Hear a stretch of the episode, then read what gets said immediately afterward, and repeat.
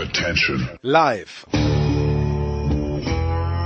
Aus den David Alaba Studios in München. Das es kann sein, dass ich äh, noch ähm, postalkoholischen Bierschnupfen habe oder sowas, aber ansonsten alles gut. Ist die Big Show von Sportradio 360.de. Ja, ja ich, ich war immer nie mit jemandem per se. Das Kaviarhäubchen auf der Sportartenmelange im Olympischen WM-Jahr 2014. Da wird so ein Charme versprüht von eurer Seite. Das gefällt mir eigentlich ganz gut. Die Big Show. Jetzt.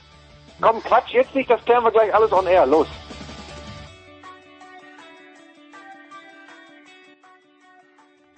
Als denn die Big Show 505 geht, wie 502, glaube ich. Bei dem Tod von Niki Lauda haben wir gesagt, okay, das äh, wollen wir jetzt ein bisschen anders anfangen oder gab es irgendeine andere Gelegenheit auch noch. Aber 505 geht also los mit Fußball, mit Marco Hagemann, mit Andreas Renner, mit Marc Heinrich von der FAZ und natürlich European Super League, aber auch der Kampf um die Bundesliga-Plätze, da ein Thema. Nach knapp 40 Minuten dann Sven Heist kommt dazu. Wir sprechen da hauptsächlich über England, über Mourinho, aber eben auch noch ein kleines bisschen über die Super League. Nach einer Stunde Götzi am Start. Wie immer sehr, sehr lauschig. Götzi selbstverständlich zum Handball nach 1,20. Der erste Motorsportteil, da geht's um IndyCar, um MotoGP, kleines bisschen um Formel E mit Stefan de Voice Heinrich und Eddie Mielke. Der Voice bleibt da, dazu kommen dann Philipp Schneider von der SZ und Stefan Ehlen. Formel 1 Teil geht los um 1,38 in etwa. Nach 1,58 dann Saskia Leiter mit Schwimmen, Deutsche Meisterschaften und die Probleme im DSV und um 2,17 dann Hockey erstaunlicherweise. Björn Jensen und Christopher Rühr. Chrissy spielt bei Rot-Weiß Köln und die machen sich berechtigte Hoffnungen, deutscher Meister zu werden. Nach 2,37 dann die NHL mit Heiko Ultab, da hat es einen neuen Rekord gegeben. Äh, anschließend André Vogt von der Five, NBA-Teil und nach gut 2,55 da sind wir dann beim Tennis angelangt mit Patrick Kühnen, Turnierdirektor der BMW Open. So, und jetzt Let's geht's also los, die Big Show 505 und äh, ich freue mich sehr, dass wir eine große, illustre Runde zusammen bekommen haben. Zum einen Andreas Renner. Ich, ich sage mittlerweile nicht mehr von der Sonne, sondern von Musikradio 360. Hallo Andreas. Hallo. Dann von RTL und ja, dann, dann das ist wahr. Äh, du bekommst bei Musikradio 360 gleich viel wie bei Sportradio 360 und das ist, ist ja, wahnsinnig absolut. viel. Ja. Dann von RTL und von der Zone Marco Hagemann. Servus Marco. Servus in die Runde. Und äh, von der FAZ äh, wieder mal dabei Marc Heinrich. Servus Marc. Hallo, schönen guten Tag. Ich fange jetzt mal so an. Marc, ich stelle die Frage gleich dir, weil ich weiß, äh, du bist äh, unbelastet, was den BVB angeht. Aber ich stelle mir mal vor, ich bin ein Aktionär von, äh, von Borussia Dortmund und dann höre ich, dass hier über 400 Millionen Euro ausgelobt sind für die Teilnahme an einem Wettbewerb, der möglicherweise nicht von der UEFA und von der FIFA und von wem auch immer sanktioniert ist, aber sind halt mal 400 äh, Millionen Euro ungefähr. Vielleicht waren es auch 425, vielleicht waren es nur 325. Aber jedenfalls wahnsinnig viel Geld. Und dann sehe ich den, den äh, Geschäftsführer, äh, Hans-Joachim Watzke, oder ist er Vorstandsvorsitzender, ich weiß es gar nicht genau, der sagt dann, nö, äh, das passt unseren Fans nicht, das wollen wir nicht. Hätte ich als Aktionär ein kleines bisschen Anspruch drauf, äh, Herrn Watzke, Herr Watzke zu sagen, äh, Joachim, da hättest du schon ein bisschen genauer hinschauen sollen. Naja, dafür gibt's ja die nächste Aktionärsversammlung. Herzlich willkommen, würde ich dazu sagen. Ähm, ich glaube, was die Herrschaften komplett vergessen haben bei diesem Modell, ist der, der große Widerspruch quer durch alle Fanreihen, quer durch Europa und zu lancieren, von dem ich von Anfang an weiß, es muss gegen die Widerstände am Markt sich etablieren, dass das nicht sonderlich tragfähig ist. Ich glaube, das hat Watzke verstanden. Das Geld hätte er natürlich auch selbst sehr gerne genommen. Ja, ähm, die ganzen Widerstände der Fans, Andreas, ich weiß nicht, ob ich das richtig verstanden habe, aber so wie das dieses Konstrukt ausgelegt war, äh, die wollten ja nicht aus der Bundesliga raus, also hätten mal angenommen, ähm, dass, dass die Bayern und Dortmund da mitgemacht hätten und so habe ich es ja auch bei den englischen Clubs verstanden, die wollten unter der Woche spielen anstelle der Champions League. Das heißt, die Premier League und äh, La Liga hätten ja nach wie vor ihre Zugpferde gehabt, oder habe ich da was falsch verstanden? Nee, das hast du schon so richtig verstanden. Und ähm, ja, also dazu würde ich jetzt halt zwei Sachen sagen. Zum einen, dadurch, dass diese Vereine dann natürlich nochmal so viel mehr Geld bekommen, wird dir die ihre Teilnahme an den nationalen Ligen eigentlich noch ein größerer Witz, als es derzeit schon ist, wo wir mit Juventus und jetzt dann dem FC Bayern Mannschaften haben, die neunmal hintereinander dieser Wettbewerb in den nationalen Ligen, der ist ja sowieso schon aufgrund der Teilnahme der Champions League extrem verzerrt. Das wäre ja noch mal äh, krasser geworden. Aber ich glaube, da ist dann auch, ähm, ohne das jetzt irgendwie werten zu wollen, ich sage nur, wenn ich so eine Super League konstruiere und kreieren will, dann ist der Denkfehler, dass ich versuche, Teil der nationalen Liga zu sein und Teil ähm, äh, Teil von FIFA oder und UEFA zu sein, weil dadurch gebe ich halt anderen Leuten Druckmittel an die Hand, die mich, die mich unter Druck setzen können. Wenn ich sage, ich gründe eine Superliga, die mit dem ganzen anderen Krempel nichts zu tun hat, und dann ist es mir egal, ob mir gedroht wird, dass Nationalspieler abgestellt werden oder ob es irgendwelche Strafen gibt, weil ich in, in der Liga mitspielen will und so weiter und so fort. Ähm, also das, das ist der Konstruktionsfehler. Wenn die, wenn die einfach gesagt hätten, wir ziehen unser Ding durch und FIFA, UEFA und die nationalen Ligen interessieren, eine Handhabe gegeben, sie daran zu hindern, außer vielleicht irgendwelche politischen Geschichten, wo ich skeptisch wäre. Aber sobald man sich diesem Prozess aussetzt und sagt, wir würden aber gerne in der heimischen Liga weiterspielen, weil das ist halt wichtig für uns. Und es geht nicht darum, dass es vom, von Vereinsseite aus nicht verständlich ist, dass man das gerne will. Aber ich sage nur, so, solange man nicht den Schritt macht, zu sagen, zu sagen, also die traditionelle Liga und die ganzen internationalen Verbände sind uns alle egal, solange wird es sehr schwer, so ein Konstrukt durchzusetzen. Jetzt sind wir hier alle keine Rechtsanwälte, außer Marco Hagemann, der sein Jurastudium im 18. Semester dann doch abgebrochen hat. Äh, aber äh, Marco, das ist natürlich, äh, ich habe, äh, ich weiß nicht, wer es geschrieben hat, natürlich irgendwo auf Twitter gelesen, dass es schon erstaunlich ist, wie schnell diese Super League dem Bluff der UEFA und der FIFA hier anheimgefallen ist, weil natürlich äh, erstens mal die rechtliche Komponente und zweitens aber mal, wenn die FIFA sagt, okay, die Jungs, die da mitspielen in dieser Super League, die ja vielleicht in fünf Jahren dann kommt, dürfen nicht bei den Weltmeisterschaften mitspielen. Da schießen sich ja selbst ins Knie, weil eine Weltmeisterschaft ohne Messi, ohne die Spieler von Real Madrid, äh, mit, mit Benzema zum Beispiel äh, bei den Franzosen, äh, das, das ist ja dann nicht mehr so viel wert. Hast du das auch jetzt bisschen äh, als Bluff darf, darf ich ganz kurz ja. bei Benzema Okay, ja, schlechtes Beispiel. Ja, raus, ja schlechtes Beispiel. Scheiß Beispiel. Okay, sorry. Schlechtes Beispiel. Aber lass, lassen wir es mal, belassen wir es mal bei Messi. Ähm, Markus, hast du das auch als Bluff gesehen oder hast du das schon als legitim gesehen? Diese, dieses Muskelspiel, das da sofort von Zeferin und von Infantino ge gezeigt wurde. Naja, also jetzt, ähm, dass die FIFA oder die UEFA als äh, von von einigen möglicherweise als der die große Retter des äh, der Fußballromantik oder des Fußballs generell dargestellt werden, ist ja an an Hohn ja gar nicht mehr zu überbieten. Ähm, aufzuspielen als die großen ähm, Blockierer und zu sagen, so ihr nehmt nicht mehr an Europameisterschaften, Weltmeisterschaften teil. Ich glaube tatsächlich, dass die Handhabe da gewesen wäre, ohne es wirklich kom komplett zu wissen, weil ich ja, äh, wie gesagt, das Jurastudium abgebrochen ja, habe. Leider, leider. Ja, leider, ja genau, leider. Ähm, ich studiere sozusagen jetzt BWL, habe ich mir gedacht, ähm, auf meine alten Tage noch. Ähm, das ist, wie gesagt, ich, ich das Schäferin und also allen voran äh, Alexander Schäferin, der äh, der sich ja sehr aufgeplustert hat und mit Drohgebärden um die Ecke gekommen ist, äh, und im Schatten der, der großen Diskussion, sowohl medial als natürlich auch unter den Fans, ähm, die Champions League Reform einfach mal so durchgeboxt hat. Ähm, da gibt es, glaube ich, 100 Spiele mehr ähm, als zum jetzigen äh, Zeitpunkt, äh, keine Gruppenphase mehr und so weiter und so fort. Ähm, sich also jetzt da hinstellt und zu, und zu sagen, so, äh, wir leben doch den Fußball und die Fußballromantik und wir retten den Fußball äh, damit, ähm, das ist ja, das, das schockiert mich im Übrigen. Ähm, ich hoffe, dass, äh, dass, dass man jetzt in Zukunft natürlich auch gegen UEFA und gegen FIFA eben genauso diese Widerstände äh, mitbekommt und sieht. Äh, denn eins ist ja wohl klar, ähm, wenn wir die vergangenen Jahre und wir unterhalten sich das erste Mal ähm, über UEFA und über FIFA und über Wettbewerbe, die die beiden äh, sehr, sehr korrupten Verbände ähm, initiiert haben, ähm, wenn es da nicht um Geldgier geht hm. äh, und um Machtgehabe und um keine Fußballkompetenz, ähm, äh, dann lache ich mich ja wirklich äh, ins Fäustchen. Also das muss man mal ganz klar sagen. Ähm, bei weitem sind FIFA und UEFA äh, nicht die großen Retter äh, dieses, dieses Fußballproblems, was gerade in 48 Stunden äh, im Grunde genommen in, ja, in Schutt und Asche gelegt worden ist. Ähm, das muss man mal ganz klar festhalten. Ja, ja, also da irgendwelche guten und schlechten zu finden, also den Unterschied zwischen guten und schlechten zu finden, das wird verdammt schwer.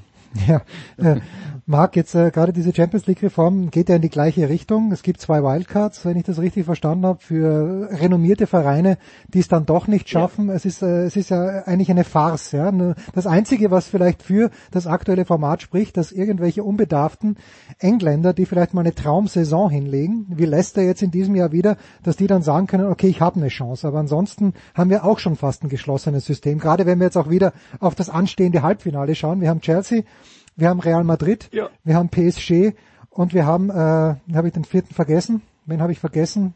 Äh, Man City. Man, Man City. City, ja, okay. Marc, bitte, ja. wie konnte ich, ja, bitte. Ja, also ich meine, das, was Marco eben gesagt hat, das finde ich ja mit auch das Absurdeste an diesem ganzen Theater, dass ausgerechnet die, die dem, dem Giergedanken Tür und Tor geöffnet haben, sich jetzt hinstellen können und im, im Schatten dieser ganzen Diskussion ein Stück weit sich versuchen reinzuwaschen.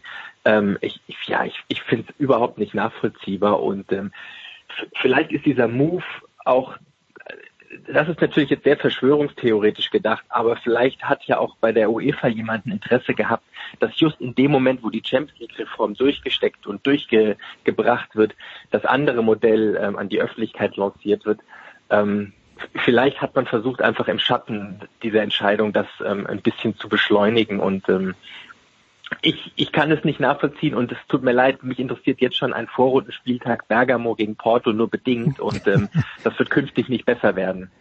So, jetzt, jetzt aber Marc, jetzt, jetzt muss ich dich mal, muss ich dich mal herausfordern, weil wir reden ja davon, dass Mannschaften sich sportlich qualifizieren für die Champions League und das ist das, was wir von diesem Wettbewerb wollen wenn sich ja. Bergamo und Porto dafür qualifizieren, warum interessiert dich das dann nicht? Ist das nicht genau der Grund, weshalb, oder ist das nicht genau die Argumentationsbasis für die Vereine äh, wie Real Madrid äh, oder den FC Barcelona, die sagen, Total. ja, die ganzen Mannschaften wollen wir ja gar nicht sehen?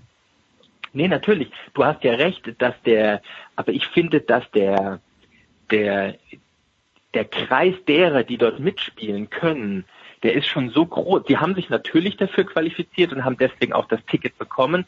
Aber wenn ein Dritter und ein Viertplatzierter auch noch dabei sind und das jetzt in auch unterlegt wird und auch Wildcards vergeben werden können, dann sind dort einfach Mannschaften dabei und der Vielzahl der Vorrundengruppen und jetzt mit zehn Spielen, das ist, es ist einfach too much und für mich, für mein persönliches ähm, Fußballseherempfinden fehlt der Reiz und fehlt auch die, die, es gibt dort immer mal wieder schöne Spiele, wo ich sage, gut, im Spätdienst habe ich mit Interesse verfolgt, aber die Vielzahl verwässert es einfach und es ähm, wird für mich eigentlich dann erst richtig spannend, wenn so ein K.O.-Charakter hinzukommt, so wie es jetzt auch zum Ende der letzten Saison war, Corona-Saison, und als dieses Champions League Endturnier dann ausgetragen wurde, da fand ich, okay, hopp oder top, the winner takes it all. Das war etwas, wo ich mit Lust zugeguckt habe, dann auch Porto, wenn es gegen Bergamo gegangen wäre. Ja, spricht nichts gegen Porto, gegen Bergamo, aber äh, das Na, überhaupt, überhaupt nicht. Du kannst Eintracht, du kannst auch Eintracht Frankfurt gegen Brøndby Kopenhagen nehmen oder was auch immer. Ja. ja. Also, also ich glaube, ich glaube, ähm, ich meine, wir, wir leben natürlich jetzt schon seit, auch seit vielen, vielen Jahren damit, dass sich aus den verschiedensten Ligen, natürlich allen voran aus den Top-Ligen, die ersten vier ähm, der jeweiligen Liga sich für die Champions League qualifizieren. Ähm, gut, bei der Conference League, äh, also noch die, der Wettbewerb unter der Europa League blickt man ja auch nicht so ganz durch, wer da überhaupt reinkommt, beziehungsweise was der Sinn dahinter ist, diese Conference League ähm, ins Leben gerufen zu haben. Auf der anderen Seite ist natürlich jetzt so bei der neuen Champions League Reform, ich habe es, glaube ich, immer noch nicht so ganz verstanden tatsächlich, ähm, wie überhaupt dieser ganze Modus sein sollte. Ich habe das Gefühl, dass sich der 24. nach welcher Runde auch immer immer noch fürs Achtelfinale qualifizieren kann.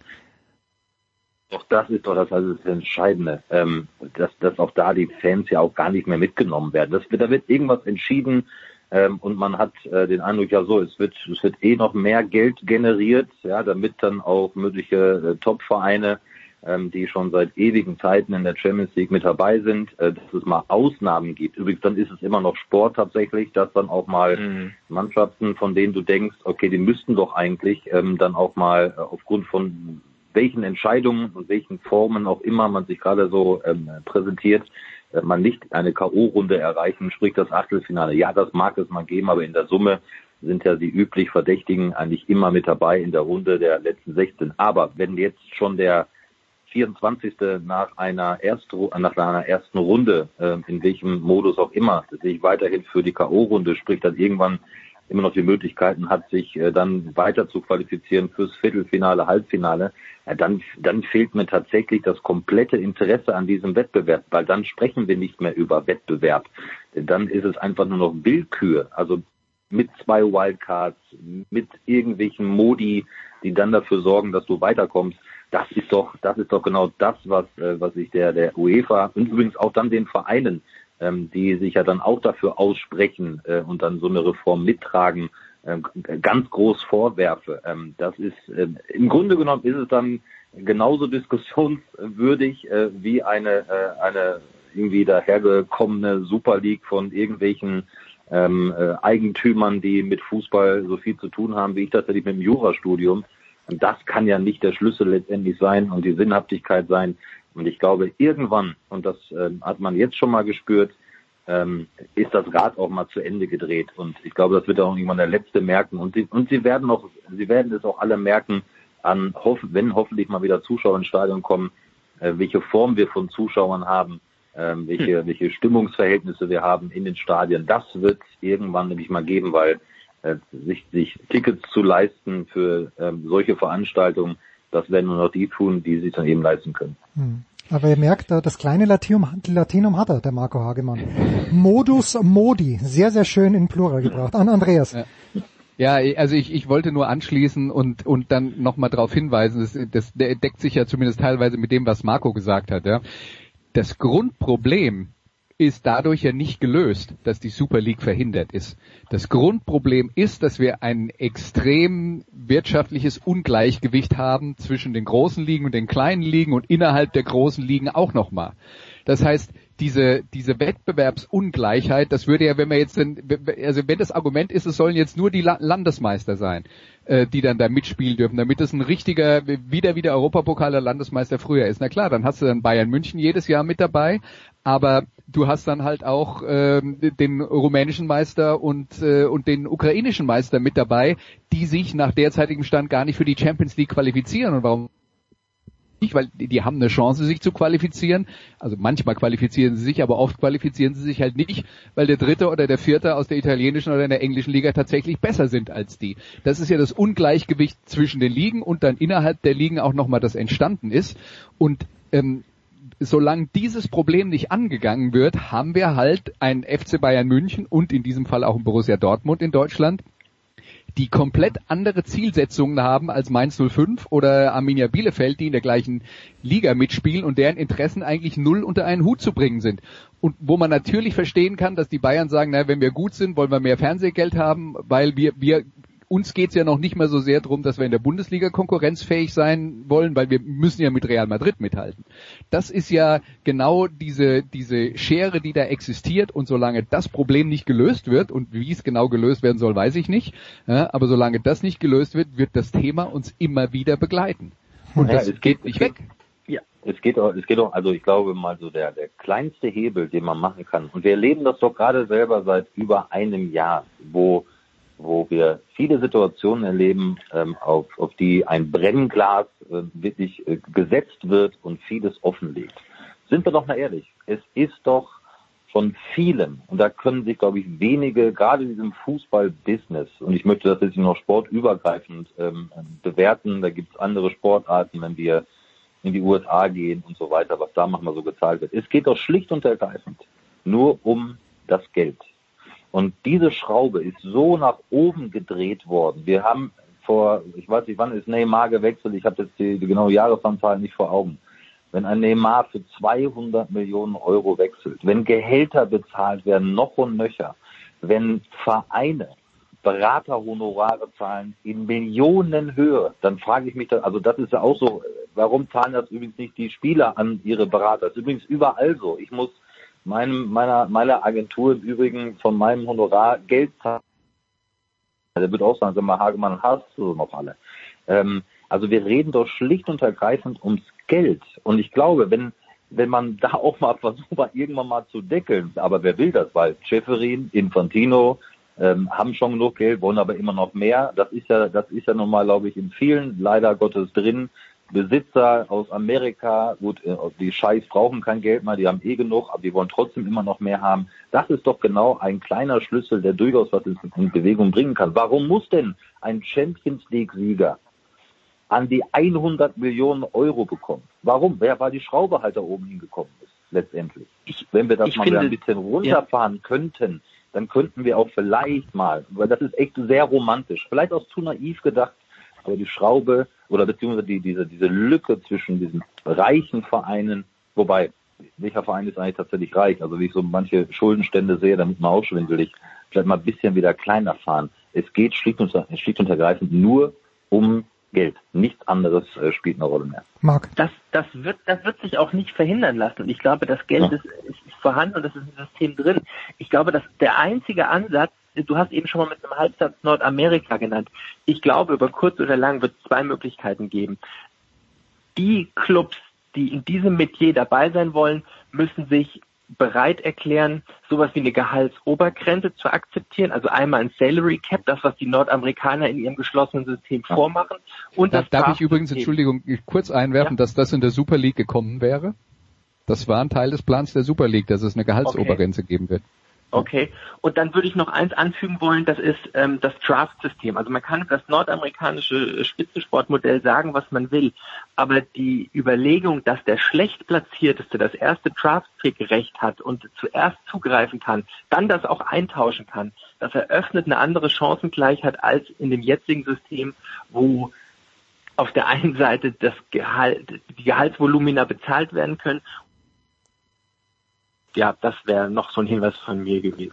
Kurze Pause. ich, Andreas, ich würde, ja, Andreas, bitte. Na, mach, mach, mach, darf mach, ich noch, ja, darf mach. ich noch daran anschließen, ja. weil jetzt sind wir gerade beim Thema ja. USA, das ist ja so ein bisschen mein, äh, mein, mein Kerngebiet und Jens, du bist ja da auch voll mit dabei. Du kannst mir ja gerne widersprechen, wenn du das anders siehst. Aber wenn ich mir anschaue, was in den USA passiert, das sind, ist ein, das sind Profiligen, die haben stinkreiche Besitzer, aber diese stinkreichen Besitzer haben für sich ein System gefunden, das funktioniert. Man könnte sogar sagen, so wie die NFL aufgebaut ist, das sind die, mit die reichsten Männer der Welt, aber das System, das sie selbst mhm. gegeben haben, ist kommunistisch, weil das ganze Geld, was reinkommt, geht in den gleichen Topf rein. Und ähm, was Marc eben beschrieben hat, dass die jungen Spieler ähm, äh, dann äh, zunächst mal die besten jungen Spieler an die gehen, die im Jahr vorher nicht so besonders gut waren. Da gibt es also viele, äh, viele Hebel, an denen man da ansetzen kann. Ähm, genau. Was, was die Amerikaner halt nicht machen, äh, also wir haben jetzt gerade darüber geredet, dass, dass äh, wir ein Problem damit haben, dass, dass der Profisport immer kapitalistischer ist. Wir leben in einer kapitalistischen Gesellschaft und das ist halt das, das folgt den Gesetzen des Kapitalismus, was gerade passiert im Fußball. Die Amerikaner nehmen das einfach hin als gegeben. Und nachdem die das hingenommen haben als gegeben, kreieren sie eine Liga, die aber Chancengleichheit produziert.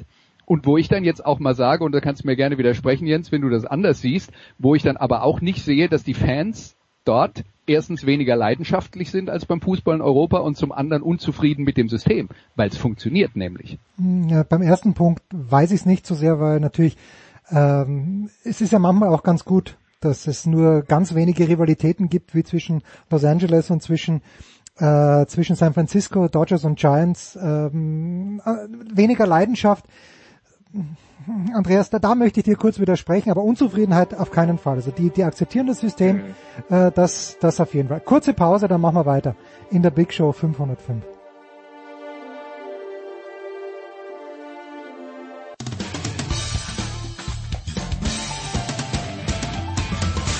Hi, I'm Heather Watson and you're listening to Sport Radio 360. no, that's wrong.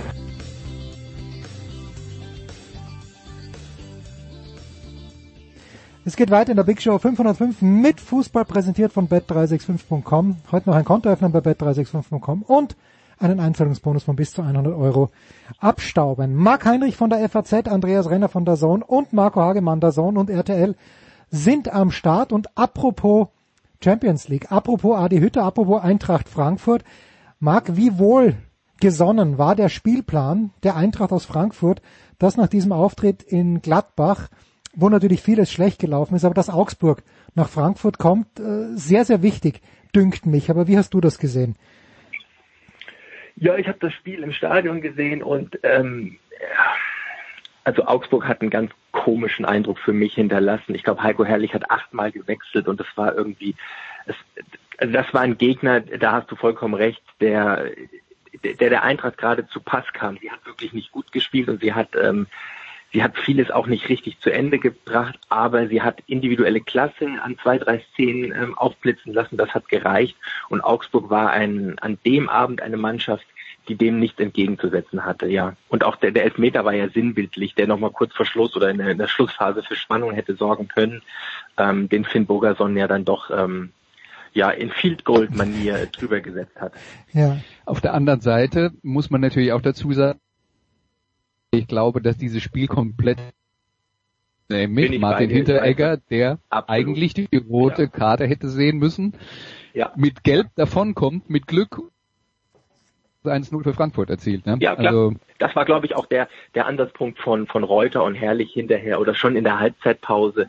Ähm, ja, es, es, also ich glaube, Adi Hütter hat es dunkelgelb genannt und ähm, es war, es hätte sich niemand beklagen können. Ähm, der Spieler hat es auch nicht getan. Hinteregger hat selbst gesagt, ähm, ich hätte es akzeptiert.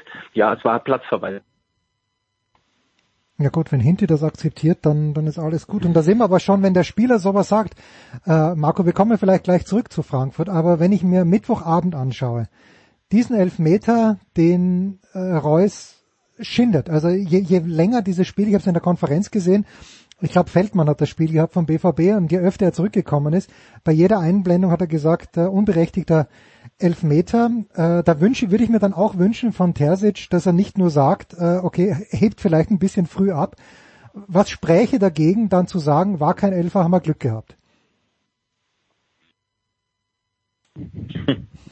Ja, einfach nichts. Nichts, ähm, aber ja.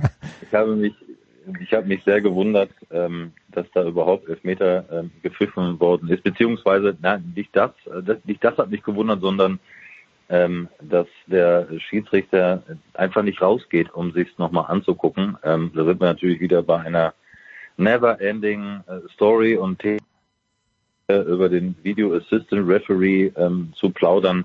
Aber ja, ich gebe dir da vollkommen recht. Also ich finde, ähm, so zwischen den Zeilen hat er natürlich gesagt, ähm, das ist kein Elfmeter, mhm. aber leider eben nur zwischen den Zeilen. Und ähm, äh, warum nicht einfach auch mal einfach mal sagen, wie es ist letztendlich. Und äh, wir reden von Woche zu Woche immer drüber, ähm, mittlerweile ja auch und äh, auch seit zig Jahren, ich glaube auch schon vor Video Assistant Referee ähm, äh, Installation, nicht jeder Kontakt ist im Übrigen ähm, auch ein Foulspiel. Äh, das ist, glaube ich, jedem bewusst, der selber mal ähm, Fußball gespielt hat.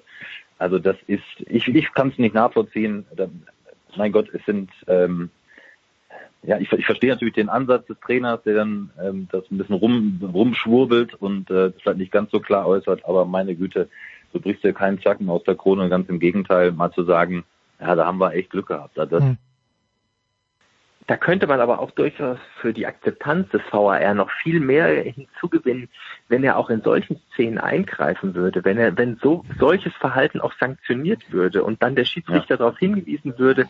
Ich verstehe nicht, warum sowas nicht. Ähm, also ich finde, der VAR hat für viele gute Sachen auch bislang äh, dazu beigetragen und ähm, Tätlichkeiten haben deutlich, deutlich ähm, sind deutlich zurückgegangen, weil die weil die Spieler genau wissen, ähm, im Zweifelsfall wird es nochmal angeschaut. Aber da könnte man auch auf jeden Fall ansetzen.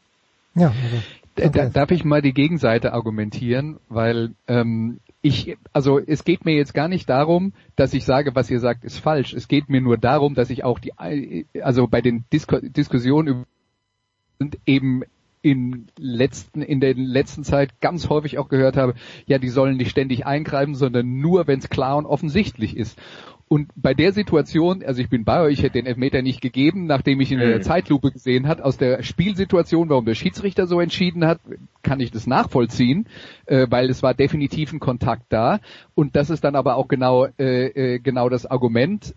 War das so klar, dass der Videoschiedsrichter dann eingreifen muss? War das ein klarer und offensichtlicher Fehler? Weil es hat eine Berührung vom Torwart und von Reus gegeben und ja, wenn wir aber, dann jetzt, ja. wir jetzt in der Interpretation sind, ob das jetzt mehr von Reus ausgeht oder, oder mehr mhm. vom Torwart, der sich ihm vor die Füße wirft, da wird's halt eng. Also da würde ich, Also deswegen sage ich, ich höre halt immer beide Seiten und jetzt äh, äh, Marc argumentiert, der, der soll mehr eingreifen. Ich höre aber die ganze Zeit auch immer, der, der soll weniger eingreifen.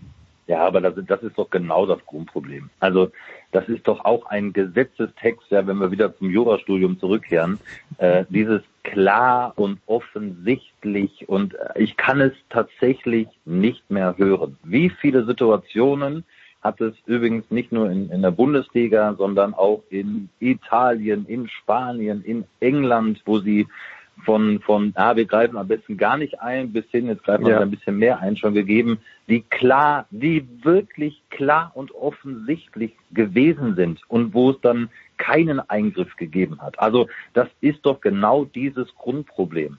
Und ich habe von Anfang an gesagt beim Video Assistant Referee, weil über allem steht doch Folgendes, oder sollte eigentlich stehen, wir wollen den Fußball gerechter werden. Ja, herzlichen Glückwunsch.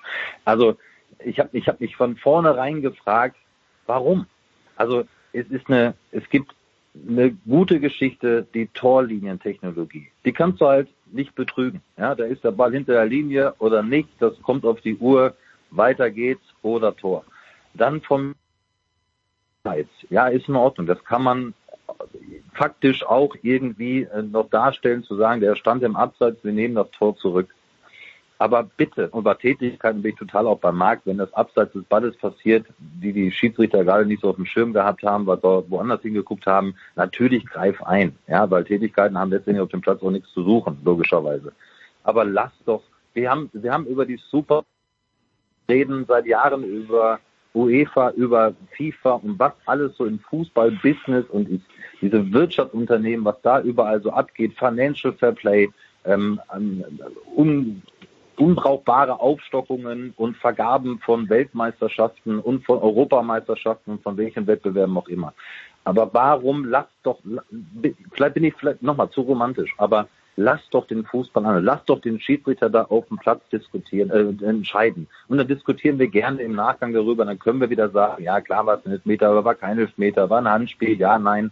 Aber diese, diese Kompliziertheit des Regeltextes alleine schon, das regt mich Woche für Woche immer noch mehr auf. Das, da geht auch so viel flöten, was schon flöten geht durch irgendwelche Reformen, geht flöten durch irgendwelche äh, ähm, Installationen von irgendwelchen, und das meine ich bei allem Respekt, weiteren Menschen, weiteren möglichen Entscheidungsträgern irgendwo in welcher Stadt in Deutschland oder auch in Italien oder in England auch immer. Mir geht das einfach zu viel und zu weit. Ähm, das hat ähm, äh, mit dem Fußball, mit dem reinen Sport, und wir, wir reden doch über Sport. Und dann dazu gehören auch, lasst das bitte den Schiedsrichter entscheiden, dafür haben wir sie seit vielen Jahrzehnten, gehören auch Fehlentscheidungen dazu. So machst du es alles nur komplizierter. Und eins noch, Zeitlupen, die wir da sehen, die übrigens auch, ich war in dem in, in, in dem Video Assistant äh, Referee Room oder wie man, man das auch betiteln mag, also im Kölner Keller. Ich habe mir das mal angeguckt. Und die sehen natürlich auch alle Wiederholungen, alle äh, Kameraperspektiven, äh, spulen vor, zurück.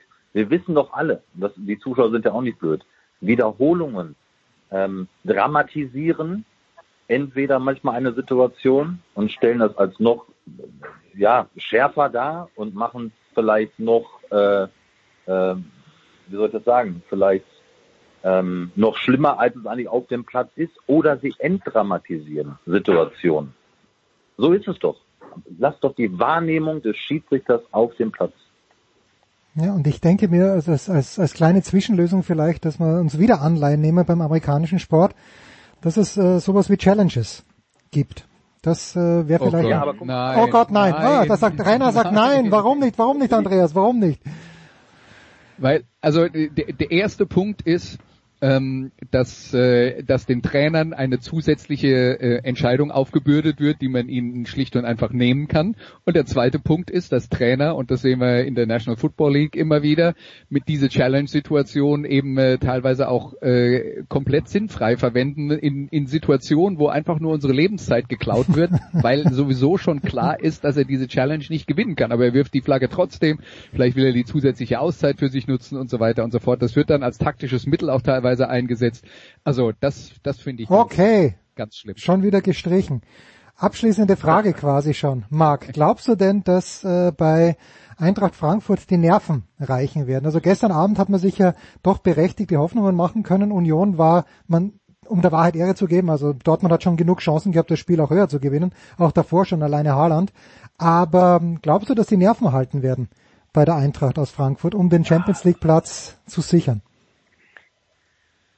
Ja, ich, ich, ich glaube mit, mit, mit Blick auf ihren, auf ihren Spielplan, mit den Gegnern, die dann da noch kommen, ähm, Mainz, Freiburg, Schalke ist schon abgestiegen, jetzt Leverkusen am Wochenende und vor allem, wenn, also das Programm des BVB und das Programm von Wolfsburg liest sich für mich ungleich ambitionierter und es sind jetzt vier Punkte Vorsprung auf Dortmund. Ich, ich glaube, sie bringen es ins Ziel, ja. Wo, worin liegt die Hoffnung für den BVB, Marco? Am Wochenende Spitzenspiel in Wolfsburg. die, die Hoffnung äh, gab es schon an den ersten 30 Spieltagen. Ah, okay, gut, ja, ja, okay. Man hat man schon vieles, vieles verbaselt, äh, wenn man, wenn man ehrlich ist. Ähm, na, ich sehe ja so ähnlich wie Marc. Also, ähm, aber ist natürlich ein, ein, ein unglaublicher Triumph. Ähm, das wäre den Frankfurtern auch zu gönnen. Ähm, gut, da habe ich hier und da äh, die eine oder andere Sympathie gewonnen äh, nach dieser nach dieser ja, dankbaren Begleitung ja. der, der Europa League-Saison, äh, die wir da miterleben durften.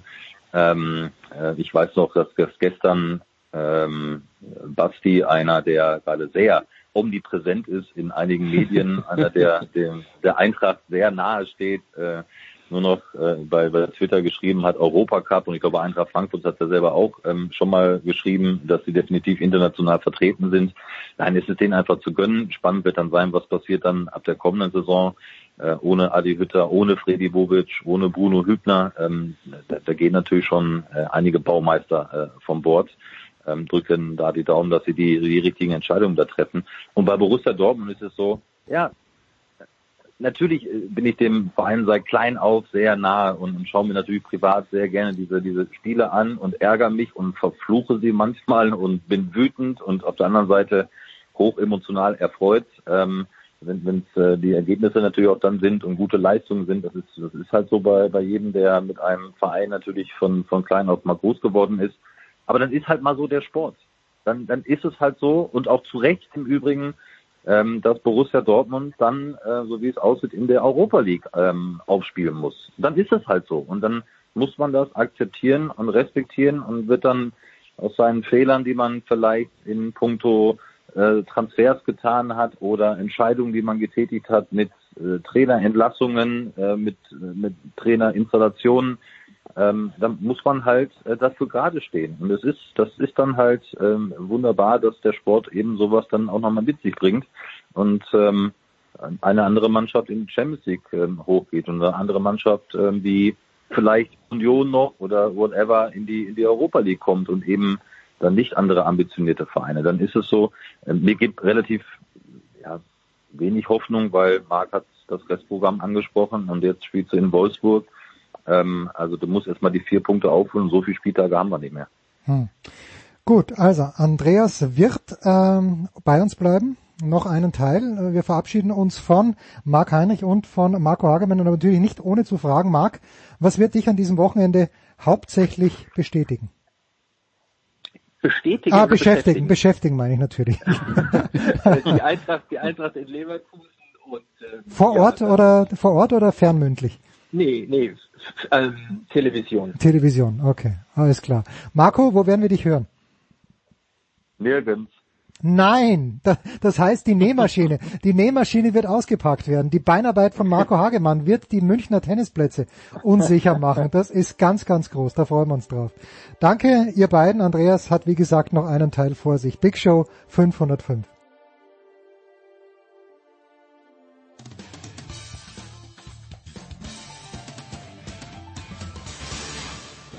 Das ist Daniel Theiss und Sie hören Sportsradio 360.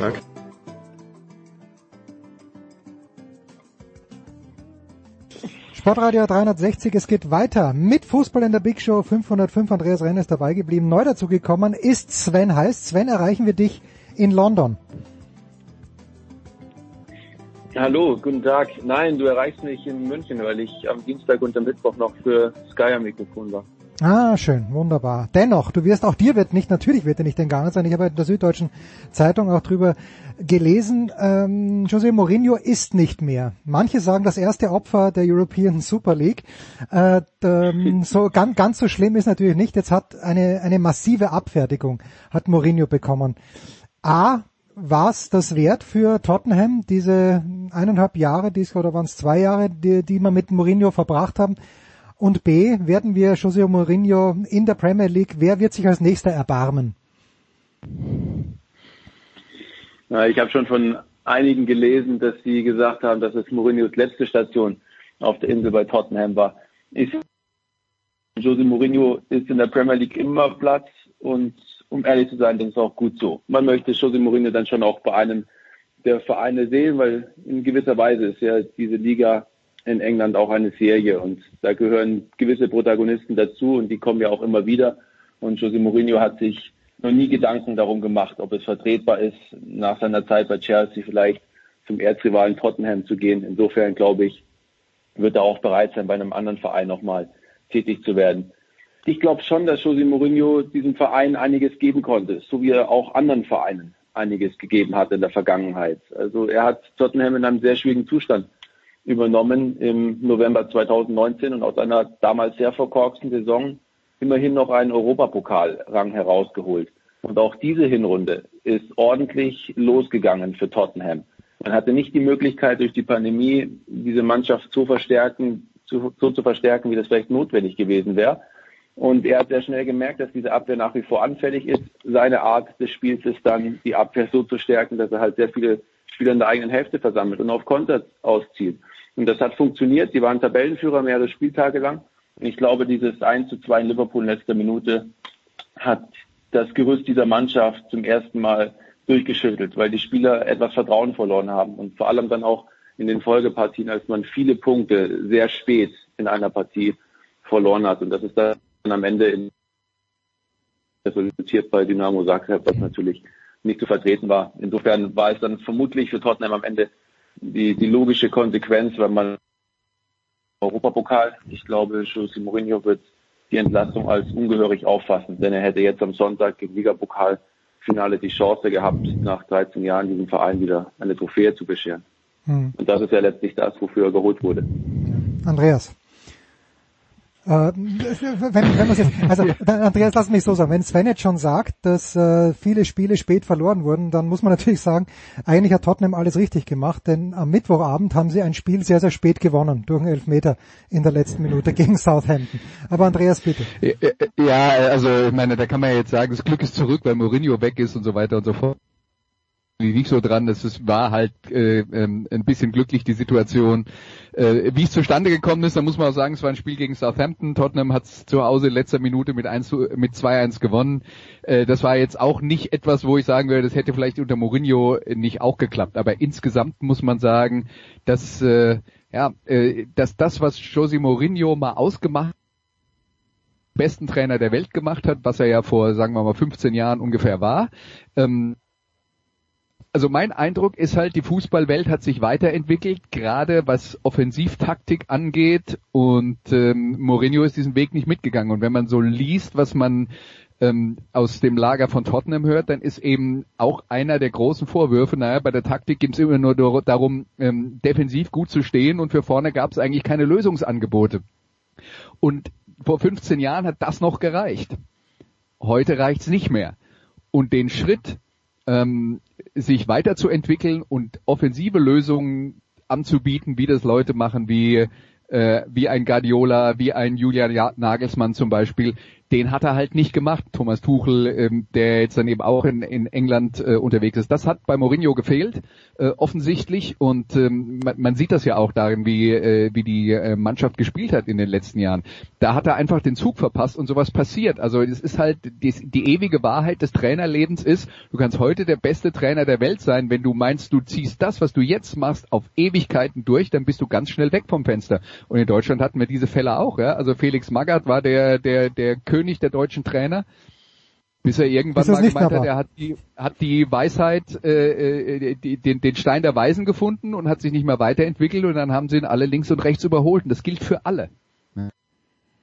Teilst du diese Einschätzung? Wird, wird Jürgen Klopp auch links und rechts überholt, um, um gleich mal einen kleinen Bogen zu spannen? Sven? Um ehrlich zu sein, würde ich nicht ansatzweise so weit gehen, José Mourinho fehlende Expertise vorzuwerfen. Ich glaube, einer wie er kennt diesen Fußball noch gut genug, um Spiele zu gewinnen. Und ich finde, unterschiedliche Spielstile haben ihre Berechtigung im Profifußball. Jeder hat seine Meinung und kann ja dann auch den, diese Art des Fußballs bevorzugen, die ihm nahe steht. Aber ich gucke mir dann doch unterschiedliche Ausrichtungen gerne an. Ich möchte nicht 20 Pep Guardiolas in der Premier League haben. Und sofern ich die Zuschauer in England und die Medien richtig lese, möchten die das nicht auch haben, möchten die es auch nicht haben. Sondern ich glaube, die, die Mischung macht es am Ende aus. Und er hat seine Art und das auch vollkommen zu Recht. Die Frage ist immer auch, welchen Kader und welche Qualität hat er momentan vorhanden gehabt? Ist es mit dieser Mannschaft möglich, vielleicht ein Jürgen Klopp oder ein Pep Guardiola bevorzugen? Und selbst wenn das möglich wäre, ist es immer noch in Ordnung, dass er einen anderen Weg wählt. Und damit hatte er bei Tottenham über eine Saison lang auch sehr es lässt sich immer über einzelne Spiele diskutieren, wo am, wo am Freistellung dann angedeutet, was dieser, das Aus in der Europa League in Dark hat sich davor schon in der, in der Premier League angedeutet, sind Fehler auf dem Transfermarkt gemacht worden, hatte man überhaupt das Geld, um eventuell andere das sind viele Dinge, die, die mit eine Rolle spielen aus meiner Sicht. Und es ist ja momentan nichts Neues, dass ein Trainer entlassen wird. Und bei Mourinho ist es auch nichts Neues. Das hat immer schon seine Karriere in irgendeiner Form definiert. Schade ist für ihn sicherlich, dass es ihm jetzt erstmals ähm, einen Titel mit einem seiner Clubs zu finden, seitdem er beim FC Porto internationales Renommee erlangt hat. Also ich will auch nicht falsch verstanden werden. Es geht mir nicht darum, dass José Mourinho eine, sagen wir mal, defensivere Grundhaltung hat und auf äh, Tempo-Gegenstöße mehr setzt als auf, äh, auf extrem viel Ballbesitz. Dar daran ist überhaupt nichts falsch. Ja? Aber wenn man dann hört, äh, dass, äh, dass die Mannschaft sagen, wir hatten eigentlich keinen Plan äh, dafür, wie wir äh, offensiv agieren sollen, dann würde ich sagen, das ist nicht mehr zeitgemäß. Jürgen Klopp ist auch ein Kontertrainer, der trotzdem seiner Mannschaft äh, Mittel an die Hand gegeben hat, wie man äh, diese äh, Konterqualität verbinden kann mit ähm, äh, trotzdem mit äh, offensiven Lösungen. Und letzten Endes, glaube ich, braucht man äh, braucht man halt äh, beides, wenn man also es geht ja bei Jose Mourinho und bei Tottenham nicht darum, dass man sagte, die sollen spielen. Es geht ja darum, die wollen ja in die Weltspitze und sie wollen Champions League regelmäßig spielen. Und da habe ich halt den Eindruck, wenn man da zu den Top-Mannschaften gehören will, ist, äh, ist äh, heutzutage ein bisschen mehr gefragt. Aber ich glaube, es gibt halt noch einen anderen Punkt, der darüber hinausgeht. Und das ist eine Veränderung, die wir in ihm gesehen haben. Denn gerade zu seinen Chelsea-Zeiten war er einer, der unglaublich loyal gegenüber der Mannschaft war. Das wollte ich ansprechen, lieber, Andreas. Das wollte ich ja, genau ansprechen. Ja, ja super. Ja, der, der immer äh, der immer die Mannschaft in Schutz genommen hat, der lieber äh, den, den Schiedsrichter oder den, die, äh, die, die Vereinspräsidenten oder den lieben Gott attackiert, attackiert hat, bevor er seine eigenen Spieler äh, in, äh, in die Kritik genommen hat. Und das ist ja in Madrid schon passiert, dass er damit aufgehört hat und angefangen hat, die Mannschaft zu äh, attackieren.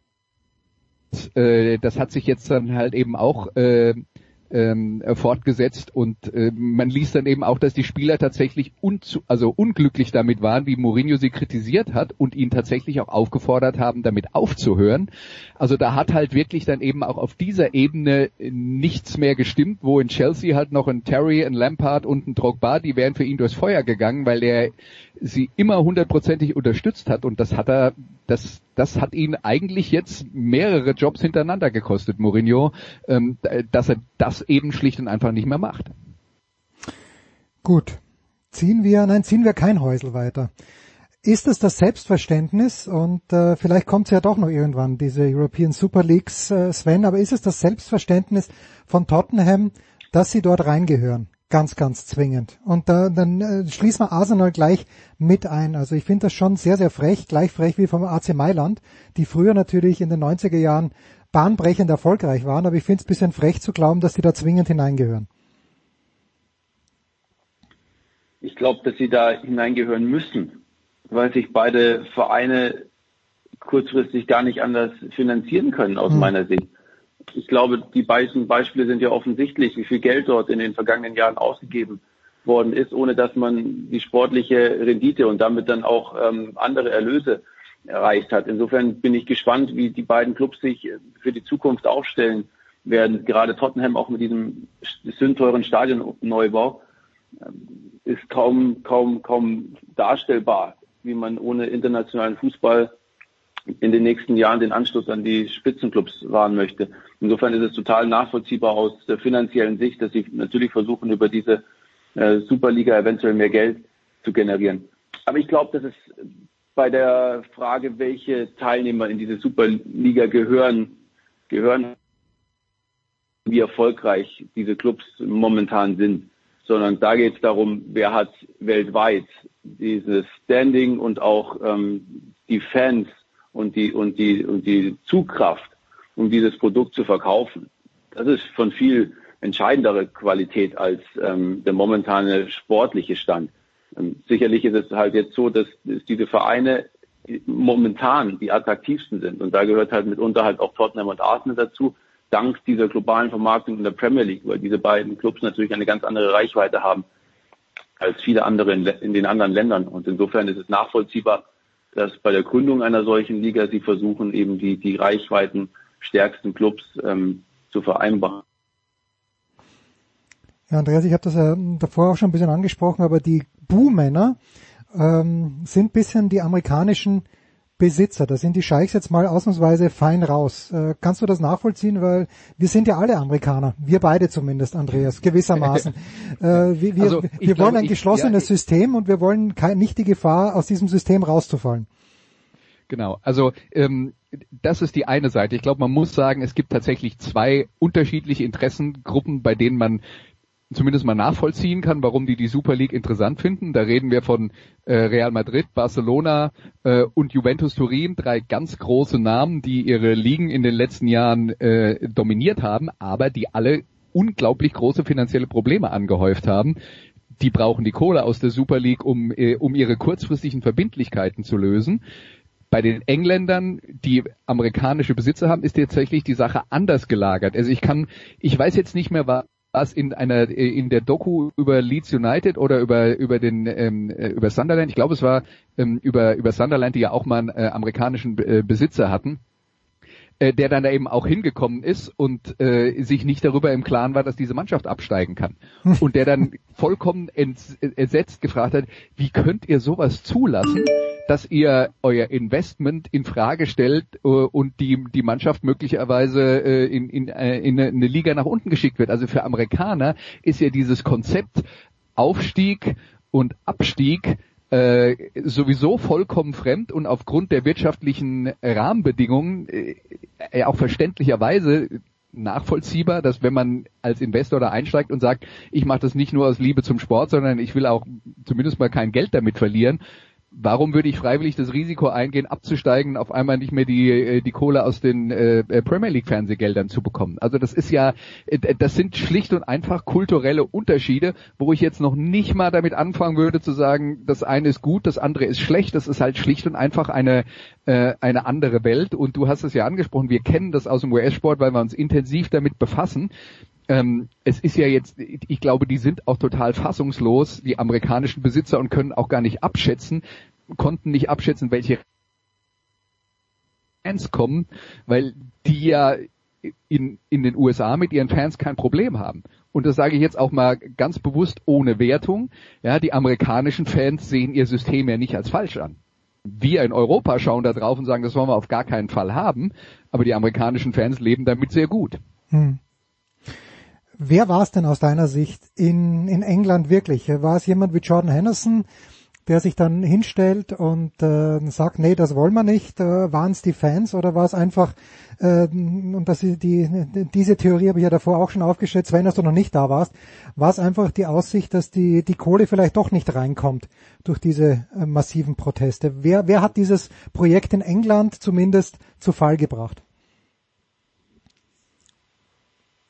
Also ich glaube, dass es nicht die Proteste als solches waren, auch wenn man die jetzt natürlich gerne verklärt. Aber die Naivität sollten wir, glaube ich, nicht an den Tag legen, darin die entscheidenden Kriterien zu suchen, dass so ein Milliardenprojekt umgestürzt wird, ähm, weil ein paar lokal verortete Fans ähm, ein paar Protestbanner in die Luft halten.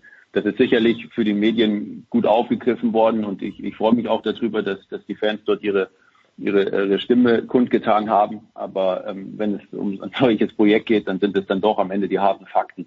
Und ich glaube, dass ein ernsthaftes Problem für diese Superclubs darin schon bestand, dass der FC Bayern, Borussia Dortmund und Paris Saint-Germain nicht dabei waren. Hm.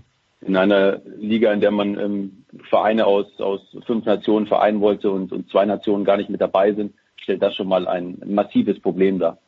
Ähm, dazu glaube ich, dass die heftigen Reaktionen nicht nur des Europäischen Fußballverbandes, sondern auch der britischen Regierung diesen Verein ein Dorn im Auge war, weil da wurde nämlich sehr schnell damit gedroht, Clubs aktuell aus der Champions League Saison auszuschließen. Ob das darstellbar gewesen wäre, ist einmal dahingestellt, aber Raum und das hätte natürlich auch einige Vereine sehr heftig getroffen, weil es damit auch verbunden gewesen wäre, dass eventuell Fernsehzahlungen eingestellt worden wären, nicht nur in dieser Europapokalsaison, sondern auch in der nächsten und man natürlich die aktuellen Einnahmen mehr denn je benötigt aufgrund der Pandemie. Und zum anderen ähm, hat natürlich die britische Regierung angedroht, in, in den Fußball einzugreifen.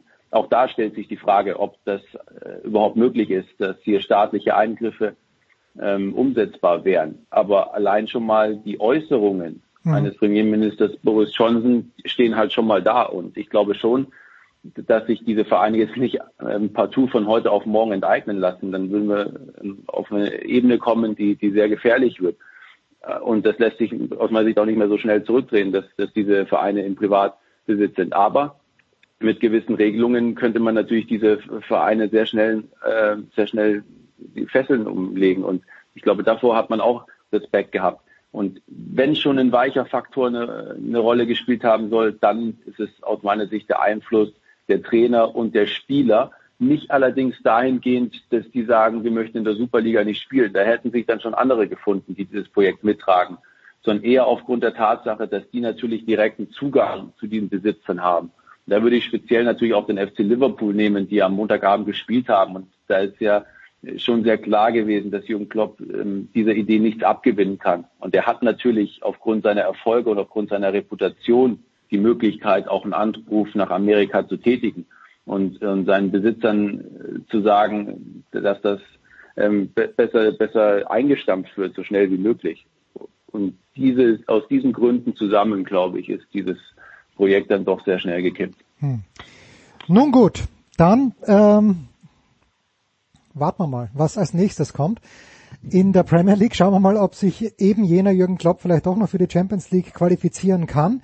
Danke dir, Sven. Andreas, äh, was werden wir am Sonntag im Musikradio 360 serviert bekommen? Sven, du weißt ja, wir machen alles, was äh, Quatsch. Sven natürlich auch, Sven auch. Jens, Sven weiß alles, ja. Sven und Jens Ihr wisst ja, wir machen alles, was unsere Hörer wollen und nachdem unser Hörer Stefan Neisen neulich gefordert hat, dass wir doch mal ein Special über Tom Petty machen. Nein. Bitteschön. Tom Petty. Unglaubliche Szenen. Mit echter Musik und mit Melodie. Ich, ich kann es kaum erwarten. Danke euch beiden. Kurze Pause, dann geht's weiter in der Big Show 505.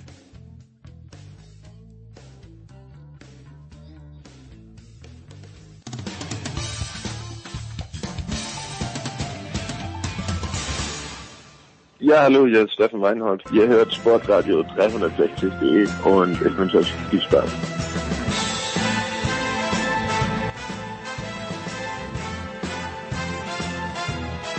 Weiter geht's in der Big Show 505 mit Markus Götz. Und Götz, ich bin bester Laune.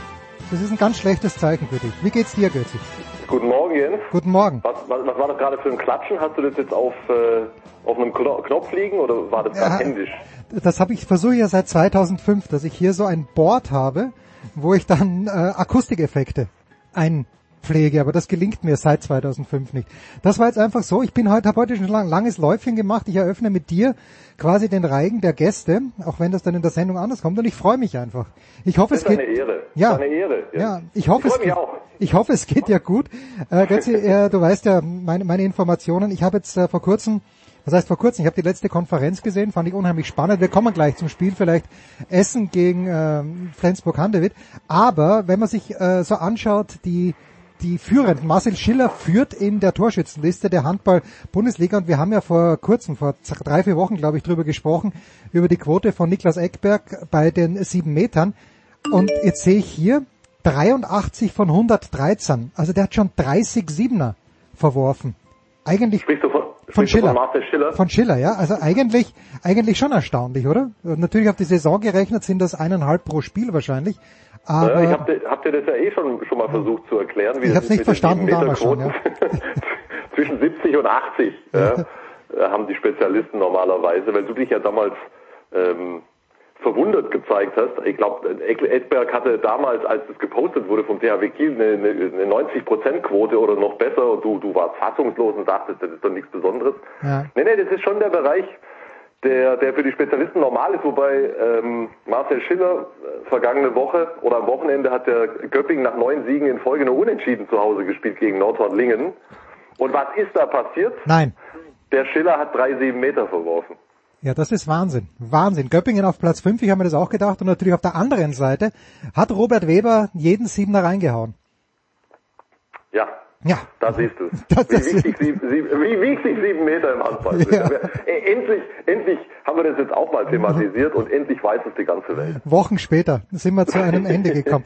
Apropos Marcel Schiller, ich bin ja, es kommt ja jeden zweiten Tag eine, jeden zweiten Tag eine Meldung raus. Götzi, Alfred Gislason nominiert für das und für das. Jetzt hat er mal wieder was nominiert. Es ist diesmal die Europameisterschaftsqualifikation äh, gegen Bosnien-Herzegowina und äh, die zweite Mannschaft habe ich natürlich äh, gegen Estland.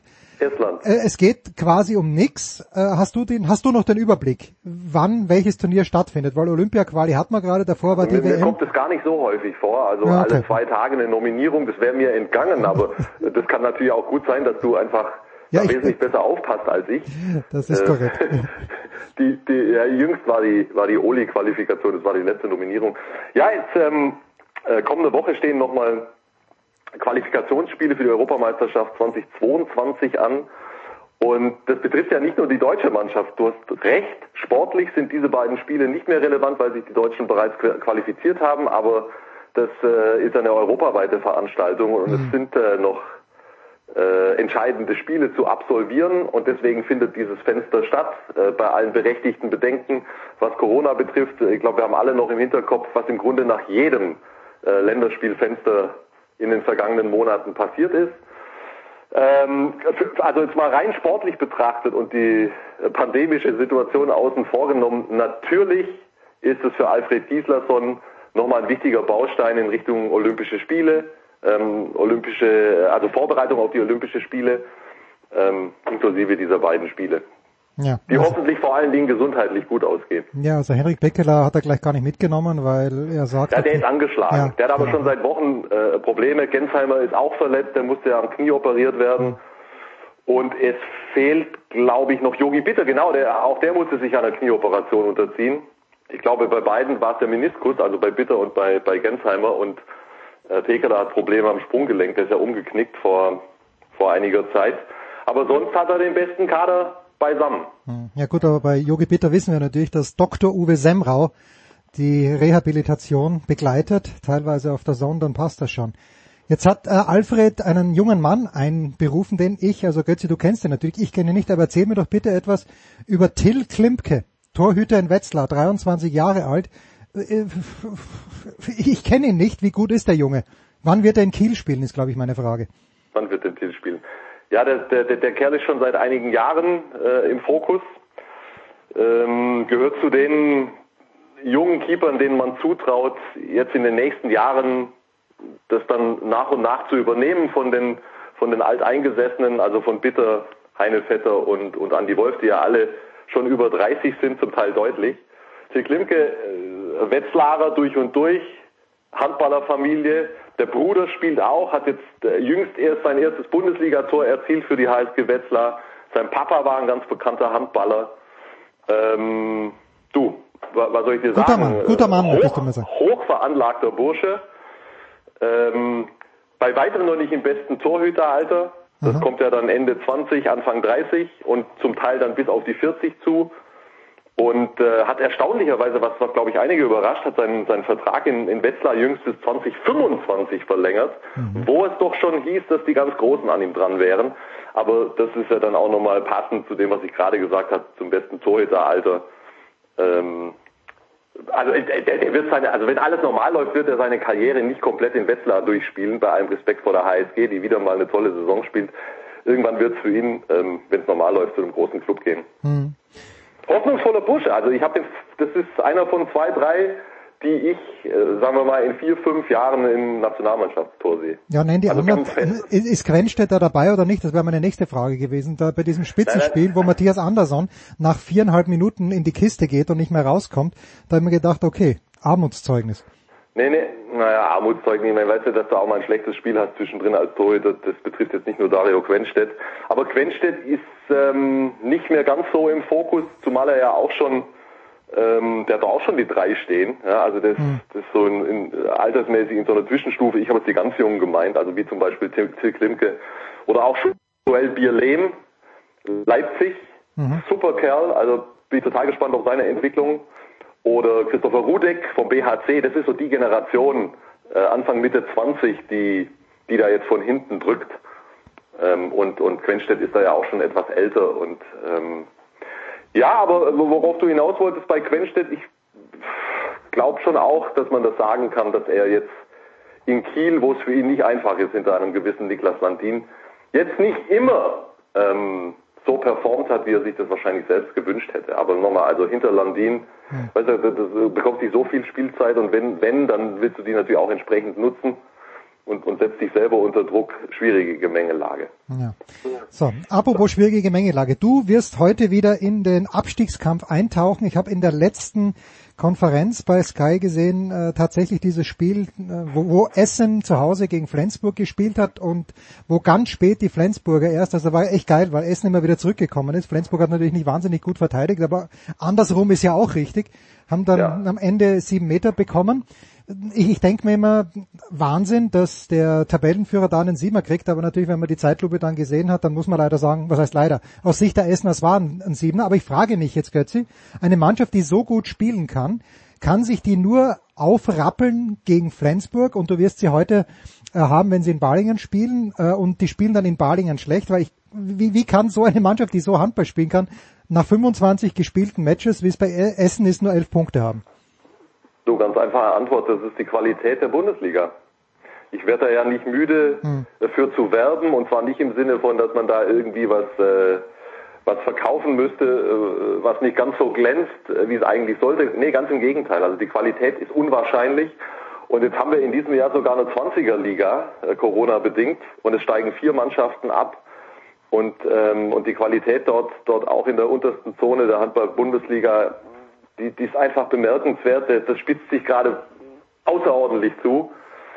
Hast du das Spiel heute schon angesprochen? Die Balinger stehen aktuell noch direkt über dem Strich, aber die Abstände sind marginal. Von hinten drückt Ludwigshafen ohne Ende. Die sind super stabil seit der WM. Also kein schlechtes Spiel gemacht. Der punkten regelmäßig. Nordhorn immer wieder für eine Überraschung gut. Siehe vergangenes Wochenende unentschieden in Göppingen. Und die Essener spielen die ganze Saison über schon einen richtig guten Handball. Ähm, waren zum Teil auch ein bisschen zu naiv, um dann letztendlich zu punkten, haben viele Partien erst in der Schlussphase äh, dann verloren und sind zu außergewöhnlichen äh, Dingen fähig, jetzt wie zum Beispiel, du hast es ja gerade schon gesagt, gegen Flensburg, sie hätten da einen Punkt verdient gehabt. Ja, und nur weil die Flensburger halt äh, diese, diese, diese mega Winner-Mentalität ähm, mittlerweile haben, sind sie da rausgekommen nochmal. Und selbstverständlich haben die Essen eine äh, gute Chance heute Abend in Balingen. Ja, Balingen, das ist, das ist ein bisschen schwer zu erklären, was die machen. Die haben immer wieder Phasen drin, wo du denkst, du liebe Zeit, jetzt geht gar nichts mehr. Und dann gewinnen die aber wieder zwei, drei Spiele an Orten, wo du es nicht vermutest, wie zum Beispiel in Melsungen. Ah, Das wird heute Abend elementar wichtig für den gesamten Abstiegskampf. Wenn Essen punkten sollte oder gewinnen sollte in Balingen, dann schiebt sich das so dicht beisammen, dass es zum ganz großen Nervenspiel wird. Ja, du hast äh, Ludwigshafen angesprochen, die werden heute Abend nichts reißen, die spielen in Flensburg, aber es gibt da noch eigentlich Ja, aber ab. Äh, ich glaub, äh, na- Nein, aber pass auf. Ja, die werden dort hochwahrscheinlich oder höchstwahrscheinlich verlieren. Aber äh, hakt nicht die Ludwigshafener so einfach ab äh, für so ein Spiel. Wenn, wenn Flensburg gegen Essen so große Probleme haben kann, dann können die das auch gegen Ludwigshafen. Und nur zur Erinnerung, die Ludwigshafener haben unlängst in Berlin gespielt und zur Pause noch geführt und das mit einer äh, sehr dezimierten Mannschaft. Die haben mittlerweile auch wieder alle beisammen, soweit ich informiert bin. Äh, ja, Flensburg wird heute Abend, äh, ich, ich würde mein Geld auch auf den Flensburger Heimsieg äh, setzen, aber das ist nur einfach so, das läuft nicht in der Bundesliga. Ja, und das dann noch ein Abstiegsstart, und zwar ein richtiges. Nordhorn-Lingen spielt zu Hause gegen Minden. Wenn Nordhorn gewinnen sollte, nur noch zwei Punkte zurück. Also das ist, das ist schon irgendwie Oh ja, lässig und, in dieser und vor Liga. allem, vor allen Dingen, guck mal, wo Minden steht. Wenn Nordhorn heute gewinnen sollte, dann ist eben Minden äh, wieder mittendrin im Abstiegskampf. Ja, Das ist halt, wenn, wenn Balingen und Minden heute gewinnen, dann, dann ist das natürlich schon äh, eine gute Ausgangssituation für die beiden, aber wenn eben dies nicht geschieht, dann hast du jetzt äh, dann sechs Mannschaften da unten, wobei Coburg, bei Coburg bin ich mir relativ sicher, dass, ähm, dass der Abstand schon zu groß ist. Vor allen Dingen, die müssten ja an äh, vier Mannschaften vorbei, ja, nicht nur an einer. Aber die anderen, dann hättest du einen, einen Fünfkampf um, um zwei Plätze äh, in der Bundesliga. Äh, das, das wird noch heiter, das sage ich dir. Spannende Geschichte. Jetzt äh, wir, wir kommen noch einen ganz kurzen Blick auf die zweite Liga, Götze, aber die Füchse gegen Coburg und Leipzig gegen den BHC sind verlegt worden. Wie ist die aktuelle Situation in, in Ja, Sachen viele Corona? Corona. Viele Corona-Fälle, viele Spielverlegungen. Die genaue Zahl, ich habe sie jetzt nicht mehr auf dem Schirm, weil sich in der Tat dort täglich was verändert. Äh, Zwei oder 43 Spiele sind mittlerweile verlegt worden in dieser Saison. Hm, Okay. Und du, du, Anschlussfrage, kriegen wir es zu Ende sauber? Äh, Antwort Weiß ich nein. nicht. Nee, würde ich mich nicht zu fragen trauen, weil man weiß es ja nicht, ja. Na ja, man weiß es nicht, aber Jens, es ist, es, es wird von Tag zu Tag unwahrscheinlicher, das ist auch allen Beteiligten äh, vollkommen bewusst. Diese Saison dauert bis zum 27.06.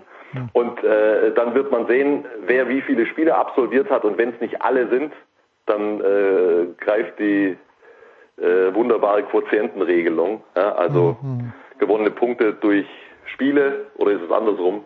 Ähm, Ja, und wahrscheinlich, wahrscheinlich dann- sonst wäre es sonst wär's, äh, ja, es ist, also es ist, Jens, die wahrscheinlichste Variante ist, dass nicht alle 20 Mannschaften ihre 38 Spiele beendet bekommen. Ja, das das ist ich, ja. wahrscheinlich. Und da- da- das, das ist jedem bewusst und deswegen ähm, kann man froh sein über jedes Spiel, das stattfinden kann und wahrscheinlich wird es dann eben am Ende äh, die, den Quotienten brauchen. Ja, was natürlich auch unfair ist, ja, weil die Leute, es- vielleicht gibt's Mannschaften, die äh, viermal gegen Kiel und Flensburg spielen mussten und andere Mannschaften, die denen die genau diese Spiele ausgefallen sind oder zwei dieser hast du Spiele. recht.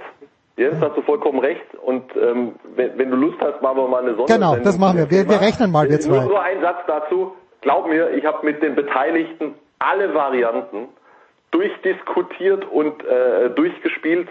Selbst ich bin mittlerweile auf dem Trichter, dass, dass, dass das noch, noch das Fairste ist. Hm. Nein, das es glaube ich nicht zu kalkulieren und das ist noch das Fairste. Also das ist die Kurzvariante. Ja. So, und ein Blick noch, weil die Handball-Bundesliga das ja auch sehr, sehr aktiv postet, und zwar auch die zweite Bundesliga. Wir sprachen ja drüber, Götze, ich glaube, da war, nee, das war mit dir solo, da war Uwe nicht dabei, aber dass der HSV Hamburg wieder plant aufzusteigen. Die führen im Moment in der zweiten Handball-Bundesliga äh, vor Lübbecke und vor Gummersbach. Danach kommt ein, ein relativ großer Abstand. Sind diese drei Spitzenmannschaften, Hamburg, Lübbecke, Gummersbach, äh, haben ja alle drei eigentlich eine schöne Tradition. Hamburg war nicht so lange dabei, über Gummersbach müssen wir nicht reden, aber Lübbecke war ja auch lange Mitglied der Bundesliga. Können, wollen die alle aufsteigen? Können sie aufsteigen, finanziell betrachtet? Ja, natürlich wollen die aufsteigen.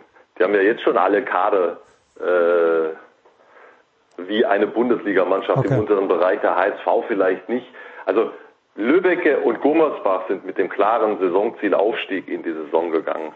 Äh, Beim HSV hat man da ein bisschen rumgedruckst. Sie, sie haben sich's erwünscht und erträumt, aber sie haben eine insgesamt äh, sehr junge Mannschaft. Da kannst du dann äh, das nicht planen in dem Sinn.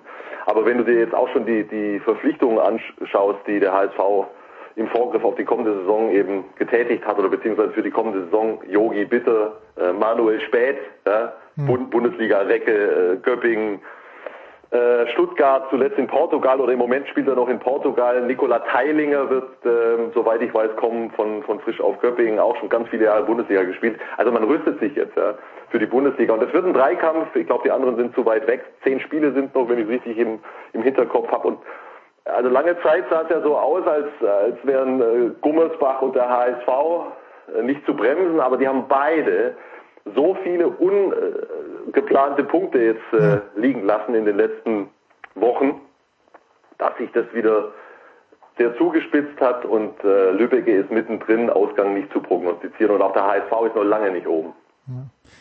Warst du schon jemals, das ist wirklich die abschließende Hamburg-Frage, aber Fürstenfeldbruck ist ja nicht weit entfernt von München. Ja, ja, aber, aber warst du schon mal in der Halle dort? Nein, leider nicht. Leider, du kannst, also im Moment kannst du ja nicht und die spielen ja, äh, noch nicht lange in der zweiten Ja, Liga. und, und auch nicht mehr gerne, lange. Und auch nicht mehr lange. Gerne. Ja gut, aber, aber haben zu Hause den HSV geschlagen und wenn mich nicht alles täuscht, Gummersbach auch.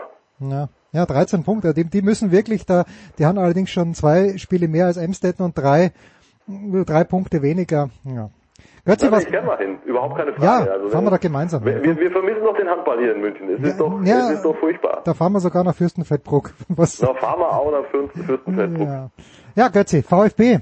Äh, ähm, was, was, was macht der VfB noch? Die spielen die Saison locker zu Ende und schauen, dass Sascha Kalajdzic äh, noch ein paar Tore schießt oder wie zwei Spiele, jetzt ist ja also mindestens zwei Spiele verloren, an die kann ich mich erinnern, Union und gestern dieser Elfmeter, ich glaube auch der Nachschuss war noch spannender als der eigentliche Schuss. Ähm, ähm, was, sag was zum VfB. Freut's dich Ja, trotzdem? schwierig, ich- ich- schwierig da was zu sagen, weil ich jetzt tatsächlich die, die, äh, die letzten beiden Spiele nur rudimentär verfolgen konnte. Ähm, ich habe bloß gestern, das war ganz witzig, da habe ich, ich habe immer wieder in den Ticker reingeguckt, ich konnte nicht gucken. Äh, und dann stand der 1 für Wolfsburg und dann lese ich hier 11 Meter für den VfB, ja, und ich denke mir, geil, und, und aktualisiere und aktualisiere und aktualisiere. Und es kommt nicht, ich denke mir, das gibt's doch nicht, was ist passiert mit diesem Elfmeter? Aktualisiere zum fünften Mal 2-0 Wolfsburg. Und dann kommt in einer Meldung Elfmeter verschossen, Gegenzug, Tor Wolfsburg, hatte ich keinen Bock mehr. Also ja, ähm, äh, der VfB spielt immer noch, was ich mitkriege, äh, was ich sehe, herzerfrischend und manchmal ein bisschen zu naiv und äh, natürlich auch äh, nach wie vor extrem offensiv. Wir wollen das jetzt nicht kritisieren, das hat ja auch die ganzen Erfolge gebracht. Es waren auch einige verletzt. Ähm, also ich meine, der Ausfall von Silas hat dem VfB nicht sonderlich gut getan, nur mal als Beispiel. Ja, klar.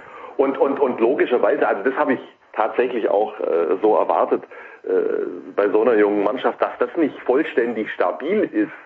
Das äh, bringt die Natur der Sache mit sich, aber wir haben ja genug Abstand nach unten. Ich fände es echt schade, wenn sie jetzt sozusagen äh, in Saisonende rein in so einen Negativlauf kämen. Also das Programm hat es ja schon noch in sich. Das ja. Ich hoffe, dass sie da jetzt auch noch ein, zwei, drei Erfolgserlebnisse haben, damit, damit dieser äh, sehr positive Gesamteindruck nicht verwässert wird. Und was mit Kalajdzic passiert, weiß ich nicht. Naja, der wird Europameister mit Österreich, das weiß ich, dass das passiert. Aber, äh, jetzt können wir wieder die Klammer schlagen. Ja. Was, hast, was hast denn du zu dir genommen, dass du so, so äh, exorbitant gut gelaunt bist? Also jetzt, jetzt kommen wir natürlich mit der Behauptung in den Bereich, wo ich mir langsam Sorgen mache. Jens. Ja, natürlich. Ja.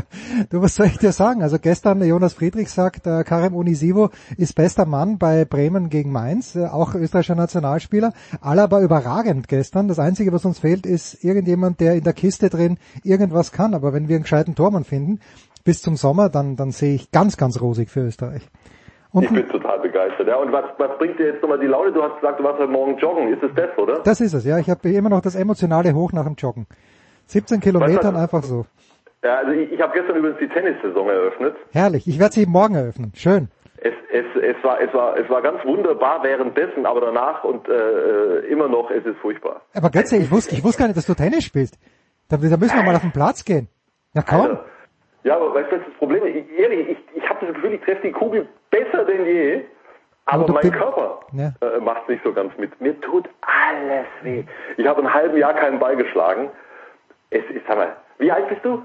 Naja, älter als du, um vier Jahre. Na, um drei Jahre. Um drei ja, Jahre älter als du. Wieso, wieso tut mir denn immer alles weh und dir nicht, oder wie? Weil ich nicht mehr Tennis spiele, deswegen tut mir nichts weh.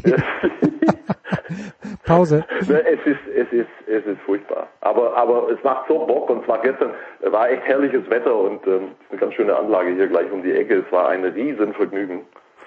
Geht's raus und spitzt Tennis, will euch Götzi sagen. Pause. Ja, vo- voll. Das ist, also man muss es tun. Es ist, es ist einfach schön da an der frischen Luft und ja, war gut.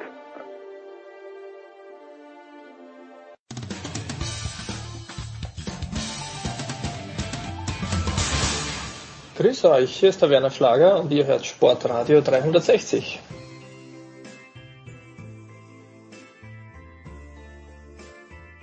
In der Big Show 505 geht's jetzt weiter mit Motorsport äh, für die Formel 1. Da nehmen wir uns noch einen kleinen, ein paar Minuten Zeit, die kommt ein bisschen später, aber Stefan de Vois Heinrich hat bekanntermaßen alle Rennserien im Blick. Grüß dich, der Vois. Ich grüße dich, lieber Jens, und natürlich auch alle unsere Zuhörer. Ja, also wir haben äh, Eddie Milke auch noch auf dem Plan. Mal schauen, ob sich der Eddie meldet. Aber es tut sich ja sehr, sehr viel rund um den Globus und ab und zu schauen ja, wir auch in die USA. Indica ist losgegangen und äh, es war, um es gelinde zu sagen, The Voice, es war spektakulär. Ja, es war spektakulär, wenn auch ein bisschen anders als bei der Formel 1 in Imola. Es hat nämlich ordentlich, wirklich ordentlich gekracht und das nicht nur mit zwei Autos, äh, sondern mit mehreren, weil der amtierende Champion Joseph Newgarden beim Start einen relativ blöden Fehler gemacht hat über eine Kuppe. Die sind in Alabama gefahren, im sogenannten Barber Motorsport Park, der auch tatsächlich so ein bisschen bergauf, bergab ist wie Imola, mhm. allerdings etwas neuer mit breiterer Bahn. Insofern ist Gott sei Dank da keinem Fahrer was passiert. Aber es war wieder ein spektakulärer Auftritt. Äh, inzwischen ja auch, müssen wir sagen, aus europäischer Sicht mit äh, äh mehr Interesse, weil Romain Grosjean inzwischen mhm. äh, rübergewechselt ist von Haas nach seinem Bahrain-Feuerunfall inzwischen genesen, jetzt bei den Indycars dabei hat sein Debüt gegeben. Es hat sein Debüt gegeben NASCAR siebenfach Champion Jimmy Johnson, der jetzt also in der US Formel 1 fährt, nicht mehr mit Autos mit Dach. Da waren wir auch sehr drauf gespannt, wie der sich schlägt und Scott McLaughlin vom anderen Ende der Welt, nämlich von Australien. Der ist dreifacher äh, australischer Tourenwagen-Champion. Und Roger Penske, der mit ihm äh, in einem Ford Mustang in Australien triumphiert hat, hat ihn jetzt nach Amerika geholt und in den Indycar gesetzt. Also auch der hat sein Debüt gegeben. Ja, dann äh, lass uns gleich mal bei Romain Grosjean bleiben. Ist der, mhm. fährt er jetzt in der Indycar-Serie auch für Haas oder äh, hat er einen anderen? Ausstatter. Ah, nicht nee, Auslöser. der hat, äh, der fährt für Dale Coin Racing, hm. was ein relativ kleines Team ist, klein, aber fein. Die haben durchaus auch das Potenzial, mal Rennen zu gewinnen, wie wir in den letzten Jahren gesehen haben. Zum Beispiel mit Sebastian Bourdais, den wir ja auch noch aus der Formel 1 kennen. Ähm, also das ist schon ein gutes Team, äh, wenn sicherlich auch nicht so ein, so ein Mehrwagen-Spitzenteam mit wahnsinnig Budget wie zum Beispiel Roger Penske oder die Ganassi-Truppe. Mhm. Nicht zu vergessen, dass natürlich auch dort Michael Andretti, der Sohn der Rennlegende Mario Andretti, seit Jahren ein siegreiches Team hat. Und einer von dessen Fahrern hatte richtig auch Glück, denn bei dieser Massenkollision hat es wirklich auch einige spektakuläre haarige Momente gegeben.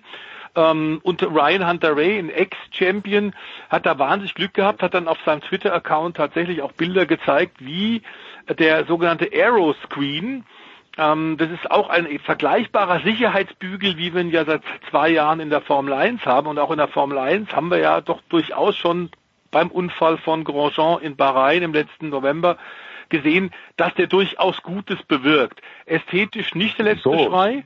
Die amerikanische Version haben sie tatsächlich jetzt äh, äh, auch installiert und das funktioniert gut. Und Ryan Hunter Ray muss man zugeben, hat wahrscheinlich, äh, es hat ihm wahrscheinlich das Leben gerettet, denn sonst wäre er von einem Rad erschlagen worden. Das war das Gute. Das heißt, in der Formel 1 funktioniert dieses Sicherheitsfeature mit dem Sicherheitsbügel und bei den Indycars ist nun auch bestätigt, das bringt wirklich ein Mehr an Sicherheit. Ja. Mehr an Sicherheit bringt für uns immer Eddie Milke, der jetzt dazugekommen ist. Grüß dich, Eddie. Servus, schönen guten Tag. Ja, also das ist die Indica-Serie. Äh, ganz kurz noch The Voice. Äh, ich weiß nicht, inwieweit, Eddie, hast, hast du das mitverfolgt, Indica, oder ist, äh, hast, hattest du an diesem Wochenende nicht genug Zeit, dir auch noch das anzuschauen? Doch, ich habe ein bisschen geguckt, natürlich, klar. Ich habe mich äh, ja auch sehr gefreut, und zwar für Romain Grosjean, dass er da wirklich ein gutes Wochenende hatte, was ja nicht unbedingt so zu erwarten war nach seinen Verletzungen, nach seinem Feuerunfall vom letzten Jahr. Nee, war eine spannende Angelegenheit. Hat mir gut gefallen. Ja, äh, der Voice, wer hat gewonnen? Das haben wir, glaube ich, noch gar nicht gesagt. Alex Palou, ein Fahrer, der vor ein paar Jahren noch in der European Open gefahren ist. Das war eine unterklassige Formel 3 Rennserie, aber da fiel er schon auf. Fuhr dafür, fuhr dafür Ex-Meister Adrian Campos, der leider letztes Jahr verstorben ist, aber sein Nachwuchsteam wird weitergeführt. Und Palou ist äh, zwar ein Jahr schon sporadisch in einem kleinen Indycar-Team gefahren, aber jetzt hat er tatsächlich nach seinen guten Leistungen, Einzelleistungen im letzten Jahr, den Ruf ins Top-Team bekommen, neben Scott Dixon, also bei Ganassi Racing. Und sein allererstes Rennen für Ganassi hat der tatsächlich auch gewonnen. Ähm, das ist bisher erst eine Geschichte des US-Formelsports und das geht weit über 100 Jahre, gibt es das ja schon. Ähm, haben nur zwei andere Fahrer geschafft, die jeweils dann auch Meister geworden sind. Also für diesen jungen Spanier ein sehr, sehr guter Beginn. Jimmy Johnson hat sich äh, bei dem Wechsel von NASCAR auf IndyCar auch leidlich gut geschlagen, war, war beim hinteren Feld, hat das Rennen beendet, hat einen Fehler gemacht, Dreher drin. Das ist, glaube ich, bei so einem Wechsel, einem dramatischen Wechsel vom Fahrverhalten her durchaus auch eingeplant, hatte wahnsinnig Spaß und eine sehr steile Lernkurve. Und Scott McLaughlin ähm, gilt als Supertalent, eben aus Down Under. Äh, der hat sich im vorderen Mittelfeld äh, klassiert und war bei einigen Qualifikationsrunden richtig stark. Also da kommen aus den verschiedenen Herrenländern, aus Frankreich Grosjean, aus Australien McLaughlin und mit Jimmy Johnson ein US-Superstar, aber eben mit Rennautos mit Dach durchaus eine Menge neues Blut zu den Indycars, die im letzten Jahr schon in 16 Rennen 13 verschiedene Siege hatten. Also das ist eine richtig ausgeglichene, sehr spektakuläre Meisterschaft ähm, und deswegen glaube ich, haben wir es bei Sportradio jetzt auch mal auch mal erwähnt. Ja, mit Recht, werden wir auch weiterhin machen. So. Selten ist ein P7 oder vielleicht doch nicht ein siebter Platz, äh, äh, Eddie, ausführlicher diskutiert worden als jener von Marc Marquez am vergangenen Sonntag in Portimao, dritter Lauf zur MotoGP. Wie beurteilst du denn das Comeback des Großmeisters? Also was das für vor allen Dingen ihn selber, für Marc Marquez selbst bedeutet hat, hat man ja direkt nach der Zieleinfahrt gesehen, als er dann in der Box angekommen ist, was da alles an Emotionen aus ihm rauskam. Äh, also das wird normalerweise natürlich beim siebten Platz für einen achtfachen Weltmeister nicht so der Fall sein. Aber die ganze Unwägbarkeiten, die drei Operationen, ähm, neun Monate nicht auf dem MotoGP-Bike gesessen. Ja, und dann wusste er ja vor dem Rennen gar nicht, äh, wie lange hält das überhaupt? Wie lange kann ich? Wie ist das mit meiner Physis? Ähm, also sensationell für mich, dieser siebte Platz. Und äh, ja, ich denke mal, dass seine Muskulatur in den nächsten Wochen Stück für Stück verbessert sein wird. Und ich glaube, dass wir übernächstes Wochenende in Jerez de la Frontera schon wieder einen ganz anderen Marc Marquez sehen werden, der nämlich ganz vorne mitfahren wird. Ja, siebter Platz, aber wenn man sich so anschaut, wer da vorne dabei war, der Voice, also Honda, wenn jemand mit der Honda fahren kann, dann nur der achtfache Weltmeister, scheint's. Ja, so ist es. Das haben wir aber in den letzten Jahren eigentlich auch schon immer gesehen. Es war ein fantastisches Comeback. Äh, Eddie hat es absolut richtig gesagt. Ein sehr tapferes Rennen. Die Qualifikation hat schon mal gezeigt, dass er natürlich nichts von seinem Können verlernt hat, aber jetzt auf seinen Körper hören muss und es auch tut. Denn klar, diese neuneinhalb Monate waren es fast, ähm, haben ihn auch nachdenklich gemacht. Und zwischenzeitlich war überhaupt nicht klar, wird er je wieder Motorradrennen fahren können. Das macht psychisch, glaube ich, mit dir auch eine ganze Menge. Er wusste auch nicht, ob sein Arm wieder so gut wird, dass er den vernünftig im normalen Leben wird äh, belasten können. Es ist dann alles wirklich gut ausgegangen, aber er wird es Schritt für Schritt, Step für Step machen und hat dieses Comeback natürlich sehr gut vorbereitet äh, und hat aber seine Kraft ganz offensichtlich äh, clever eingeteilt und äh, hat es nicht mit der Brechstange versucht. Damit war er auch sehr, sehr gut beraten. Ähm, aber man sollte nicht vergessen, siebter Platz klingt eigentlich äh, relativ schlecht, aber für einen achtfachen Weltmeister müssen wir auch sagen, er ist zehn Sekunden nur hinter Sieger Vinales ins Ziel gekommen. Das äh, zeigt schon, was für eine äh, intensiven Wettkampf und Wettbewerbsintensität wir tatsächlich aktuell in der MotoGP haben. Wir haben es ja beim Auftaktwochenende auch schon gesagt. Das waren die engsten Zieldurchfahrten der Top 10, der Top 15 aller Zeiten. Und genau da kommt jetzt Marc Marquez zurück. Das ist zäh, es ist schwierig, aber genau wie, wie äh, Eddie gesagt hat, äh, die Emotionen, die Tränen, die da auch hinterher kamen, für ihn völlig untypisch an einem Rennwochenende zeigt der bekanntermaßen üblicherweise wenig Emotionen ähm, aber er konnte es einfach nicht verbergen. Äh, es war so eine irrsinnige Erleichterung, dass er jetzt wieder Rennen fahren kann, dass er gemerkt hat, der Arm hält, wenn natürlich auch äh, das Fahren eines MotoGP-Bikes du nicht simulieren kannst. Du musst einfach dann fahren und gucken, wie das hält. Er hat das sehr, sehr clever gemacht und mit ihm ist wieder zu rechnen. Allerdings die Artikel, die jetzt da momentan kommen mit Spekulationen, ob er dann in diesem Jahr Weltmeister wird, weil er eh aktuell nur ein paar Punkte Rückstand nach drei von 19 Rennen hat, auf Spitzenreiter Quattararo, halte ich für deutlich verfrüht. Ähm, wir sollen froh sein, dass er wieder da ist, was wir auch insgesamt gesehen haben an der Medienresonanz. Eine Menge, Menge Leute, die eigentlich so mit Motorradrennen fahren, nicht so viel zu tun haben, hatten das aber mitbekommen und haben einen auch in den Tagen danach gefragt, sag mal, dieser Marquez, ist er jetzt zurück? Ist er wieder gesund? Und was hat er gemacht? Und es war ein grandioses Comeback, müssen wir sagen, und macht deutlich Freude auf mehr. Ja, also äh, du hast jetzt gesagt, dass Maverick Vinales am Wochenende gewonnen hat. Eddie ist äh, Quattararo war, war, war, war der Sieger, war der Sieger. Der hat jetzt zwei Rennen gewonnen. Korrigier mich bitte, Eddie. Äh, aber der hat doch letztes Jahr auch die ersten beiden Rennen gewonnen und dachte ich mir, das wird ein bisschen Fahrt werden, weil Fabio Quattararo Weltmeister wird. Jetzt hat er von den ersten drei Rennen zwei gewonnen. Ist der Junge um ein Jahr jetzt reifer? Ist er um ein Jahr besser geworden? Definitiv. Und man darf ja nicht vergessen, er ist jetzt offizieller Werksfahrer, Nachfolger von Valentino Rossi in der offiziellen Werksmannschaft, versteht sich sehr, sehr gut mit seinem Boxenpartner, mit seinem Boxennachbarn Maverick Vinales. Das war äh, unter Maverick Vinales und Valentino Rossi nicht so der Fall, dass die so einen engen Austausch hatten.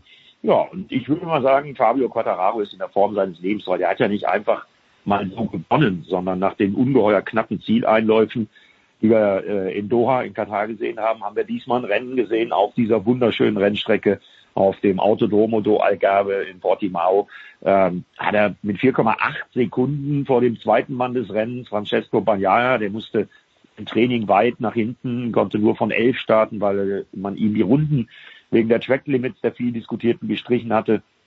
Ähm, also die beiden äh, sind für mich im Moment erstmal so die, die ein bisschen rausstechen. Fabio Quattararo und Deco Bagnaia das sind für mich im Moment so die Ausnahmeerscheinungen da. Von dem aber insgesamt nach wie vor noch ungeheuer starken Fahrerfeld, äh, was wir in der MotoGP haben. Ein bisschen Sorgen mache ich mir allerdings um unseren Valentino Rossi. Mhm. Also äh, drei Rennen, keine Punkte, am Sonntag gestürzt, im Duell mit seinem Bruder, im Übrigen mit Luca Marini. Äh, also ein bisschen Sorgen mache ich mir da gerade, weil hm, das wissen wir alle. Der fährt jetzt nicht mehr MotoGP, weil er noch Geld verdienen muss. Da dürfte er genug von haben. Äh, und der hat es doch selber angekündigt, dass er so rund um Mugello, ähm, also so zur Saisonhalbzeit, dann bekannt geben wird, ob er noch ein Jahr dranhängt oder nicht. Ich befürchte, wenn er nicht schnell eine Wendung zum Guten passiert bei Valentino Rossi, dann hat er relativ schnell auch keine Lust mehr, weil das äh, ist nicht äh, sein Style, das ist nicht seine Liga. Hm. Ja, und dann ein Wort vielleicht noch, äh, ein kleines Lebenszeichen. The Voice hat es gegeben von KTM, Brad Binder, mhm. einigermaßen gut vorne dabei, weil die Strecke ihnen äh, besser gelegen hat als jene in Doha, weil KTM was gemacht hat, weil der Rennverlauf so glücklich war. Warum ist es diesmal ein bisschen besser gelaufen? Ich glaube, weil sie das Problem jetzt besser einkreisen können, aber KTM hat natürlich auch das Problem, äh, dass ganz offensichtlich bei der Michelin-Auswahl der Reifen, die den MotoGP-Teams und Fahrern 2021 äh, zur Verfügung stehen, ihr Lieblingsharter äh, Vorderreifen, mit dem sie im letzten Jahr ja drei Grand Prix gewonnen haben, leider nicht mehr zur Verfügung steht. Und das ist ein Riesennachteil. Mhm. Ähm, dazu eben auch die mangelnde Testzeit äh, kommt noch dazu. Ich glaube, nach dem Doppelwochenende am Anfang haben es tatsächlich für Portimao, für Porto Portugal ein bisschen mehr verstanden, um was es geht. Brad Binder hat das auch mit einem sehr, sehr, sehr, sehr großen Umstellung seines Fahrstils gut hinbekommen und hat den Reifen tatsächlich dann am Leben halten können. Es geht vor allem tatsächlich um den Vorderreifen und interessant war ja, dass wir eine Menge andere Stürze hatten, die auch jeweils alle übers Vorderrad weggeschmiert sind. Ähm, bei denen war es dann wohl immer, der Vorderreifen war immer am Limit, hat überhitzt, vor allem die rechte Flanke in Portimao und wir hatten Stürze von Johann Sarko, von, von Miller, von Alex Rins, von, von Oliveira, der letztes Jahr ja für KTM in Portimao souverän gewonnen hat und eben auch, wie der Eddie schon sagte, von Valentino Rossi. Ähm, die Reifen sind momentan das, das, das Problem und da wird man die Manpower von KTM brauchen, um auf dem Weg weiterzugehen. Da gehe ich allerdings auch davon aus, dass die Österreicher was finden werden und dass am Ende nicht nur Brad Binder vorne mitfahren kann, der jetzt in diesem Jahr bisher einen achten und einen fünften Platz hat rausholen können, äh, sondern dass es weiter nach vorne geht. Aber wir sollten nicht vergessen, wir haben sechs verschiedene Hersteller in den Top 7, auch wieder ein Portimao gehabt. Das Feld ist extremst eng. Wenn du da also einen, einen technischen Nachteil hast, wie jetzt KTM äh, mit dieser Reifenallokation von, von Michelin, dann ist das natürlich, haut dich das ordentlich zurück und das heißt jetzt in die Hände spucken arbeiten. Hm. Wann wird wieder Eddie in der Formel E gearbeitet? Der Voice hat mir vorhin zugerufen, dass es äh, politische Querelen gibt. Was, was tut sich gerade in der Formel E? Welche politischen Querelen? Ja, nicht politische Querelen, sondern eigentlich der Attack Mode. Das ist diese Zeitbombe, die da momentan tickt. Ähm, das muss man, das werden die sicherlich auch äh, jetzt thematisieren. Das war bei den ersten Rennen ja leider ein großes Ärgernis. Prinzipiell eingeführt, um tatsächlich mehr Chancengleichheit zu gewährleisten und die Fans auch mit äh, Online-Voting mehr einzubinden, was theoretisch eine sehr gute Idee ist und ja auch angenommen wird, haben wir in den letzten Jahren gesehen. Da sind viele Fans dabei, die mittippen, ihren Lieblingsfahrer unterstützen. Aber das kann natürlich nicht sein, dass am Ende, wenn du aufgrund der Rennsituation eines Safety Cars oder eines vorzeitigen Rennabbruchs sogar, äh, dann deinen zweiten oder dritten Schuss des Attack Modes, der vorgeschrieben ist, nicht abrufen kannst, dass du dann Strafen bekommst, äh, macht für mich nicht wirklich Sinn. Das ist jetzt bei den ersten beiden Rennen äh, mehreren Fahrern passiert, äh, jetzt zuletzt eben auch in Rom. Und ich glaube, da müssen sie ran. Das muss man regeln. Ich glaube aber, es ist jetzt ziemlich offensichtlich geworden, dass das da ein, ein größeres Problem ist und da, da wird man zusammen die Formel E mit der FIA sicherlich eine Lösung finden. Das ist zu hoffen. Ja, äh, da gebe ich dir als Kommentator völlig recht. Ich habe das in meinem Kommentar äh, auch gesagt. Also insbesondere in Diria äh, es extrem auf, weil muss man sich vorstellen, man ist äh, René Rast meinetwegen ähm, oder auch Jean-Éric Verne, dem äh, ist dafür äh, sogar den Podestplatz dann mhm. flöten gegangen. Man timet sich das so, dass man in der entscheidenden Phase des Rennens am Ende, man kann ja nicht riechen, dass das Rennen hinter einem Safety Car zu Ende geht. Man teilt sich das so, dass man am Ende einen Vorteil gegenüber der Konkurrenz hat und dann wird man dafür noch bestraft. Also diese Regel gehört sofort abgeschafft, weil, weil die ist bescheuert. Äh, was anderes kann man dazu gar nicht sagen. Gebe ich dir also völlig recht. Ja. So, wir machen eine kurze Pause von bescheuerten Regeln. Danke, Eddie. Der Voice bleibt noch da. Wir werden noch ganz kurz über die Formel 1 sprechen oder vielleicht sogar ausführlich. Danke, Eddie Milke. Wann werden wir, wann werden wir, wie, ganz langsam, wann werden wir dich wieder hören, Eddie? Also wer will, kann schon am Samstagmorgen um 7.15 Uhr einschalten. Freies Training auf ran.de, 9.10 Uhr, zweites freies Training ran.de, 10.45 Uhr dann die Qualifikation und dann um 14.30 Uhr am Samstag das erste Rennen. Ja, und Sonntag habe ich eh nicht strammes Programm. Sonntag 7.55 Uhr, vorher natürlich Corona-Test, dann 9.45 Uhr die Quali und dann ab 13.30 Uhr das Rennen 2 aus Valencia. Ja, und ich bin mal ganz gespannt, was das wird. Völlig andere Streckencharakteristik kenne ich ja aus der MotoGP sehr, sehr gut. Man fährt eine verkürzte Variante, aber es ist eben kein Stadtkurs mit Mauern, sondern eine richtig permanente Rennstrecke mit Auslaufzonen und Gießbetten und allem, was so dazugehört. Also was völlig anderes. Bin ich mal gespannt. Wir freuen uns darauf bei Eddie Milke und Alles bei RAN.de. Danke Eddie, kurze Pause.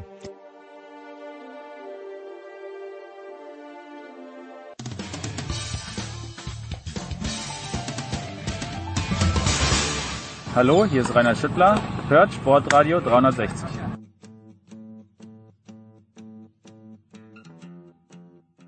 Es geht weiter in der Big Show 505 mit Motorsport. Wir haben es angekündigt. Die Formel 1. Der Voice ist dabei geblieben. Stefan der Voice Heinrich neu dazugekommen von motorsport.com. Stefan Ehlen. Servus Stefan. Servus. Und er hat sich ins Auto gesetzt, ist nach Imola gefahren und hat mit Max Verstappen die Starttaktik durchgenommen. Ja, ich setze mich auf die Seite von Hamilton. Ja, ich dränge ihn ein bisschen raus und der soll nicht blöd rumjammern. Ist es wirklich so abgelaufen, Philipp Schneider? Nein, Jens, ich muss dich jetzt total derbe enttäuschen. Ich habe es leider diesmal nicht Nein, das ist enttäuschend. Doch, aber aus, aus, persönlichen Gründen war ich leider nicht da. Deswegen möchte ich jetzt auch nicht so tun, als wäre ich da gewesen. Ähm, insofern ist dieser Plausch ausgefallen. Ich hoffe, ich kann trotzdem weiterhelfen. Ja, das, das hoffen wir auch. Aber doch, äh, Stefan Edel mal eine schöne Startphase wo äh, Verstappen schon gezeigt hat, äh, okay, in dem Jahr möchte ich Weltmeister werden. Ja, absolut. Und er hat es clever gemacht. Also er hat sich ja für die erste Kurve dann die Innenbahn ausgesucht und damit war im Prinzip klar, egal was der Hamilton auf der Außenbahn versuchen wird, der Verstappen wird mit ihm den Hamilton machen. Also was der Hamilton sonst in Kurve 1 auch mal mit Bottas macht oder mit Rosberg aus der Vergangenheit, nämlich einfach reinhalten, eiskalt zumachen, den anderen Kollegen über den Randstein schicken, das hat der Verstappen gemacht. Und damit war im Prinzip dieses Rennen schon mal vorentschieden, zumindest in der Startphase dann. Und ne, der Hamilton hat sich ja dann über den Randstein gerettet und da auch ein bisschen den Frontflügel beschädigt und am Unterboden ein paar Kratzer geholt. Ähm, aber das war irgendwo vorgezeichnet, dass der, der innen ist, auf jeden Fall nicht nachgeben wird. Und ja, das war halt die Härte, die man an den Tag legen muss. Du sagst es, wenn man Weltmeister werden will, dann muss man auch irgendwo Kante zeigen. Das hat der Verstappen gemacht und ja, am Ende hat er ja auch den Lohn eingefahren, nämlich den Sieg. Ja, der Voice, warum warum sind die zusammengerückt? Ihr habt, ihr habt mir immer erzählt, große Veränderungen erst 2022 dann, aber warum ist Red Bull plötzlich gleich schnell wie der Mercedes? Manche sagen sogar um, um drei, vier Hundertstel vielleicht schneller. Das haben wir ja zum in Katar auch schon gesehen, ähm, dass in der Tat äh, bei den ersten Rennen, dass die auf Augenhöhe sind. Das Problem bei äh, Red Bull war in den letzten Jahren immer, dass die äh, Anfang der Saison immer etwas zurückgelegen haben ähm, und auch ein bisschen Zuverlässigkeitsprobleme hatten. Wir haben gesagt, wenn die jetzt seit Beginn der Hybrid-Ära äh, 2014, wenn die es in diesem Jahr tatsächlich schaffen, die Weiterentwicklung, die ihnen im letzten Jahr ja auch dazu gebracht hat, dass sie am Ende der Saison auf Augenhöhe mit Mercedes waren, wenn sie das jetzt über den Winter super hinkriegen und bisschen mehr Zuverlässigkeit ins Auto, dann kann das eine richtig muntere Saison, Titanenkampf werden. Und so sieht's tatsächlich auch aus nach der aktuellen Situation und, und auch Diskussionen, die wir dann hinterher aus dem Fahrerlager gehört haben, plus auch Statements von Dr. Helmut Marko bei den Kollegen von äh, Servus TV, geht man aktuell davon aus, Mercedes tatsächlich im Qualifying noch bisschen zurück, haben aber seit dem ersten Rennen ganz offenbar im Renntrim was gefunden und wir sollen nicht, sollten nicht vergessen, es war ja auch absichtlich eine Reglementsänderung um die überlegenen Mercedes ein bisschen einzubremsen, nämlich aerodynamisch Unterbodenveränderungen. Das trifft nicht nur Mercedes, sondern wie wir feststellen, das trifft eben auch die Neugrünen, nämlich Aston Martin und damit auch Sebastian Vettel hart. Hm. Philipp, jetzt äh, gibt ja den schönen Spruch, zuerst hatte er kein Glück, dann kam auch noch Pech dazu. Bei Lewis Hamilton muss man ja sagen, Zuerst hatte er Glück und dann kam auch noch kein Pech dazu, weil normalerweise, er hat sich ja schon eigentlich verabschiedet aus dem Rennen, dann passiert dieser Unfall zwischen Bottas und Russell und plötzlich wird Hamilton Zweiter. Also ich glaube, wenn ich Lewis Hamilton gewesen wäre, Philipp, ich wäre in die nächstgelegene Kirche gegangen und hätte drei, vier Kerzen angezündet. Er hat sich natürlich verdient, aber viel glücklicher wird kein Rennverlauf mehr in diesem Jahr stattfinden. Do you agree? Äh, absolut, absolutely. Ähm, und ich glaube, der Luis ist auch der Letzte, der da nicht zustimmen würde. Äh, also was sich da zugetragen hat nach seinem sehr, doch für ihn sehr unüblichen Fehler, wobei man ja auch sagen muss, äh, das kann halt bei diesen Bedingungen halt auch wirklich mal passieren. Also selbst einem Lewis Hamilton, dass er da halt tatsächlich auf die, auf die feuchte Seite der Strecke gerät und dann halt die Kurve nicht mehr bekommt, aber dass dann ausgerechnet danach eine Rennunterbrechung folgt, sodass er sich zurückrunden kann, äh, um wieder den Anschluss zu finden, ähm, das war natürlich äh, tatsächlich die, die ganz große Führung von ganz oben. Äh, andererseits muss man dann schon auch sagen, das, was er dann gemacht hat von, von Platz neun, wie er sich da nach vorne gekämpft hat, das war dann halt auch wieder, muss man zugeben, einfach fehlerfrei ne? und tipptopp, was er da gemacht hat. Also das äh, hätte jetzt wirklich auch nicht jeder Fahrer, zumal nach dieser ähm, nach, nach diesem Erlebnis, das er hatte, also erst diesem Schock und dann dieser Freude, dann, äh, okay, dann durfte er kurz aus dem Auto, aber trotzdem dann so auf den Punkt zu liefern, das ist dann halt eben auch wieder Hamilton. Und, mit ähm, einem angeschlagenen meine, Auto. Mit einem angeschlagenen Auto noch zumal, ganz genau. Und ich meine, jetzt wird ja schon hin und wieder ist äh, hier und da ist zu lesen, irgendwie, ja, das wäre dem Hamilton früher nicht passiert. Das ist jetzt der neue Druck, der tatsächlich von einem Max Verstappen in einem sogar leicht überlegenen Auto äh, verursacht wird. Das muss man, also ich, da bin ich noch ein bisschen, das geht mir ein bisschen zu schnell. Ich würde das ganz gerne noch ein bisschen weiter beobachten. Also das war jetzt, äh, ja, wenn man so will, gab es einen kleinen Fehler in diesem Rennen nach dem Start und einen größeren dann halt später. Aber ob der Hamilton jetzt tatsächlich unter der unter der Last der Verantwortung zusammenbrechen wird, das wage ich dann doch noch zu bezweifeln. Also da brauche ich noch ein paar weitere Belege. Ja. Äh, wie diese Situation, wie äh, Stefan Edel ist diese Situation zu bewerten, zwischen dem möglichen Nachfolger von Lewis Hamilton, nämlich George Russell und Valtteri Bottas, der einfach ein scheiß Wochenende gehabt hat. Äh, der, der Russell geht dann hin zum Bottas. Ich meine, einen Mittelfinger gesehen zu haben, kann mich aber auch absolut täuschen. Ähm, Doch, und, absolut. Der, absolut. okay. Und, und Stefan Ehlen und dann Toto Wolf sagt, naja, der Sportskamerad Russell soll man bitte nicht vergessen, dass er immer noch für Mercedes fährt und soll sich dementsprechend verhalten. Ja, also ich glaube, in den Äußerungen von Toto Wolf, da schwang dann sehr viel Politik auch mit. Also ganz grundsätzlich, ja, der Stinkefinger war da, definitiv. Und ich glaube, der Russell hat auch verlautbaren lassen, so im ersten Moment, äh, willst du uns beide umbringen. Also in. Richtung Bottas. Und der Bottas hat gesagt, was, was willst du eigentlich von mir? Die, die Sportkommissare haben dann gesagt, es ist ein Rennunfall. Man kann jetzt nicht einem Fahrer hauptsächlich die Schuld geben. Deswegen, es ist vielleicht nicht ganz 50-50 insgesamt gewesen, weil im Prinzip ja der, der Russell die ganze Sache eingeleitet hat. Aber unterm Strich war es genau das ein Überholmanöver, ein Überholversuch, es ging schief, ja. Da gehören immer zwei dazu. Der eine macht natürlich irgendwo die Strecke zu. Der Russell hatte aber noch genug Platz. Er kam dann aber raus aufs Gras mit dem Hinterreifen und dann ging es halt dahin und das Gras war halt noch nass, ja. Dann dreht sich das Fahrzeug aus. Es, es rappelt sehr, weil in Imola einfach die Geschwindigkeiten an dem Punkt sehr hoch sind. Die Auslaufzone gibt's quasi nicht. Das ist wie so ein Schlauch auf der Anfahrt zu Tamburello zur ersten Schikane. Und dann hat's halt dementsprechend heftiger gekracht tatsächlich. Die Emotionen muss man dann, glaube ich, auch verstehen. Ich meine, der Russell überholt quasi das Auto, in dem er vielleicht nächstes Jahr sitzen will. Und der Bottas hat wirklich, wie du sagst, ein rabenschwarzes Wochenende gehabt. Die Situation, dass der Russell im Williams den zweiten Mercedes überholen kann, überhaupt, die darf es nicht geben. Also hm. das darf einfach nicht entstehen, diese Situation. Und das ist schon mal der Grundfehler an der ganzen Geschichte. Dass es der Russell probiert, also das kann man ihm natürlich nicht vorwerfen. Dass es dann mal schief geht, ja mal, auch andere haben Fehler gemacht an dem Wochenende. Aber was dann interessant war an den Aussagen von Wolf, und da komme ich jetzt drauf zurück, ähm, er hat quasi kein Wort drüber verloren zunächst einmal, dass der Bottas eigentlich so grottenschlecht unterwegs war, sondern ihm ging es eigentlich darum, eher den Russell so ein bisschen klein zu halten und zu sagen, du Freund, ähm, äh, schön und gut, was du machst, aber ein Mercedes überholst halt nicht. Und da bin ich irgendwo nicht so ein bisschen einverstanden, weil der äh, Wolf selber hat dann später auch nochmal irgendwo anders zurückgerudert und gesagt, naja, der Ayrton Senna hat den Spruch geprägt, wenn du mal nimmer in die Lücke reinstichst, dann bist kein Rennfahrer mehr. Und genau das hat der Russell gemacht. Der hat die Lücke gesehen und gedacht, natürlich mache ich's. Und dass es der Bottas war, mein Gott, ob er das gesehen hat oder ob er das gewusst hat, dem, für den Moment, das war dem wahrscheinlich Wurst. Er wollte einfach überholen, wollte nach vorne kommen. Und insofern muss man das auch respektieren, diesen Willen, dass er sagt, ich will da was reißen. Und dass der Wolf sich dann das so runterlässt und sagt, ja, ähm, er sagt dem George Russell immer, ähm, wenn du gut bist, dann fährst du eines Tages Mercedes und wenn du schlecht bist, dann fährst halt Renault Clio Cup. Und das war jetzt eher Renault Clio Cup. Dann muss ich persönlich sagen, ja, dann muss er aber den Bottas schnellsten ins Bobbycar setzen, weil, also, irgendwo muss man halt auch sagen, der Bottas war halt einfach schlecht und über den verliert er dann zunächst kein Wort das passt dann halt auch nicht zusammen. Also den Russell abkanzel auf der einen Seite ähm, in einem Maß, was meiner Meinung nach nicht ganz angebracht war. Das war das eine. Und das andere, den Bottas quasi einfach so stehen lassen, das fand ich auch ein bisschen irritierend. Mhm. Und ja. wir haben ja dann das Nachspiel noch gesehen, das möchte ich noch kurz sagen. Das Nachspiel am Montag war dann ja ähm, die große Entschuldigung, wie es immer so kommt. Äh, es ist ja eine große Empörungsgesellschaft in vielerlei Hinsicht. Und äh, der Russell wurde sicherlich dahin bewegt äh, von diversen Stimmen, dass er sich möglichst ausführlich öffentlich entschuldigt für alles, was passiert ist, für das Manöver, für sein Verhalten, für ähm, die ersten Emotionen und so.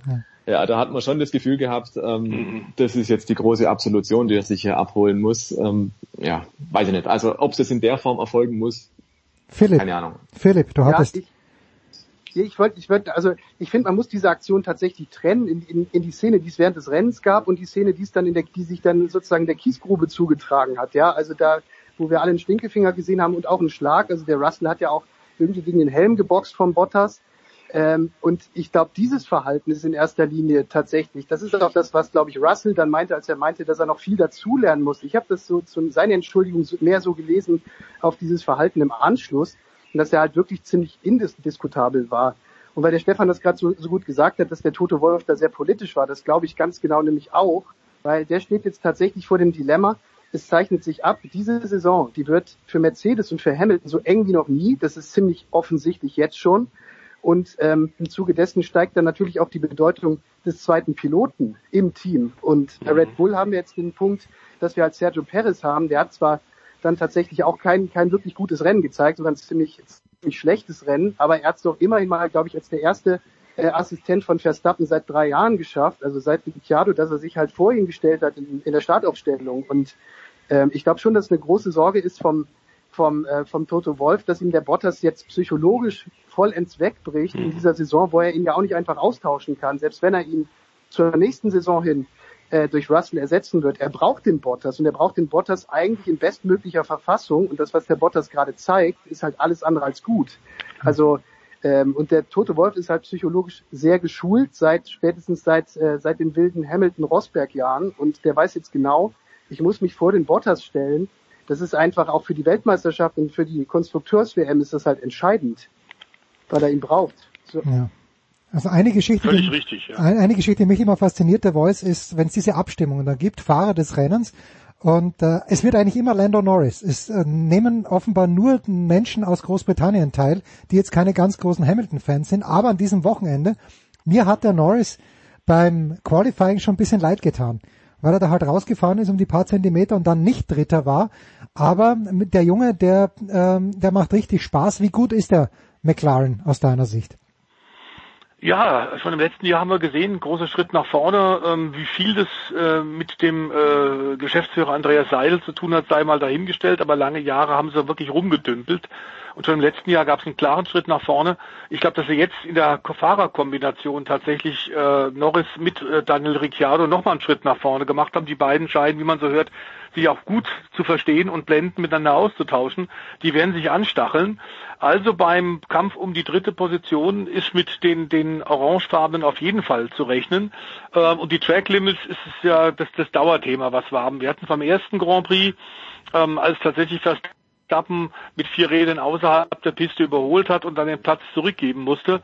Ähm, wir haben es jetzt wieder in Imola gehabt ähm, und äh, ich fand da gut, dass auch im ORF der Alex Wurster relativ deutlich äh, Stellung bezogen hat. Das ist ein leid, leidiges Thema und ich finde tatsächlich, der Weltverband sollte das ander, andere, anders handhaben.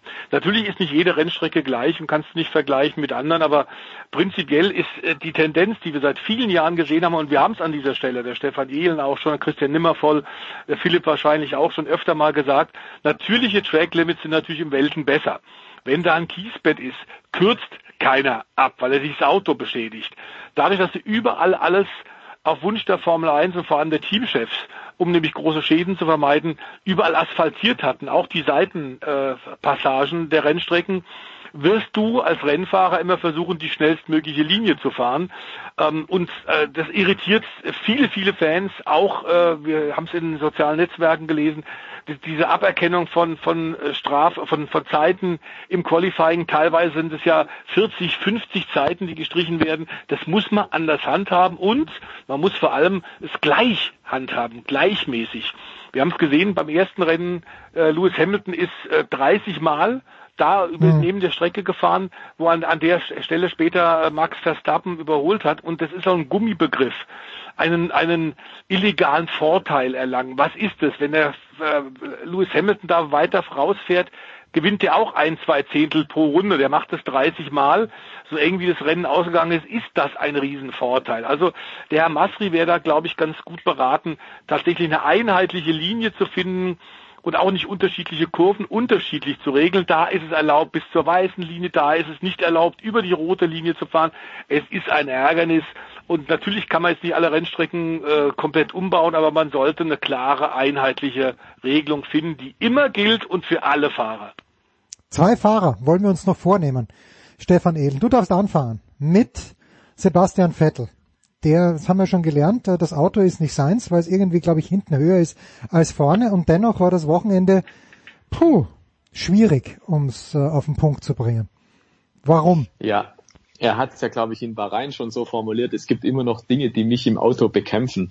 Also er wird noch nicht ganz warm mit dem Aston Martin und das war auch in Imola, ich glaube, ein Stückchen war es besser. Also ähm, man hatte schon die Befürchtung gehabt, dass es in Q1 wieder klemmen wird bei ihm, aber er kam dann weiter. Am Ende war es, glaube ich, statt Platz 13 oder 14. Das war schon mal ein, ein, kleiner Schritt nach vorne für ihn. Im Rennen ist er eigentlich auch sauber unterwegs gewesen. Was ihm dann dieses Mal das Bein gestellt hat, war, ähm, dass die Bremsen bei Aston Martin in der Einführungsrunde beziehungsweise in der Fahrt in die Startaufstellung überhitzt haben. Also da hat mhm. das Team irgendeinen Fehler gemacht, zu viel abgeklebt, mutmaßlich ähm, und hat dann da die, die Regenbedingungen unter- oder überschätzt. Und äh, dadurch, dass da repariert werden musste, waren die Leute vom Team zu lange in der Startaufstellung. Da gibt es ja eine Begrenzung. Bis fünf Minuten vor dem Startsignal darf noch am Auto geschraubt werden, dann müssen die Mechaniker weg sein. Beim Vettel waren sie halt nicht weg. Dann hat man das Auto zum Weiterreparieren in die Boxengasse. Das heißt, er hat dann damit auch schon wieder eigentlich eine Strafe gekriegt. Keine natürlich sanktionierte Strafe, sondern eine Strafe im Sinne von ähm, ein Boxengassenstart ist natürlich keine Belohnung. Hm. Und dann, das ist das, was der Vettel dann nachher eigentlich auch auf die Palme gebracht hat. Es hat dann fast ein halbes Rennen lang gedauert, bis die Rennleitung bzw. bis die Sportkommissare dann diese Strafe für dieses zu lange Arbeiten am Auto ausgesprochen haben. Jetzt muss man wissen, wenn zu lange im Auto gearbeitet wird, zieht es immer eine Strafe nach sich. Das ist klar wie Kloßbrühe. Und dafür muss man nicht lange überlegen, sondern das ist einfach, das ist einfach eine logische Folge.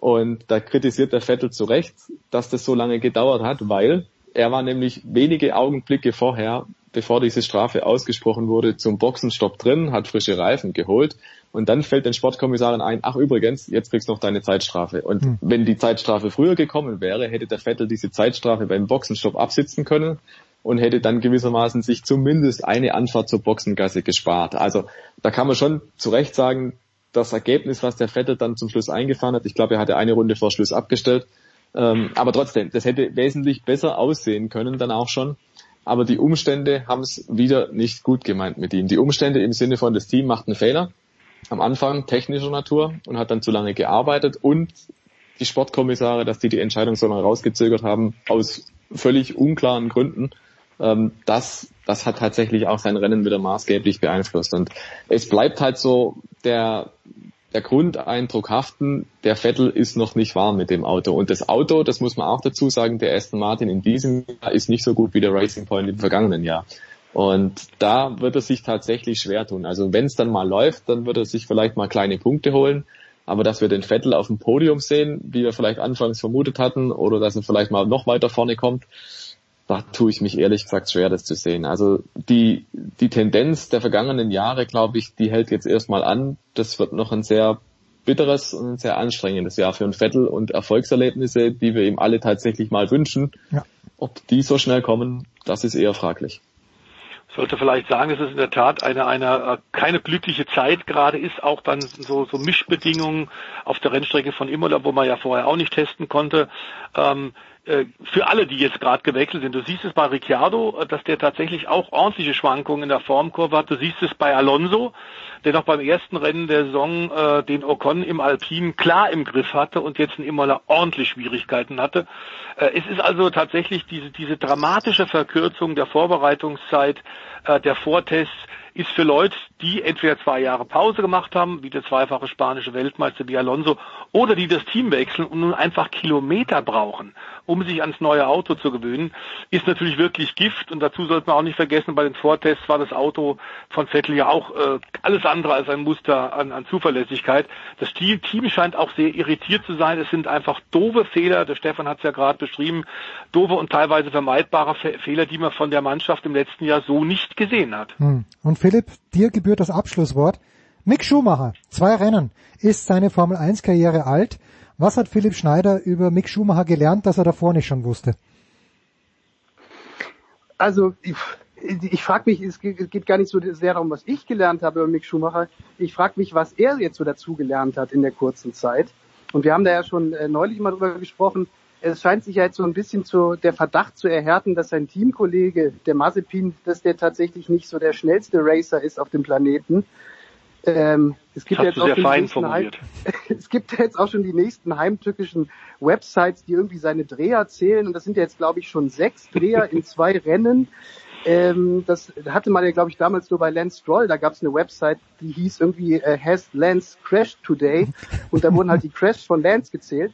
Das sind halt immer diese kleinen Gemeinheiten. Also was jedenfalls absehbar ist, äh, Mick Schumacher ist deutlich schneller als sein Teamkollege. Sein Auto ist allerdings deutlich schlechter als die von als die Autos von den anderen. Was, was ihm da jetzt passiert ist, ähm, also er ist, was, was ich wirklich erstaunlich finde, ist, wie, wie hart er mit sich ins Gericht gegangen ist nach diesem Fehler, ähm, als er sich dann äh, in der Safety Car Phase sozusagen sein Auto beim beim Aufwärmen der Reifen mhm. zu hart von links nach rechts geworfen hat und dann halt sich die die Nase ramponiert hat, also die Nase von seinem Auto ähm, da ist er ja fürchterlich ins Gericht gegangen mit sich und ähm, das fand ich, also ich meine, das ist natürlich einfach eine, eine, eine Charaktereigenschaft, die man von seinem Vater kennt, die der Sohn offensichtlich auch hat, also wirklich dieses Streben nach Perfektionismus und vielleicht bringt ihn das ja auch wirklich weiter äh, oder garantiert bringt ihn das weiter, aber ich, das, was ich nach dem ersten Rennen schon meinte, dass, dass diese Sorge, die äh, behalte ich aufrecht, dass er halt gar nicht so viel lernen kann jetzt in diesem Auto, das er fährt. Ähm, also irgendwie so richtige Überholmanöver und echtes Racing wird in dieser Saison auch so unter trockenen Bedingungen dann irgendwie selten möglich sein für ihn. Und ja, also wir, wir, wir lernen Mick Schumacher jetzt auch jedes Rennen irgendwie besser kennen, so wie er die Formel 1 besser kennenlernt.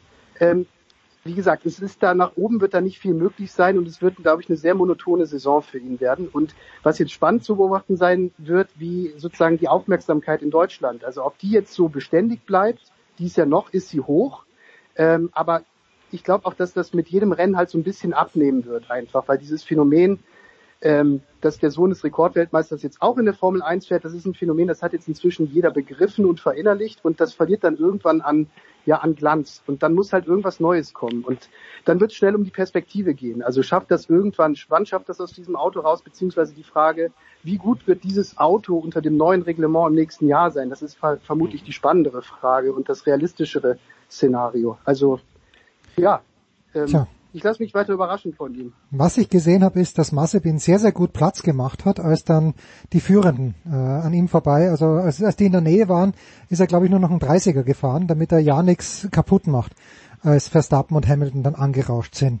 Das war's, der ausführliche Formel 1-Teil. Nächste Woche selbstverständlich wieder, weil Portimao steht an. Äh, schade, dass dieser Kurs in der MotoGP und in der Formel 1 schon so früh verbraten wird gewissermaßen. Ich bedanke mich herzlich bei Stefan der Voice Heinrich, bei Stefan Ehlen und bei Philipp Schneider. Kurze Pause in der Big Show 505, dann machen wir weiter.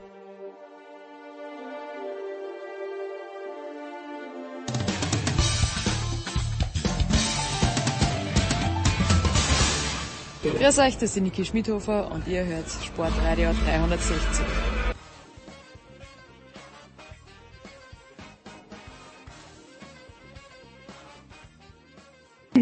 Sportradio 360, die Big Show 505. Ähm, ich muss ganz kurz die Stoppuhr stellen hier, denn es ist bekannt, wenn Saskia Leite in die Big Show kommt, dann nur unter der Auflage, dass sie zwingend am wenigsten Redeanteil von allen hat. Liebe Saskia, ich freue mich trotzdem, dass du ein paar Minuten für uns freimachen kannst. Hallo. Hallo, hallo. Gut, Saskia. Ja, ich fasse mich jetzt kurz, ne? Saskia hat äh, übers Wochenende die deutschen Meisterschaften begleitet im Schwimmen.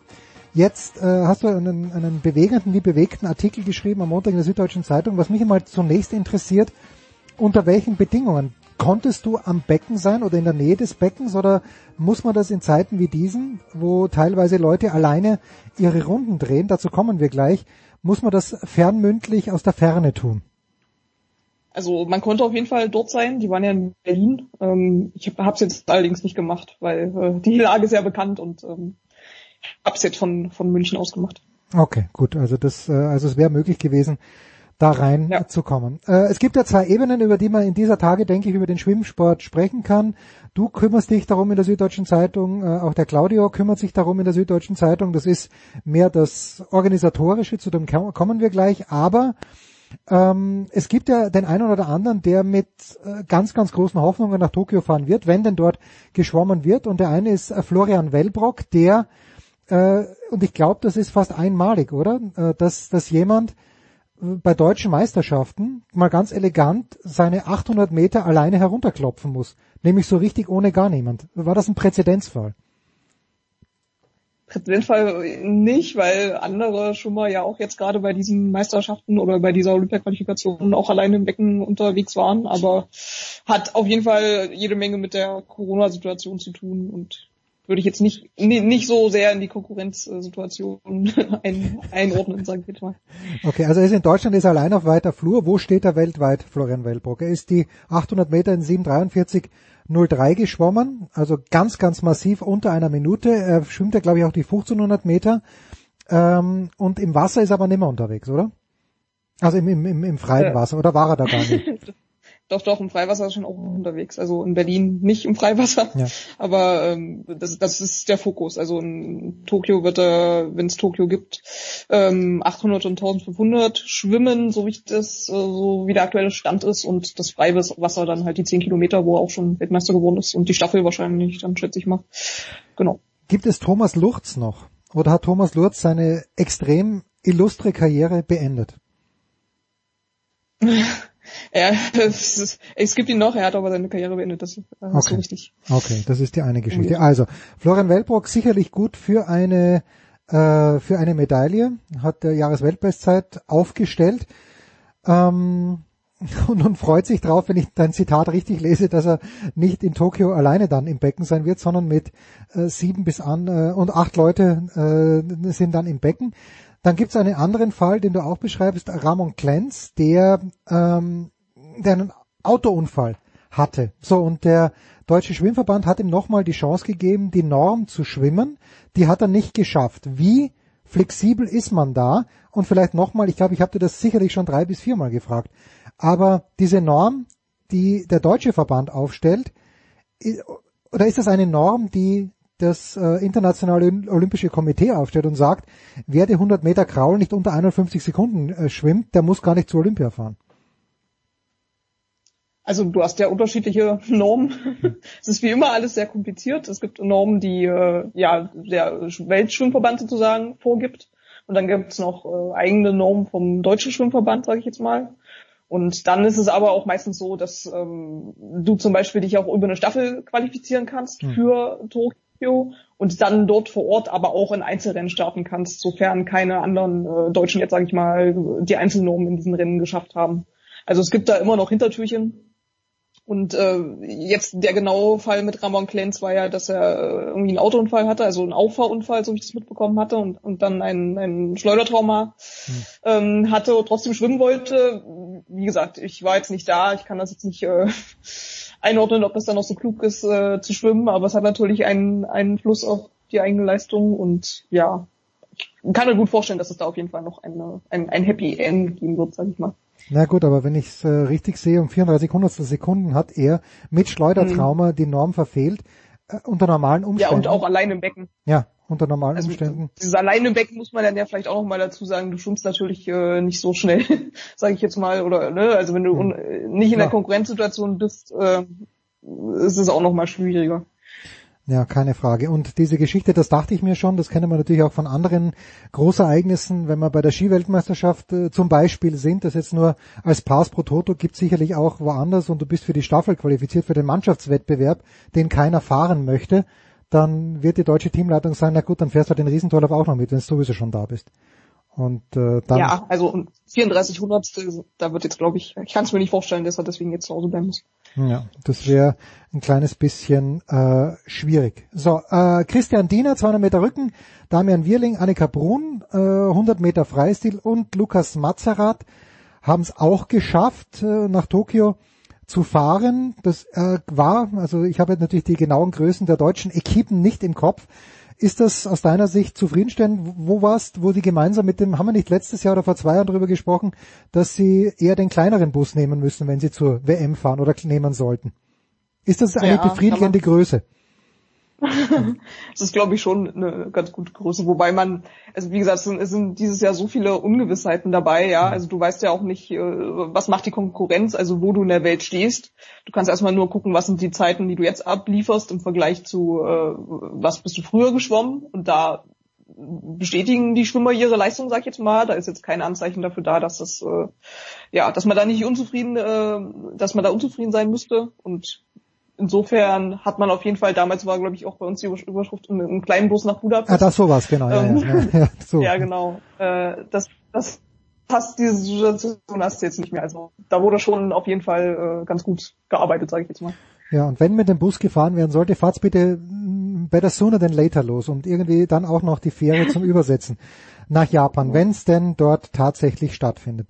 Ja, also, das ist das eine, das Sportliche. Das andere ist aber das, was hinter den äh, Kulissen passiert. Äh, du bist so viel deutlich jünger als ich, aber ich habe, und das ist kein Scherz, ich bin ein kompletter Sportnerd. Ich habe 1984 auf die Olympiasiege vom Albatros, von Michael Groß. Ich habe dort ein Gedicht verfasst. Also nicht nur über Groß, da waren, waren mehrere Leute, die mich damals fasziniert haben. Damals bin ich natürlich noch komplett blauäugig durch die Welt gegangen und äh, da nehme ich Michael Groß jetzt, jetzt explizit aus. Aber die amerikanischen Sprinter, von denen, man, von denen man ja dann im Nachhinein erfahren hat, naja, vielleicht auch nicht ganz koscher, was die alle genommen haben. Vorneweg Carl Lewis. Ich habe Carl Lewis vergöttert zum Beispiel. Und Michael Groß fand ich überragend. Und der Name Michael Groß fällt in letzter Zeit immer wieder, wenn es eben um den Deutschen Schwimmverband geht. In welcher Funktion wird er gewünscht? Ich glaube, interimsmäßig ist er schon da. Und äh, fangen wir mal so an, wer wünscht sich Michael Groß in dieser Position? Willst du eine Kurzfassung oder die Langfassung? Ja, ver- versuch's mal mit der Langfassung, versuch's mit der Langfassung und ich, ich grätsche dann rein. Okay. Also es ist ja so, dass jetzt der, der Posten des Leistungssportdirektors äh, seit Februar unbesetzt ist. Äh, den hatte Thomas Koschilgen vorher. Und äh, der wurde sozusagen von dem neuen Präsidium, das seit äh, November letzten Jahres im Amt ist, ähm, ja, die haben sich von ihm getrennt. Und zwar äh, weiß man nicht genau warum. Es gibt ein schwebendes Verfahren, es gibt dann auch arbeitsgerichtliche Prozesse. Ähm, Fakt ist, dass es eine Woche vor dieser Trennung ähm, ja einen, einen Bericht des Spiegels gab über äh, Schwimmerinnen, die dem Freiwasserbundestrainer ähm, ja, Vorwürfe äh, im Rahmen von sexualisierter Gewalt gemacht haben. Mhm. Äh, daraufhin ist dieser Freiwasser-Bundestrainer zurückgetreten. Ähm, genau, und dann gab es halt die Freistellung des Leistungssportdirektors und äh, wie gesagt, ohne Begründung äh, steht jetzt so ein bisschen der, die, der Verdacht im Raum, dass äh, man ja Koschwilgen sozusagen in, äh, freigestellt hat, ähm, weil man ihm vorwirft, dass er äh, Vorwürfe der, der Schwimmerin sozusagen nicht äh, ordnungsgemäß weitergeleitet hat. Genau. Darauf deutet aber wenig hin, sage ich jetzt mal, Hm. innerhalb äh, der, der ganzen Vorgänge, die da bekannt sind und auch was, was damit befasste Personen sozusagen uns geschildert haben. Ähm, genau, das ist so der, der Ist-Zustand und dieser Leistungssportposten ist sozusagen frei und ähm, seit Februar, wie gesagt. Und die Schwimmer hoffen sich ja, äh, wünschen sich natürlich, dass das jetzt irgendwann bald mal gelöst wird. Und äh, in diesem Schwebezustand ist man jetzt. Und deswegen gab es jetzt vor Ostern ähm, offen, einen offenen Brief vom, von fünf Bundestrainern der Schwimmer ähm, und eine Athletensprecherin, äh, die sich halt äh, gewünscht haben, dass Koschilden rehabilitiert wird. Mhm. Oder wenn das nicht möglich ist, wegen dieser ganzen Prozesse und Vorgänge, ähm, dass man Michael Groß interimsmäßig äh, nach Tokio schickt. Genau. So, Michael Groß hat ja, habe ich es richtig gesehen, und Michael Groß hat ja ein echtes Leben. Ist Michael Groß nicht Arzt? Der ist Unternehmensberater. Ah, Unternehmensberater, okay, dann, dann bringe ich das was durcheinander. Aber offenbar hat er doch noch Zeit und Muße. Äh, Ich stelle mir das vor, erstens mal, vielleicht kannst du mir ganz kurz sagen, was macht ein Leistungssportdirektor? Und ich bin schon wieder komplett verwirrt, dass du mir sagst, fünf Bundestrainer hätten diesen Brief geschrieben. Bundestrainer kenne ich Jogi Löw, da gibt's einen. Und bei den Schwimmern wird es ja vielleicht auch nicht mehr als einer sein. Warum gibt's im Schwimmen mehr als einen Bundestrainer? Meinetwegen zwei, Ja. lasse ich mir einen einreden. Einen für die Frauen, einen Ja. für die Männer. Aber fünf. Es gibt welche für den Nachwuchsbereich. Es gibt ja auch an der Spitze schon zwei, Ah, ein okay. Teamcoach, ein Teamchef. Ähm, das hat auch alles so ein bisschen mit dieser Führungskrise, kann man es glaube ich schon nennen, zu tun, die da eigentlich im Gange ist. Ähm, genau, und äh, die erste Frage, was, was war die erste Frage? Ja, die erste Frage, äh, genau, was macht er, weil wenn ich auch sehe hier, du schreibst es ja auch, da gibt's eine Magdeburger Gruppe, wo der Wellbrock auch drinnen ist. La- Lassen die sich von einem Leistungssportdirektor des DSV einfach reinreden in ihre Trainingsplanung? Meine Vermutung, nein. da geht es gar nicht so sehr um die Trainingsplanung. Das ist ja eh, eh so, so eine Entwicklung, die unter Koschilden gerade äh, ganz gut war, dass, dass die Trainer da äh, machen konnten, ähm, nicht was sie wollen, das hört sich jetzt zu krass an, aber dass sie sich wirklich aufs Training fokussieren konnten. Weil ihnen der Leistungssportdirektor halt äh, alles andere sozusagen abnimmt, alle, alle ja, zwischengeordneten Entscheidungsprozesse, die halt nicht beim Vorstand liegen, weil der Vorstand sich jetzt so intensiv sozusagen auch nicht mit, mit allen Vorgängen im Verband und allen äh, zu besetzenden Stellen, zum Beispiel Koschwingen hat ziemlich viele Stellen auch geschaffen im Verband, ähm, gerade was, was so organisatorische Sachen angeht und äh, was auch finanzielle ähm, ja, Ent- Entscheidungen angeht. Also alles das wu- wurde sozusagen den Bundestrainern abgenommen und da ist jetzt gerade keiner da, der das im Blick hat und äh, ja wichtige Entscheidungen treffen kann in dem Sinne. Also die, die Bundestrainer hoffen sich halt wieder jemanden, der ihnen das abnimmt, der auch halt wie gesagt dann gerade in Tokio ähm, ja als als starke Stimme sozusagen nach außen auftritt und so ein bisschen Ruhe auch nach innen verkörpert und deswegen soll halt Michael Groß eine geeignete Person dafür sein. Ja, gut, wenn er es interimsmäßig schon macht. Ich lese auch, dass er schon Er akkreditiert macht ja nicht interimsmäßig. Ah, macht's nicht interimsmäßig. Ach so. Nein, nein, also der Vorstand hat sich ja, es gab diesen Vorschlag von den, von den Ach so, ich dachte, er ist schon installiert. Nein, es gibt keine, es gibt keine, es gab wohl Gespräche, aber auch mit anderen Bewerbern Mhm. sozusagen. Das sagt, das gab, das war die Antwort vom Vorstand an, an diese Bundestrainer.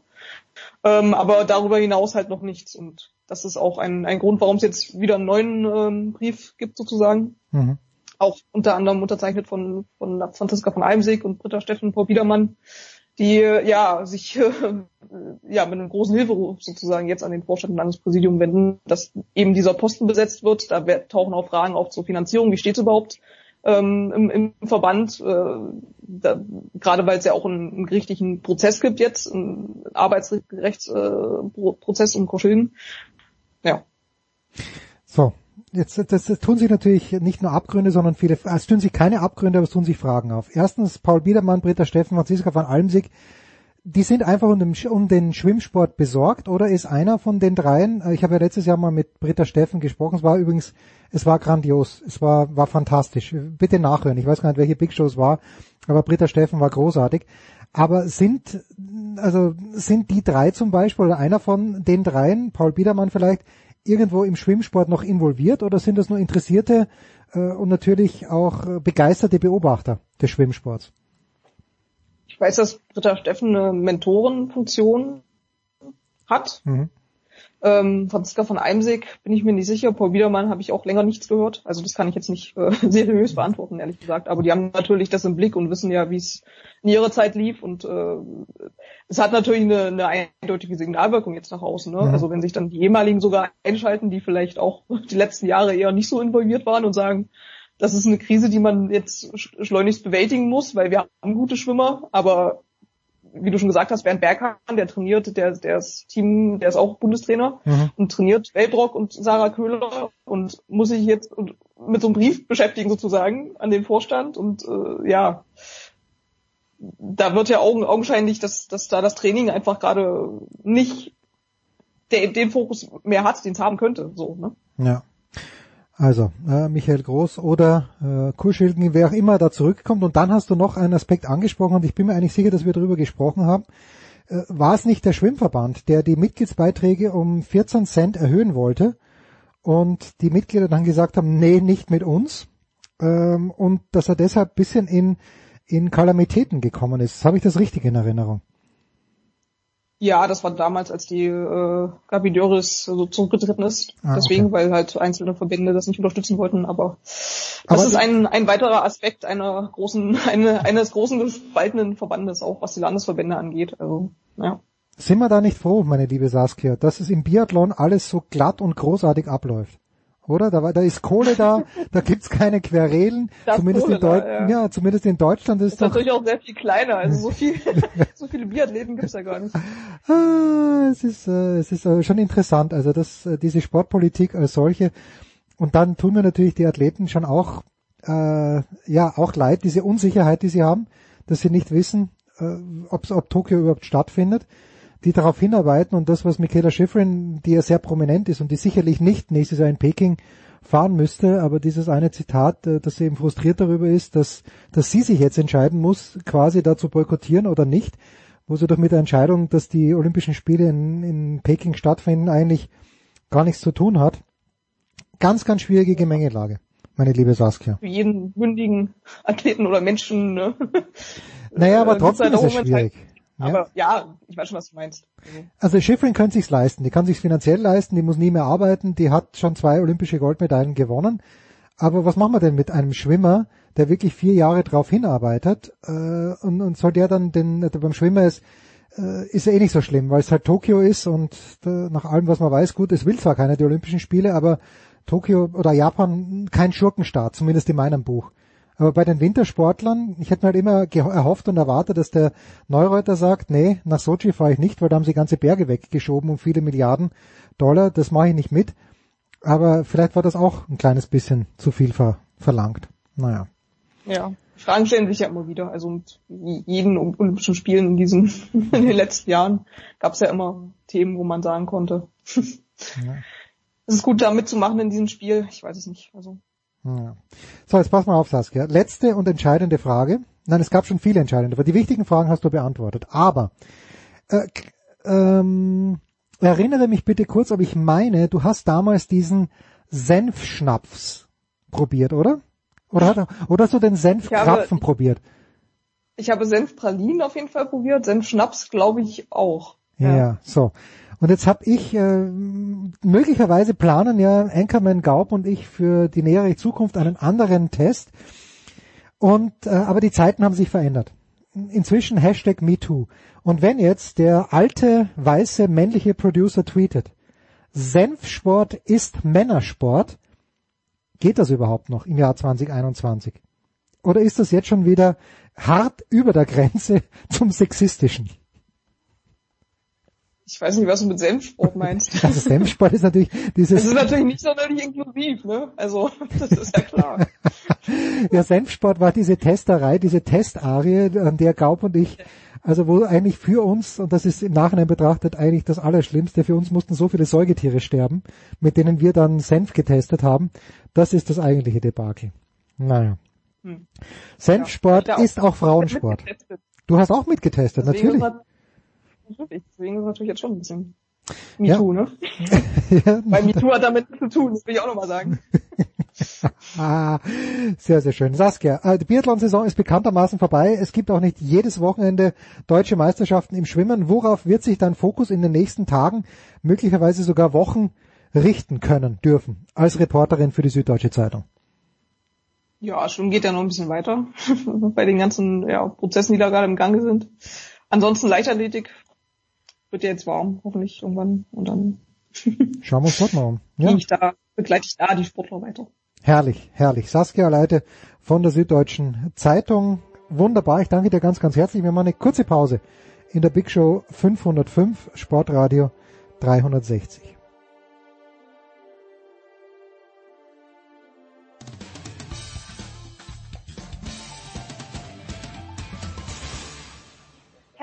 it's Michaela Schifrin and you're listening to Sport Radio 360.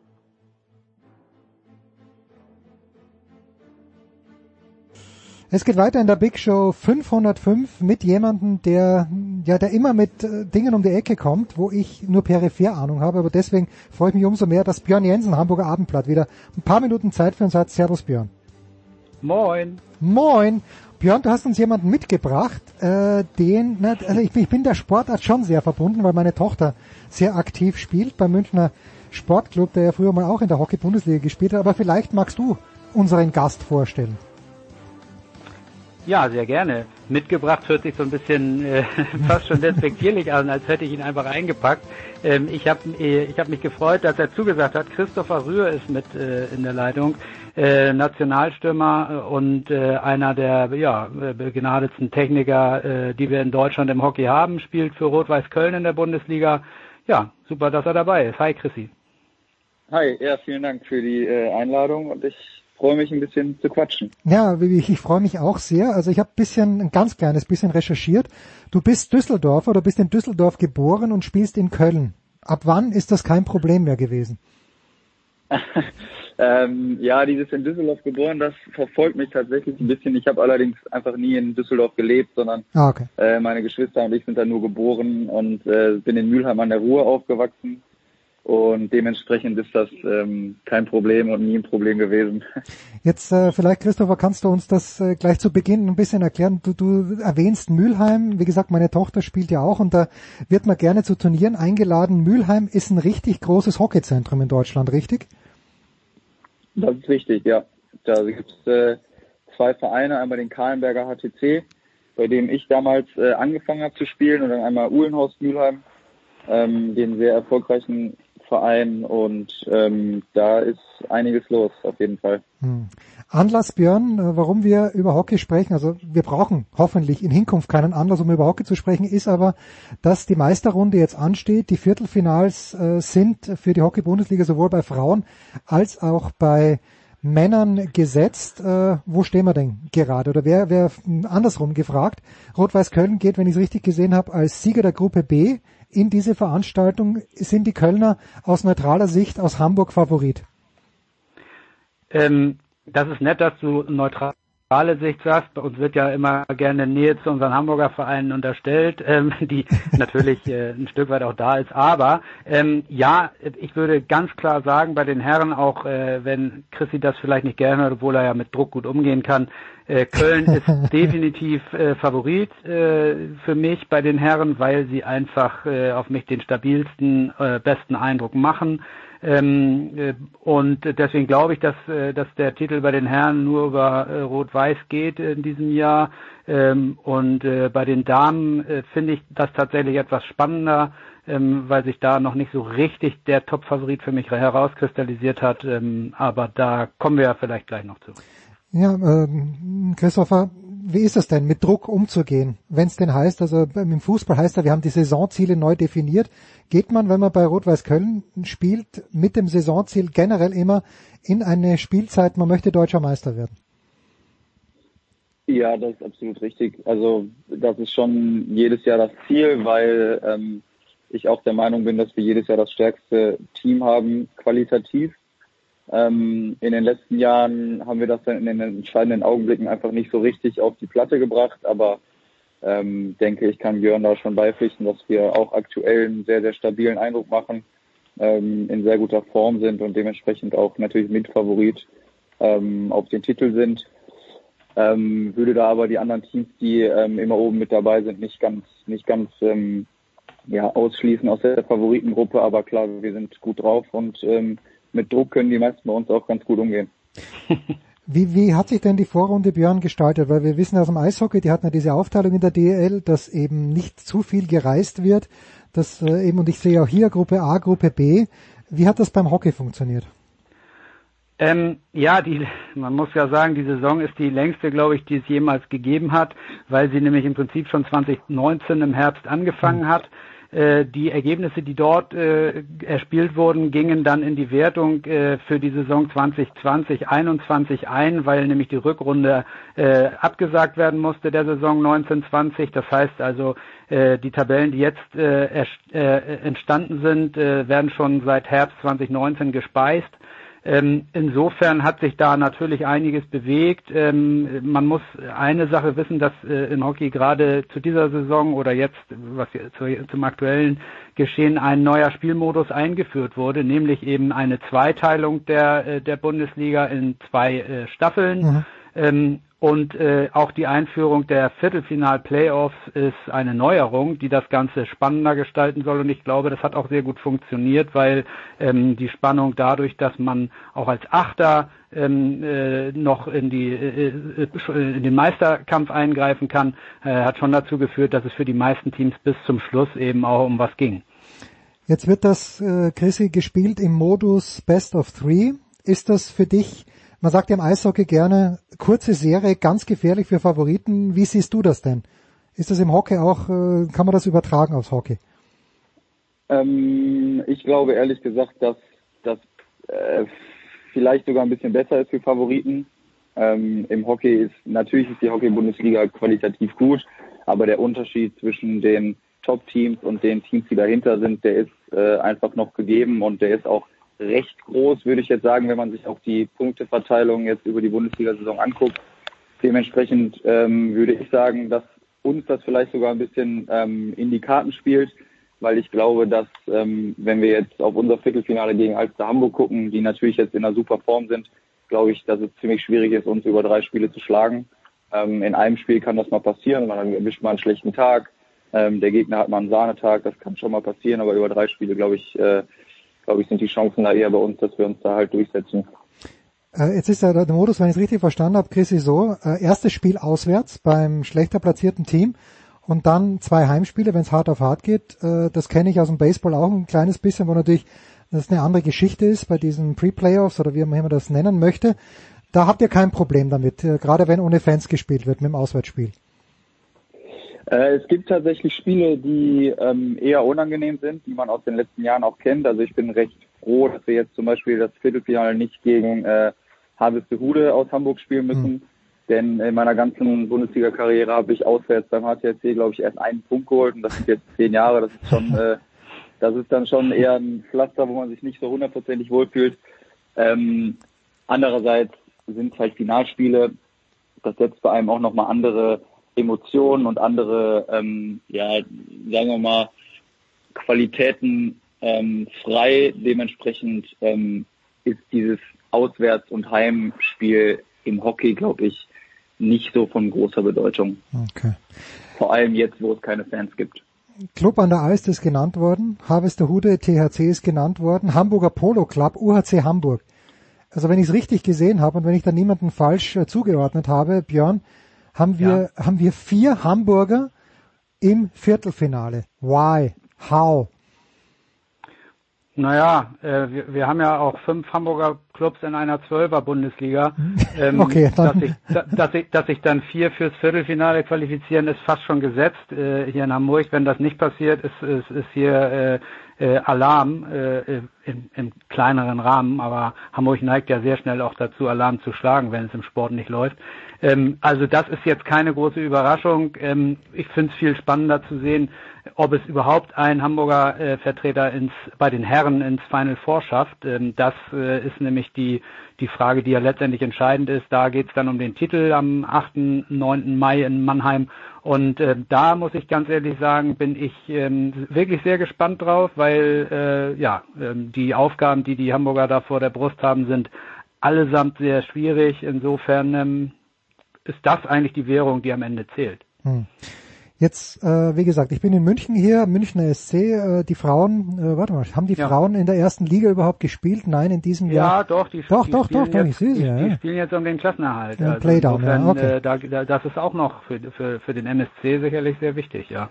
Äh, ja. ja, so, so lang war ich dann schon nicht mehr, also gut, äh, mit Zuschauern ja. natürlich auch schwierig bei uns. Ja, ist schwierig, ja. Aber, Chrissy, was, worauf ich hinaus möchte, wir hatten Kim Platten, war Torfrau, und der Hanna Krüger, die war, glaube ich, bei den letzten Olympischen Spielen war die Hanna mit dabei. Ich bin mir gar nicht sicher, was, was es hier halt heißt. Darauf will ich hinaus.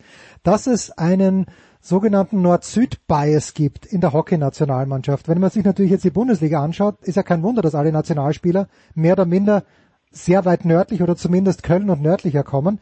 Aber ist es, ist die Konkurrenz im Norden einfach viel, viel größer, was das angeht? Und äh, gibt es deshalb, also verhältnismäßig im Norden zu München, gibt es deshalb auch bessere Spieler, die in Köln, die in Mülheim und vor allen Dingen auch in Hamburg dann spielen?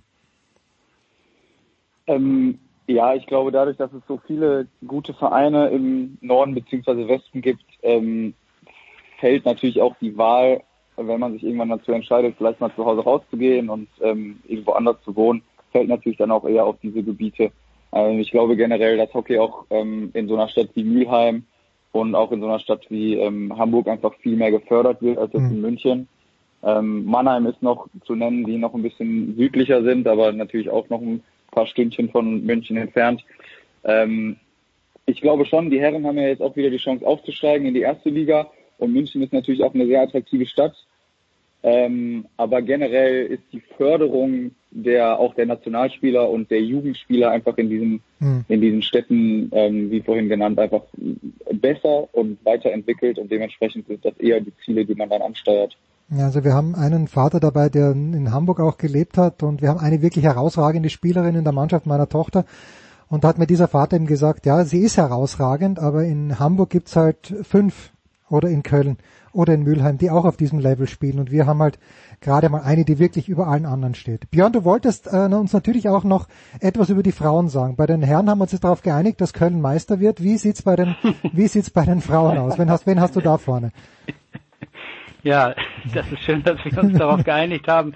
Äh, ich hoffe, dass äh, Mülheim da jetzt nicht durchdreht. Äh, die würde ich auf jeden Fall auch noch durchaus ganz vorne auf der Rechnung mit dabei haben. Aber bei den Damen sehe ich tatsächlich keine klare Favoritenrolle verteilt. Ähm, der Club an der Alster, der die vergangenen zwei äh, Jahre die Titel geholt hat, oder äh, man kann nicht sagen vergangene zwei Jahre, weil es letztes Jahr keinen gab, aber äh, also zweimal in Folge deutscher Feldmeister war, äh, kommt jetzt langsam wieder in die Form, in äh, der man äh, ja sagen kann, da sind die vielleicht tatsächlich ein bisschen der kleine Favorit. Aber auch äh, Rot-Weiß Köln bei den Damen, muss ich sagen, ähm, hat äh, auf jeden Fall im vergangenen Herbst auf mich einen sehr starken Eindruck gemacht, hat eine tolle Achse von Nationalspielerinnen äh, da in seiner Mannschaft. Die äh, haben es allerdings schwer, weil sie im, im Viertelfinale beim Uhlenhorster HC hier in mhm. Hamburg antreten müssen. Ähm, die, die darf man auch nie unterschätzen.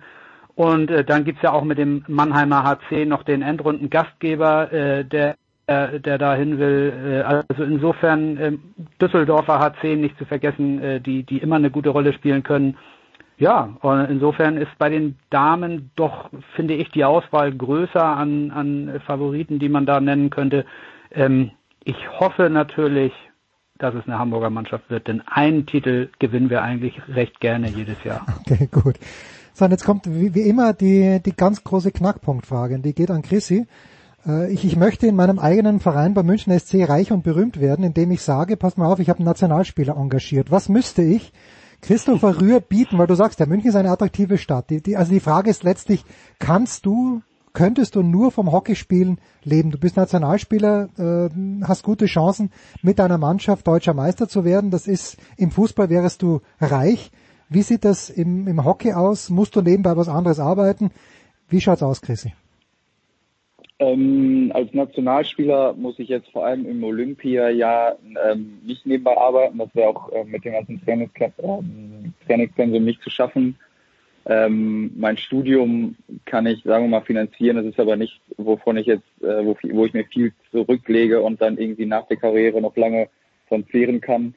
Ähm, nee, München ist eine attraktive Stadt. Mein Bruder wohnt in München. Ähm, ich hatte auch, bevor ich ähm, zum Club an der Alster gewechselt bin, auch mit ähm, dem Münchner SC ähm, zumindest mal geliebäugelt. Allerdings war mir die Perspektive da einfach nicht, nicht groß genug und ähm, im Endeffekt äh, hängt alles mit dem Medizinstudienplatz zusammen, den ich jetzt zum Glück Okay. in Köln bekommen habe und dementsprechend äh, zieht mich hier auch erstmal nichts mehr weg. Ja, sei froh, dass du einen hast. Äh, In München ist Numerus Clausus 1,0. Ähm, Genau, das ist ja mittlerweile in Deutschland äh, Wahnsinn. überall so und ich bin dann über die Wartezeit tatsächlich ähm, reingekommen, bin darüber sehr glücklich und ähm, ja, das ist ein ganz guter Ausgleich auf jeden Fall. Jetzt haben wir den angehenden Juristen Marco Hagemann heute schon gehabt. Jetzt haben wir den angehenden Mediziner Christopher Rühr. Herrlich. Björn, ja, was soll, das ist ganz, ganz groß. Äh, dann, dann lass uns, äh, weil es schon erwähnt wurde, aber nochmal ganz kurz die olympische Perspektive ansprechen. Welche ist das für Frauen und für, für Männer? Haben sich die Frauen überhaupt qualifiziert, ist meine Frage. Ja, ja. Ging die Frage an mich oder? Ja, ging an dich, Björn. Ja, zuerst mal an dich, ja. Okay. Ähm, ja, ja, beide Teams äh, sind qualifiziert, beide Teams haben sich auf den Weg gemacht. Ähm, die, ja, es ist natürlich dadurch, dass äh, so relativ wenig äh, Wettbewerb möglich war in den vergangenen Monaten, ähm, relativ schwer einzuschätzen, wie gut die Konkurrenz in Form ist. Ähm, ähm, man, man hat äh, zu wenig Vergleichsmöglichkeiten zuletzt gehabt, um zu sehen, so beispielsweise, was ist mit Australien, äh, die ja gar nicht reisen dürfen im Moment, die natürlich aber immer äh, zu den Top-Kandidaten bei den Herren zählen. Ähm, die Perspektive ist, wie sie eigentlich vor Olympischen Spielen für deutsche Hockeyteams immer ist. Äh, Medaillen werden erwartet ähm, und Medaillen sind in Reichweite, das auf jeden Fall. Äh, und das geht von der gesamten Range äh, von Bronze bis Gold, ähm, wobei Gold für beide natürlich sehr, sehr schwierig wird äh, angesichts der äh, der starken Konkurrenz, äh, gerade bei den Herren aus Belgien, Niederlande, Australien und die Niederlande bei den bei den Damen aber ähm, alles ist möglich, würde ich sagen. Und äh, ja, das Chrissy? ja das, es wird ja auch erwartet, dass alles möglich gemacht wird. Ja, Leider. Also, also Chris, ja, alles ist möglich. Äh, Wie siehst du das und wie ist die Perspektive jetzt abschließend wirklich, dass möglicherweise, also es wird immer wahrscheinlicher, dort nicht mal japanische Zuschauer werden spielen können. Du als Nationalspieler m, bist wahrscheinlich schon in mehreren Hessen, Hexenkesseln aufgetreten. Ja, also das mit den Zuschauern, das ist natürlich sehr, sehr schade, weil das natürlich ganz andere Olympische Spiele ähm, werden, die man sonst so erlebt hat und die ich auch 2016 erlebt habe, wo man sich dann nach dem Spiel auch ähm, mit seinen Angehörigen ähm, trifft und ähm, rekapituliert und einfach ähm, auch Zeit verbringt, was in so einem Venue natürlich einfach mega cool ist. Ähm, für, für den Hockeysport an sich oder für den Sport an sich ähm, ja, ich hatte das Gefühl, dass sich, ähm, dass sich durch diese, durch dieses äh, keine Zuschauer, durch die keine Zuschauergeschichte, die qualitativ besseren Mannschaften auch eher durchsetzen. Mhm, mhm. Ähm, hatte ich zumindest jetzt in den meisten Sportarten so ein bisschen das Gefühl. Ähm, ja, die Perspektive, die Björn angesprochen hat, ist, denke ich, klar. Also ich gehe auch, wir gehen natürlich auch mit dem mit dem Wunsch und mit dem Ziel, äh, zu Olympia eine Medaille zu gewinnen. Und bei den Damen sehe ich das genauso. Die sind auf einem sehr, sehr guten Weg. Und ähm, die Herren, äh, wir haben uns jetzt auch wieder gefangen. Nach ein paar mittelmäßigeren Jahren sind wir jetzt wieder auf einem sehr, sehr guten Weg und, äh, glaube ich, auch schwer zu schlagen. Dementsprechend, ähm, ja, wie Björn aber auch schon angesprochen hat, ist die Konkurrenz so ein bisschen äh, unsichtbar und man weiß nicht so richtig, was man, was man bekommt. Aber ja, also Perspektive, Medaille ist, denke ich, für beide Mannschaften auf jeden Fall da. Das Gute ist ja, ihr seid auch unsichtbar für die Konkurrenz, weil von euch weiß man auch wenig. Ausgezeichnet. Christopher Rühr war das von Rot-Weiß Köln und Björn Jensen, der spielt für das Hamburger Abendblatt und hofft, den einen oder anderen Hockeytitel in diesem Jahr nach Hamburg zu holen. Danke euch beiden. Kurze Pause, Big Show 505.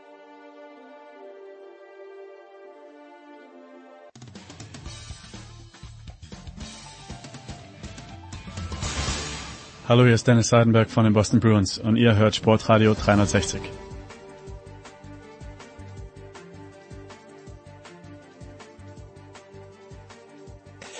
Big Show 505, weiter geht's. Wir wollten jetzt hier ein lässiges Trio aufmachen mit Jürgen Schmieder, aber die zweite Impfung, der zweite Impfgang, der rafft den armen Schmieder ein kleines bisschen dahin, aber mit großer Freude ist Heiko Older beim Boston dabei. Grüß dich, Heiko. Hallo.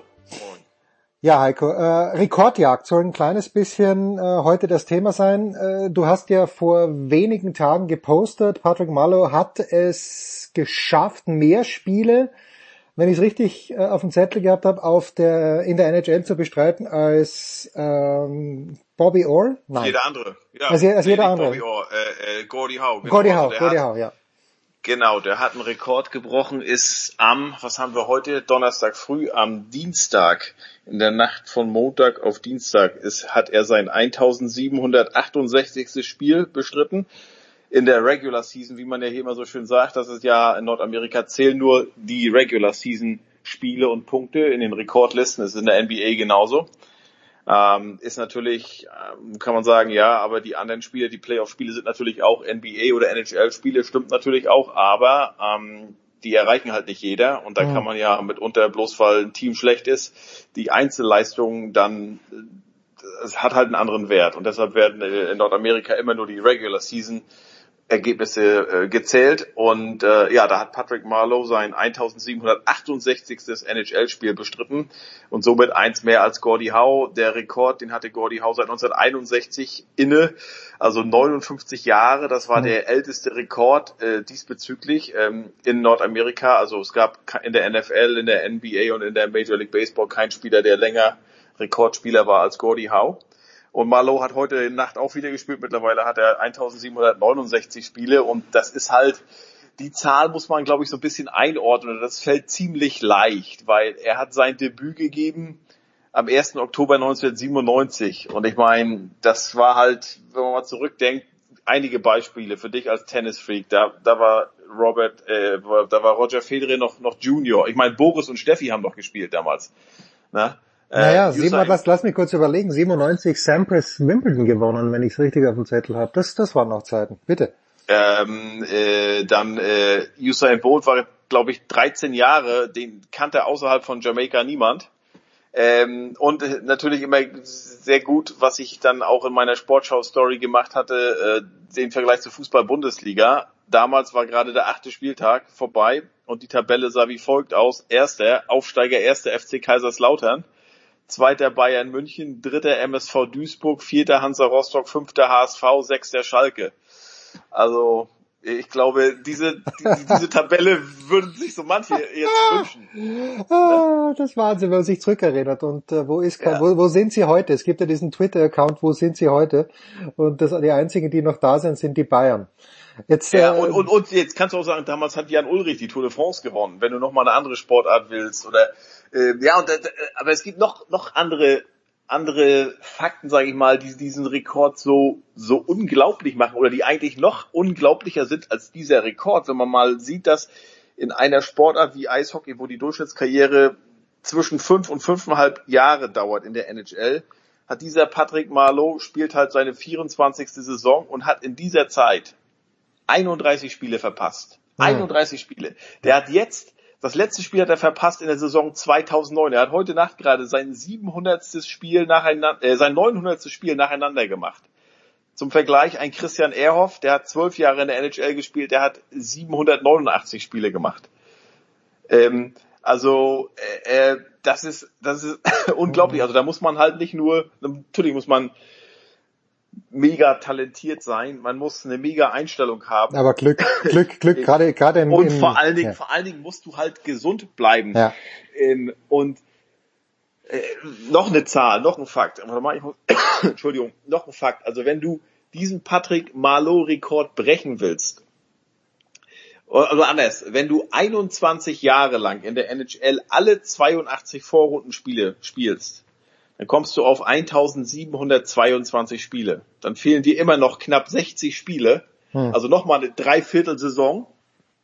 um da ranzukommen. Oder die New York Times hat es auch so schön gemacht. Jetzt kommen ja im nächsten Saison, im Sommer kommen ja die Seattle Kraken dazu als 32. NHL-Team.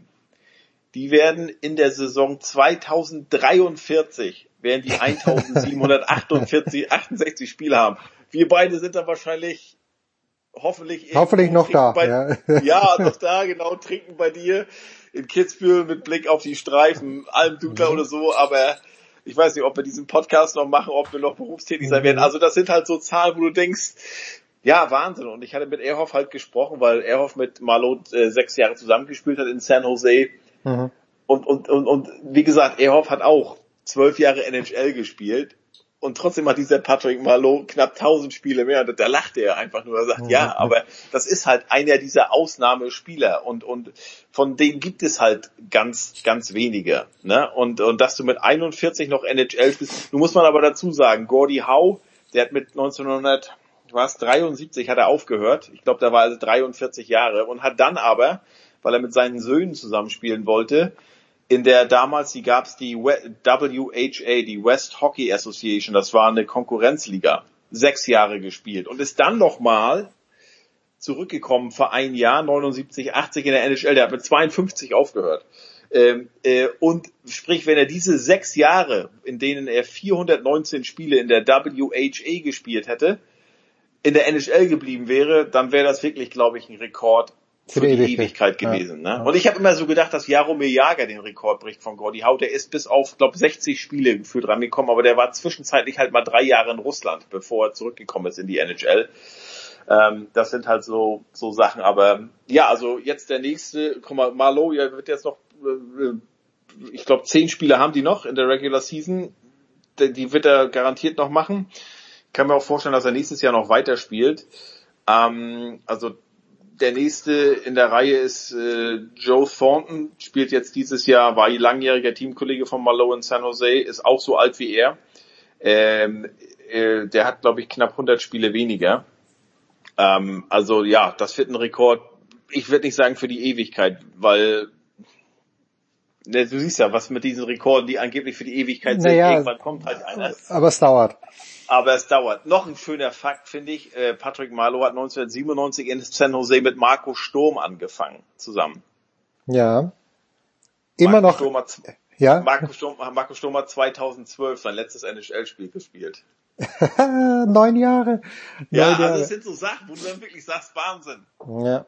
Jetzt äh, hat's ja, ich erinnere mich ja bei Cal Ripken, als es soweit war, dass der Lou Gehrig einholen wird können. Und das ist ja einer der diese aufeinanderfolgenden Baseballspiele. 2130 waren es, glaube ich, bei Lou Gehrig. Und dann, dann hieß es, okay, jetzt, jetzt sollte äh, Cal Ripken dieses 2131. Spiel aus Respekt vor Lou Gehrig, weil bei dem wissen wir natürlich, der hat aufgrund seiner Krankheit, konnte er nicht weiterspielen, sonst wäre es noch mehr gewesen, aus Respekt aussetzen. Gab sowas äh, in der NHL auch oder haben alle gefeiert, Patrick Marlowe, dass der jetzt endlich diesen Rekord gebrochen hat? Also das ist ja jetzt keiner, also wie gesagt, wenn du in deiner gesamten Karriere in 24 Jahren nur 31 Spiele verpasst, ähm, dann warum sollst du da, das Ding aussetzen? Also es war von vor Saisonbeginn klar, äh, wenn alles gut geht, wenn er spielt, ähm, wenn er nicht noch getradet wird, äh, dann wird er diesen Rekord schaffen. Getradet insofern, dass du halt eventuell dann hättest in Quarantäne äh, äh, gehen müssen. Wenn der jetzt nach Kanada äh, bei der Trade Deadline, äh, am 12. April war die, glaube ich, wenn der in ein, äh, zu einem kanadischen Team gegangen wäre, dann hätte der erstmal sieben Tage in Quarantäne gemusst, weil er halt aus Amerika kam. Und all solche Sachen. Äh, ne? ähm, dann wäre der eventuell nicht möglich gewesen. Aber es war klar, dass wenn alles gut geht, wenn er gesund bleibt, wird er diesen Rekord brechen. Und also ein Patrick Marlowe ist natürlich, ich glaube, der hat jetzt ich weiß gar nicht, wie viele Punkte hat. Der, der, der, der ist nicht mehr, also seinetwegen wird, äh, würden die Sharks äh, nicht Meister werden. Aber äh, sind wir ehrlich, da ist auch so verdienstvoll er ist und er hat jetzt 21 Jahre oder ist in seiner 22. Saison für San Jose. Da wird niemand sagen, ach weißt du was, Patrick, du kannst jetzt zwar alleine nicht mehr die Schlittschuhe anziehen, aber komm, wie die schnüren wir dir nochmal zu und zur Not schieben wir dich auch noch raus aufs Eis. Hauptsache du sammelst deine Spiele. Das würde er selber auch gar nicht wollen. Also äh, bloß weil er halt Patrick Marlowe ist und weil er jetzt so nah dran war, da kriegt keiner einen Freifahrtschein. Ja. Der, so, so, so, sollte auch so sein. Also Ja, ja. und das sind ja so Sachen. Ich habe mal ein bisschen nachgeguckt. Du hattest ja gesagt, lass mal gucken, was für Rekorde es gibt. Cy Young zum Beispiel habe ich nachgeguckt. Seine 511 Siege Ja, ja. ist natürlich schön und ist Baseball, aber der hat von 1890 bis 1911. Ja, das ist natürlich lächerlich. Also diese, diese riesen Äh, nicht lächerlich. Also, naja, er aber da ja, kann er ja nichts für. Äh, Das ist, äh, ne? Also äh, ähm, er konnte ja nur gegen die spielen, die dann halt auch damals waren, auch unter den, den Umständen. Aber klar, dann musst du halt überlegen. Ich sag auch mal die 54er Weltmeistermannschaft von Deutschland. Hm. Hatte die Oberliga-Niveau oder war es dann doch Regionalliga-Niveau, vielleicht sogar Drittliga-Niveau? Ich habe mich mal mit Horst Eckel unterhalten, der sagte, wir haben damals zweimal die Woche trainiert. Ja, ja. Naja, auch die 74er Weltmeistermannschaft, wenn man sich das Wenn Spiel siehst, anschaut, äh, Ja. die, die können mit Werder Bremer nicht mithalten. Im Moment. Also, aber, aber, aber auch die Holländer nicht, die so gelobt worden sind und wo es Genau. immer heißt, dass sie äh, eigentlich hätten gewinnen können, dies oder müssen das Spiel. Also das die time flies when you're having fun. Ja. Ähm, äh, das, das beim Baseball finde ich halt schon, man kann es natürlich nicht vergleichen, weil es gab keine dunkelhäutigen Spieler bis 1947, was glaube ich mit Jackie Robinson, das Ja. hat, hat natürlich die ganze Sache komplett durcheinander gebracht.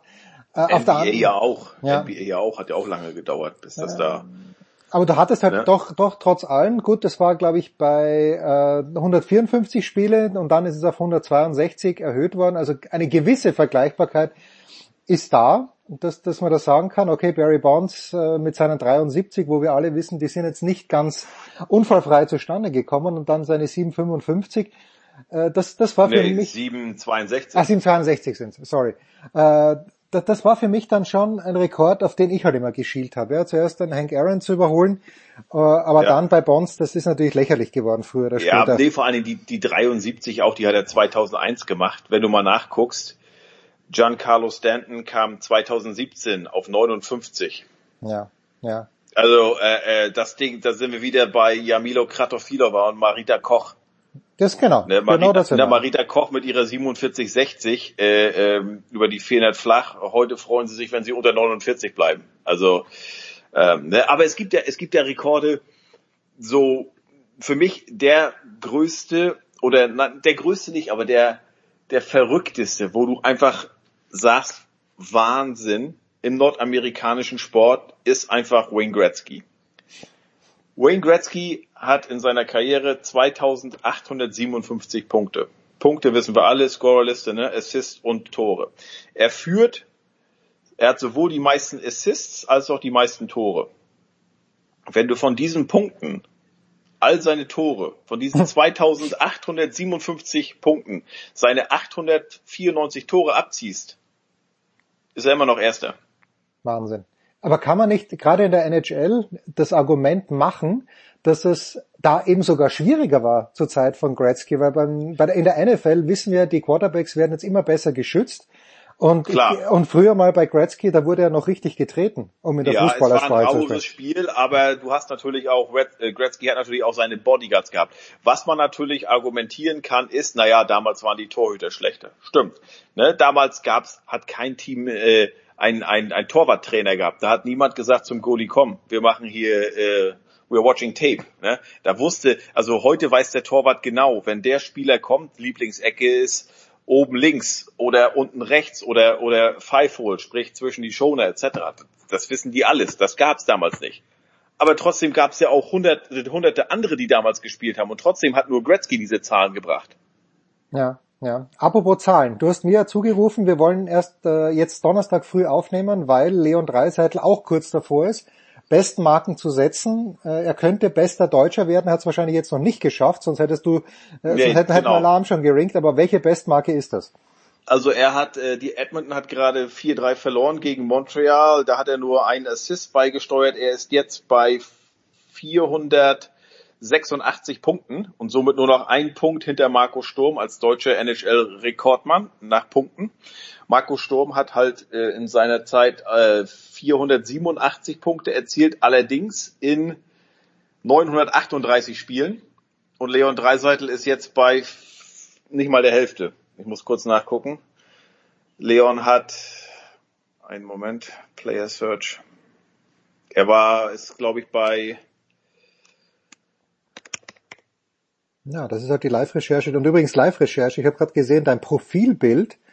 Er ist bei ja. 467 Okay. 67 Punkten. Das heißt, äh, mal zwei wären er bei 934 im Moment. Okay, das heißt 938, hast du gesagt, Marco Sturm? 938 hat Sturm. Äh, ja, ja, das schafft er, ähm, das schafft er in der Hälfte, weil in den nächsten Genau, zwei genau. Spielen Also- nimmt er also, Punkte her. ein Punkt reicht, um den Rekord einzustellen, zwei, um neun aufzustellen.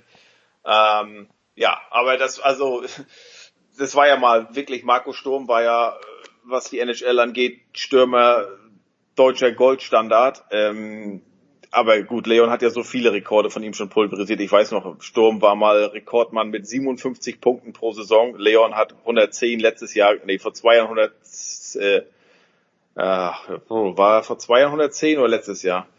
Muss ich kurz nachgucken. Ich glaube vor Er zwei hat- Jahren. Oder vor wann? zwei Jahren wann, hatte ja. er 105 und letztes Jahr 110. Ach was. Vor zwei Jahren war es allerdings nach 82 Spielen, letztes Jahr nach 71. Sturm war mal mit 29 Toren Rekordmann, Dreiseitel hat 50 gemacht vor zwei Jahren. Also ja, das ist eine, eine komplett andere Liga mittlerweile. Ähm, und ähm, bin mal gespannt. Äh, gut, der Bengel ist 25, auch wieder gesund bleiben, aber klar, wenn es so weitergeht, dürfte, sollte, müsste er der erste Deutsche mit dann irgendwann noch mal 1000 Punkten sein. Äh, und dann bist du trotzdem noch äh, 1800 hinter Wayne Gretzky zurück. äh, Heiko, lass uns abschließend noch äh, zu folgendem Punkt kommen. Also du hast ja vor Opening Day gesagt, dass du dir überlegt hattest, mit Ryan hinzugehen, aber dann zu teuer. Was, was wird denn, was avisierst du als nächstes, als erstes Live-Sport-Event an, wo du als Journalist tätig sein wirst? Weil ich habe gesehen, US Open haben die Akkreditierung geöffnet, aber da steht schon explizit drinnen, dass sie nur eine überschaubare Anzahl als Journalisten äh, reinlassen werden. Da mache ich mir gar keine Illusionen, dass äh, die Deutschen da nicht mit am Start sind. Aber was ist für dich die Aussicht? Naja, ich meine, ich könnte ja hier zu den Bruins oder ich könnte auch zu den Celtics gehen oder zu New England Revolution, zum Fußball hier, aber dann nur zum Gucken. Also ich habe ja Ah, nichts okay. davon. Ja, okay, also kein, Also- kein also Kontakt, kein, kein Clubhouse.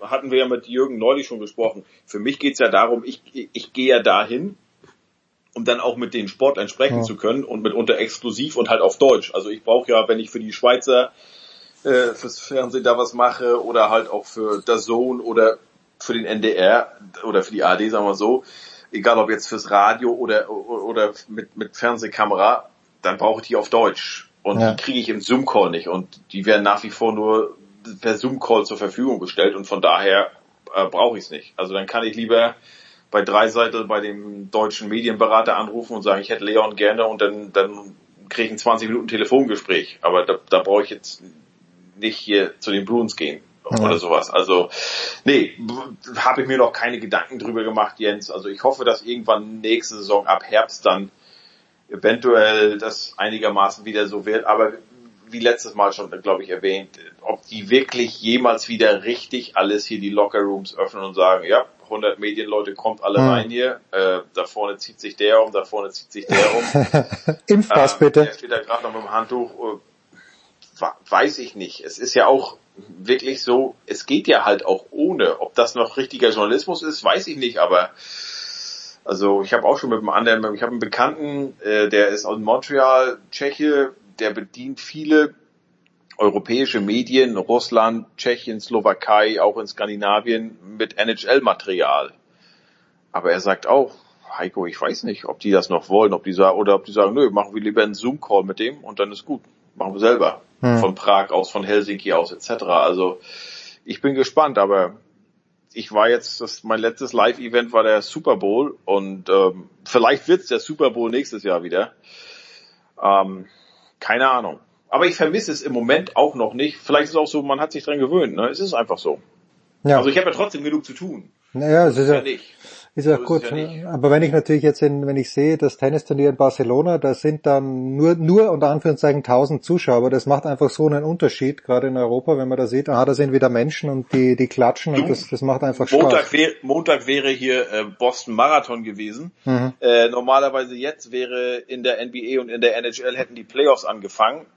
Da bist du, da bin ich an fünf oder sechs Tagen hier im TD Garden normalerweise. Oder bin, am- bin am Reisen. Ähm, ja, aber gut, das war letztes Frühjahr schon nicht der Fall und ist jetzt immer noch nicht so und äh, habe trotzdem genug zu tun. Ja, Also wunderbar. Heiko Olderb in Boston, gerne wäre er in Nashville. Ich erinnere mich noch an die Rooftop Grillings, die du uns damals beschrieben hast. Das war ganz, ganz großer Sport. Wir machen eine kurze Pause in der Big Show 505.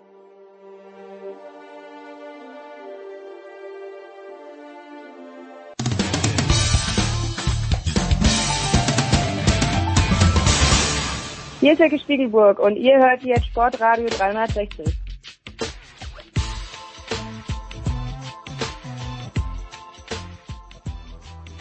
Herrschaften, es geht weiter in der Big Show 505 mit äh, The Great André Vogt. Moin! Mahlzeit. Mahlzeit. Pass auf. Was hat mein Sohn mit Steph Curry gemeinsam? Beide sagen, Steph Curry muss MVP werden. Was sagt André Vogt? Curry das auch gesagt? Ja, ich lese es gerade heute. Auf, auf si.com sagt, I got to be MVP. Steph Curry. Wahnsinn. Nee, nee, glaube ich nicht. Ähm, ich meine, klar, seit Russell Westbrook MVP geworden ist und ähm, es quasi äh, dann jetzt egal war, ob dein Team ähm, ja die Meisterschaft gewinnen kann oder nicht. Hauptsache du bringst überragend statistischen Leistungen, kann man sich vielleicht das schon irgendwie schön reden, dass Steph Curry dieses Jahr MVP werden müsste, aber dem ist dem ist nicht so, glaube ich, wenn man ehrlich ist. Ähm, es ist ja nicht so, dass es wie keine anderen Kandidaten gäbe. Da gibt es durchaus einige, allen voran würde ich jetzt momentan sagen, ähm, ähm, der ja auch komplett die Saison bisher absolviert hat, der mit, mit Denver echt gut dasteht, der einfach auch exzellente Zahlen auflegt und ähm, der eine Mannschaft hat, die momentan auf Platz 4 steht in der Western Conference und von der man wirklich glaubt, selbst ne, nach der Verletzung von Jamal Murray jetzt, die können sicherlich auch, wenn es richtig gut läuft, in die Conference Finals einziehen. All das traut man den Golden State Warriors nicht zu. Im Gegenteil, die müssen aufpassen, ähm, dass sie überhaupt in die ja, richtigen Playoffs, sage ich mal, einziehen. Momentan sind sie auf Platz 9. Ich denke mal, sie werden auch in dieses Play-in-Tournament kommen, wo man dann erstmal um die Qualifikation spielt für die richtigen Playoffs. Aber ähm, aus so einem Team jetzt den MVP äh, zu wählen, fände ich schon vermessen. Also ich, ich sage ja, die NBA für solche Fälle bräuchte eigentlich einen Award äh, aus der NFL, diesen Best Offensive Player Award. Mhm. Das wäre ja, denke ich, auf jeden Fall. Aber MVP, ich bin. Okay, also man, du warst ganz kurz weg. Äh, Die, die äh, technischen Probleme ziehen sich durch. Nikola Jokic hast du angesprochen, glaube ich. Ich habe es nicht gehört, Ja. aber du meinst ihn. Und jetzt ist natürlich so, wenn man den Jokic sieht, wunderbarer Basketballspieler, keine Frage. Sexy ist er aber nicht. Das darf natürlich keine Rolle spielen, aber irgendwie ähm, oder oder was, was sehe ich nicht bei Nikola Jokic?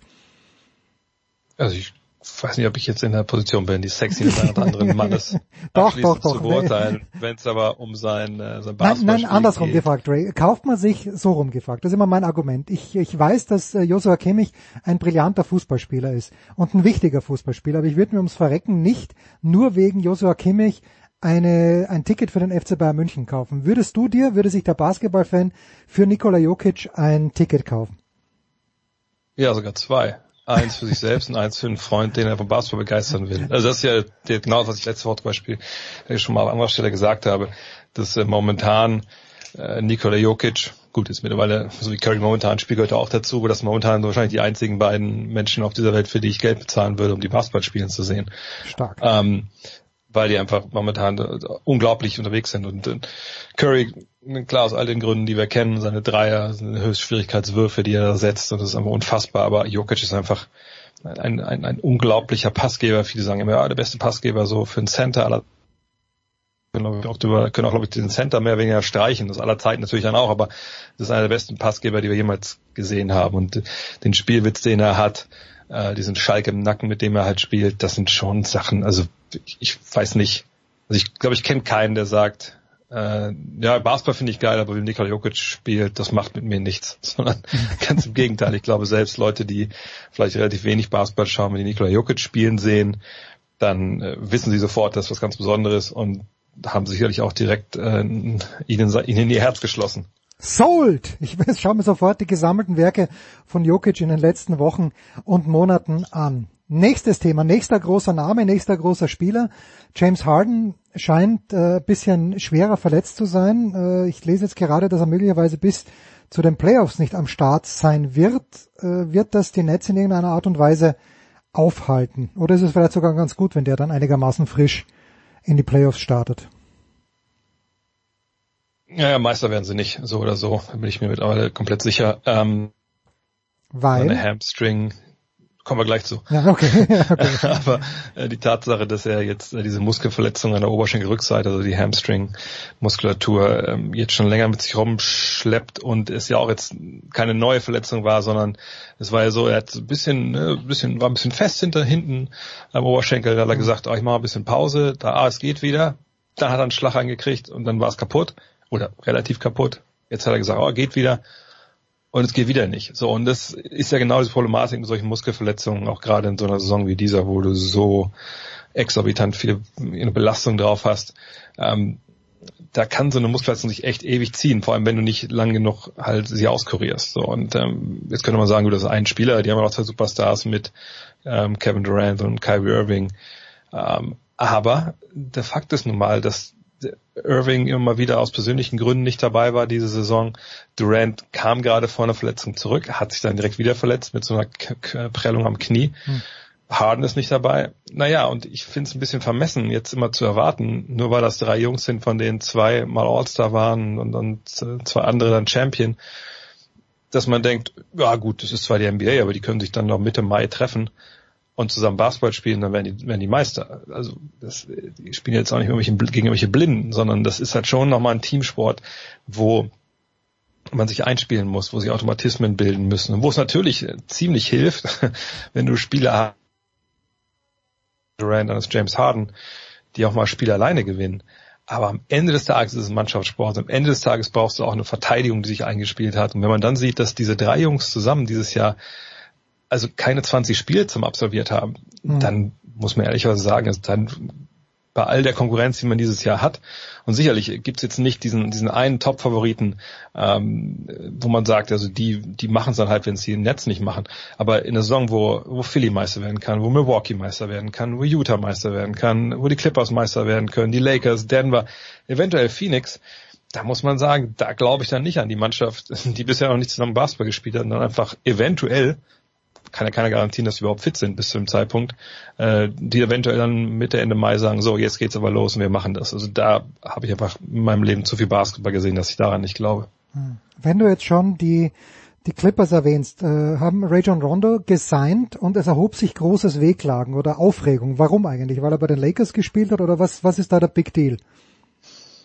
Ich wüsste jetzt auch nicht, wo es da viel Wehklagen gab. Also ich meine, für die Clippers war es eine, eine Verpflichtung, die jetzt so ein bisschen ja, äh, später kam als eigentlich gewollt. Sie wollten ja eigentlich schon im Sommer holen. Ähm, da konnte er aber in Atlanta mehr Geld verdienen. Hm. Da hat man dann relativ schnell gemerkt, so, so wie er da momentan spielt und verletzt wie er war und so wie unser Team sich jetzt aufstellt, so, den brauchen wir eigentlich nicht. Von daher ist wahrscheinlich für alle Seiten das Beste bei rumgekommen, außer für Atlanta, weil die natürlich ein bisschen mehr Geld bezahlen mussten, als sie vielleicht wollten. Oder für das Geld hat er da nicht viel gebracht.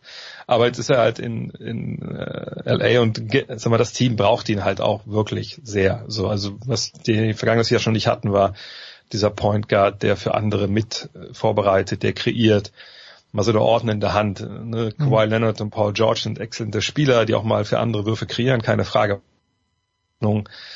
Konnten die halt dem Spiel nicht geben. Und im vergangenes Jahr hat es ja auch dann in den Playoffs einfach irgendwann katastrophal äh, nicht mehr funktioniert. Das ist einfach, ja, dass sie so dahingegangen sind, ohne dass jemand gesagt hätte, stopp, wir machen was anderes.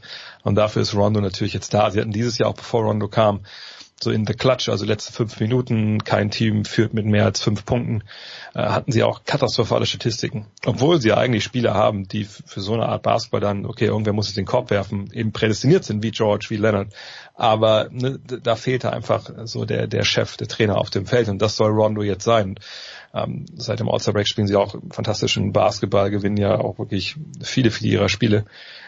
Ähm, mal gucken, wie effektiv Rondo dann wirklich Richtung Playoffs ist, wo er immer noch mal eine Schippe oben drauf legt und ob er wirklich das, das fehlende Puzzlestück ist für die Meisterschaft. Irgendwie glaube ich da auch noch nicht wirklich dran, wenn ich ehrlich bin, aber die, die Clippers haben jetzt ja auch in den ersten äh, also sie haben ihre 40 Siege geholt, bevor sie 20 Mal verloren haben. Das war von Phil Jackson ja immer so ein geflügeltes Wort, so nach dem Motto, wer das schafft, ist auch ein klarer Titelfavorit. Von daher, mal gucken ich bin gespannt. Auf jeden Fall ist es äh, eine sehr spannende Verpflichtung gewesen. Also was ich jetzt in diesen bisherigen neun Minuten gelernt habe, setzt euer Geld bitte nicht auf einen NBA-Champion, weil wenn nicht mal Dre eine genauere Ahnung hat, außer dass er sagt, die könnten möglicherweise, aber sicher ist er sich nicht, dann wird schwierig.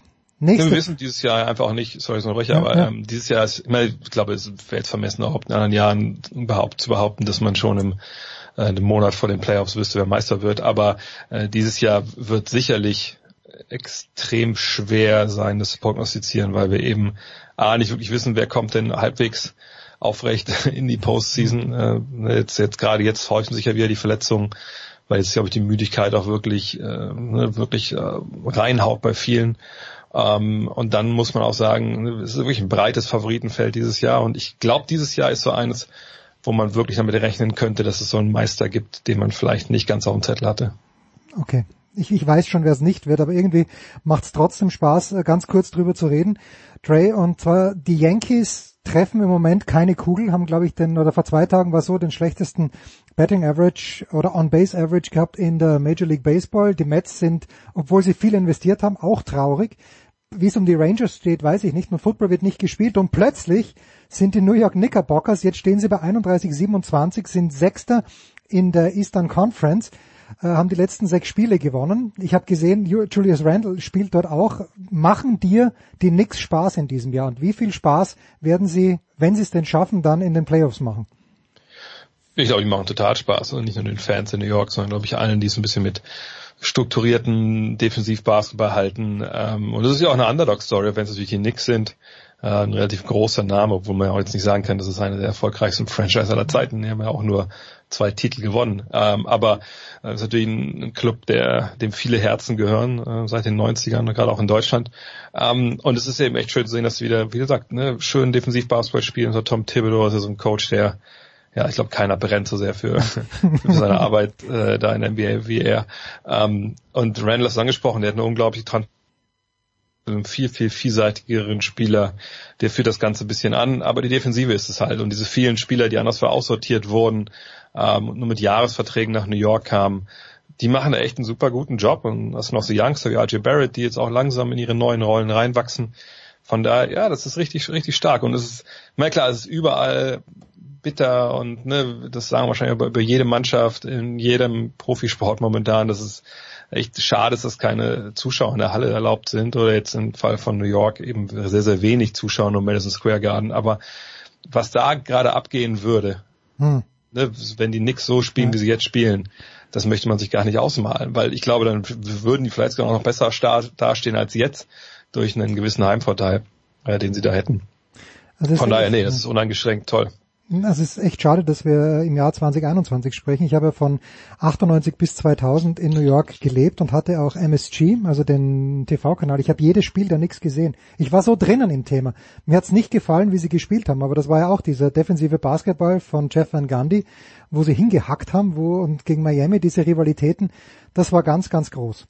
Eine Frage noch zum Basketball, Trey. Äh, du hast es sicherlich auf deinen Kanälen schon in aller Ausführlichkeit besprochen, aber die Zukunft von Moritz Wagner sieht nach deiner Ansicht wie aus? Schon in der NBA, beziehungsweise habe ich gerade eben für, für meinen Podcast relativ lange, fast eine Stunde haben wir gesprochen über, über Dennis Schröder und ähm, Moritz Wagner, also die nächsten Schritte jetzt. Und, und bei Moritz, ähm, es ist halt so, dass das, was ihn eigentlich interessant gemacht hat für die NBA, also gerade so der Wurf, das, was er im Angriff bringt, dass er das zuletzt nicht auf, aufs Parkett bringen konnte, aus, aus, aus welchen Gründen auch immer. Mhm. Ähm, sicherlich ähm, hat das auch äußere Umstände gehabt, ja die Mannschaft, äh, die er da hatte oder wo er gespielt hat, gerade in Washington, glaube ich, Boston können wir da mal außen vor lassen. Das war dann im Endeffekt jetzt während der Saison dahin zu wechseln zu einem Playoff-Team. Das war wahrscheinlich auch dann, das war, die haben die eh nur gut aus finanziellen Gründen und dann haben sie ihn halt gehen lassen. Ähm, neben Washington, das war einfach denkbar schlechte, schlechtes Umfeld für ihn, ja, mit anderen Spielern, die defensiv auch ihre Probleme hatten. Und er ist ja jemand, der defensiv Hilfe braucht. Dann hat er seinen Wurf nicht getroffen. Aber die Qualität, die er hat, ist trotzdem dadurch geschienen.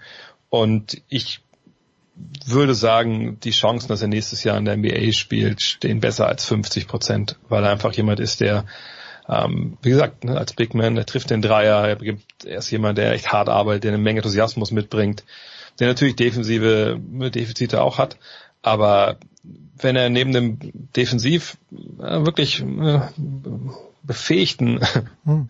Big Man spielt, wie Miles Turner in Indiana oder äh, ein Rudi Gobert bei Utah, okay, das ist nicht realistisch sein, dass er da hingeht, aber ne, wenn es einen Big Man gibt neben ihm, der für andere auch mal mit Sachen ausbügelt, dann ist er jemand, der klar eine Rolle in der NBA hat und ich würde mich schon sehr wundern, wenn er nächstes Jahr nicht in der NBA spielt. Gut, mehr als 50 Prozent. Sagst du das auch über die Chancen vom VfL nächstes Jahr in der Champions League zu spielen? Ich war sehr, sehr beeindruckt. Übrigens auch schon in Frankfurt. Ich war auch sehr beeindruckt gegen die Bayern, wenn Castells da nicht äh, zwei Tore schenkt. Also das erste lasse ich noch, äh, das zweite müssen wir nicht reden. Beim ersten sage ich auch, Neuer hat den natürlich. Aber gestern in Stuttgart haben die mir echt gut gefallen. Ja, gestern waren sie natürlich brutal effizient. Ähm, und haben ja dann wirklich also auch ja den Bubis, den Schwaben-Bubis dann äh, gezeigt, wer das reifere Team ist. Ähm, ja, das war gestern die Effizienz, die wir vielleicht dann gegen Frankfurt ähm, und gegen Bayern so ein bisschen haben vermissen lassen. Ähm, vor allem auch defensiv haben wir natürlich dann in den letzten beiden Spielen mit sieben Gegentoren. Das war ja nicht der VfL, der sich da hochgearbeitet hat, wo er jetzt gerade steht. Aber sind wir auch mal ehrlich, äh, entscheidend wird das nächste Wochenende sein, ja. denke ich, ähm, gegen, gegen Dortmund. Ähm, da kann man wirklich zeigen, dass man stabil genug ist. Gegen Dortmund haben wir zuletzt wenig bis gar nichts geholt. Ähm, in den letzten Jahren Hinspiele auch 2-0 verloren. Ähm, also ne, da müssen wir jetzt wirklich zeigen, okay, das ist unser Ding, also mindestens unentschieden muss da, muss da her. Und dann bist du was sechs Punkte, glaube ich, ne? Also im Moment sind äh, sind sechs. Also du ja, verwechselst genau. das mit Frankfurt. Ja, ja, ja. Ich glaube, ich glaube es dir. Ja, sechs, fünf. Frankfurt ist fünf vor, genau. Ja. Und dann, äh, dann bist du sechs vor äh, Dortmund. Äh, das gegen Mainz zu Hause. Ähm, du hast Union noch zu Hause. Klar muss man noch in Leipzig ran, aber ich denke am 33. Spieltag bin ich mir relativ sicher, dass bei Leipzig da schon die ersten äh, Brausedosen aufgemacht werden, äh, weil die Saison vorbei ist und es um nichts mehr geht. Äh, also ich, ich würde mich schon arg wundern, wenn wir jetzt das Spiel nicht verlieren und dann nicht in die Champions League kommen. Gleichzeitig, selbst wenn wir es verlieren äh, und es nur noch drei Punkte sind, ähm, auch wenn das Restprogramm relativ tough ist mit Union und Leipzig und dann Mainz, die wahrscheinlich noch dann gegen den Abstieg spielen. Trotzdem kannst du es immer noch schaffen, du hast du trotzdem noch selber in der Hand und ich habe ein gutes Gefühl, ähm, dass die Truppe das im Endeffekt macht und wie ich dann immer bei uns schreibe nach jedem Sieg in der WhatsApp-Gruppe, ähm, freuen wir uns alle auf die Heimspiele in Budapest nächstes Jahr in der Champions League. Ähm, gegen Real und in, äh, ja, gegen Real in Budapest, herrlich irgendeinen Schurkenstart werden wir schon finden, wo wir dann äh, trotz Covid spielen dürfen. Äh, herrliche Szenen, ja. Ähm, das beste Zeichen für Wolfsburg muss sein, wenn sogar Xaver Schlager ein Tor schießt, dann, dann läuft alles in die richtige Richtung. Und was für eine Bude. Ich meine, Xaver ja. hat ja jetzt in den letzten Wochen öfter mal ein Maß genommen, jetzt so gefühlt den Schuss, den er vom allerweitesten Punkt abgesetzt hat. Der ist dann drin. Übrigens auch ein großer NBA-Fan, Xaver Wirklich? Hast, hattest du ihn schon irgendwann manchmal? In, ja, ab und zu mal, ab und zu mal auf Instagram geschrieben, aber okay. äh, ich weiß das ja auch äh, zu. Ähm, nee, ich hatte ihn noch nicht, nicht im Podcast oder so. Der große André Vogt, wir machen eine kurze Pause. Danke dir, Dre. Big Show 505.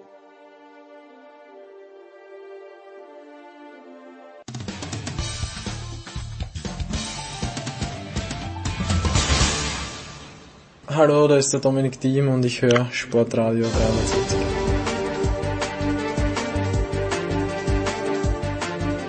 Gerne. Sportradio 360, Big Show 505. Hinten raus äh, kümmern wir uns um Tennis und ich freue mich sehr, dass der Turnierdirektor seit wie vielen Jahren schon, ich tippe auf 13 Jahre, Patrick Kühnen bei den BMW Open in München. Guten Morgen, lieber Patrick, wie viele Jahre sind es wirklich schon? Ja, schönen guten Morgen. Äh, das erste Jahr war 2008. Und jetzt überlasse ich es Rechnen dir. okay. Ja, jetzt müsste man sagen, eigentlich dein 14. Turnier dann, nicht das 13. Also das ist jetzt ganz, das ist zu schwierig.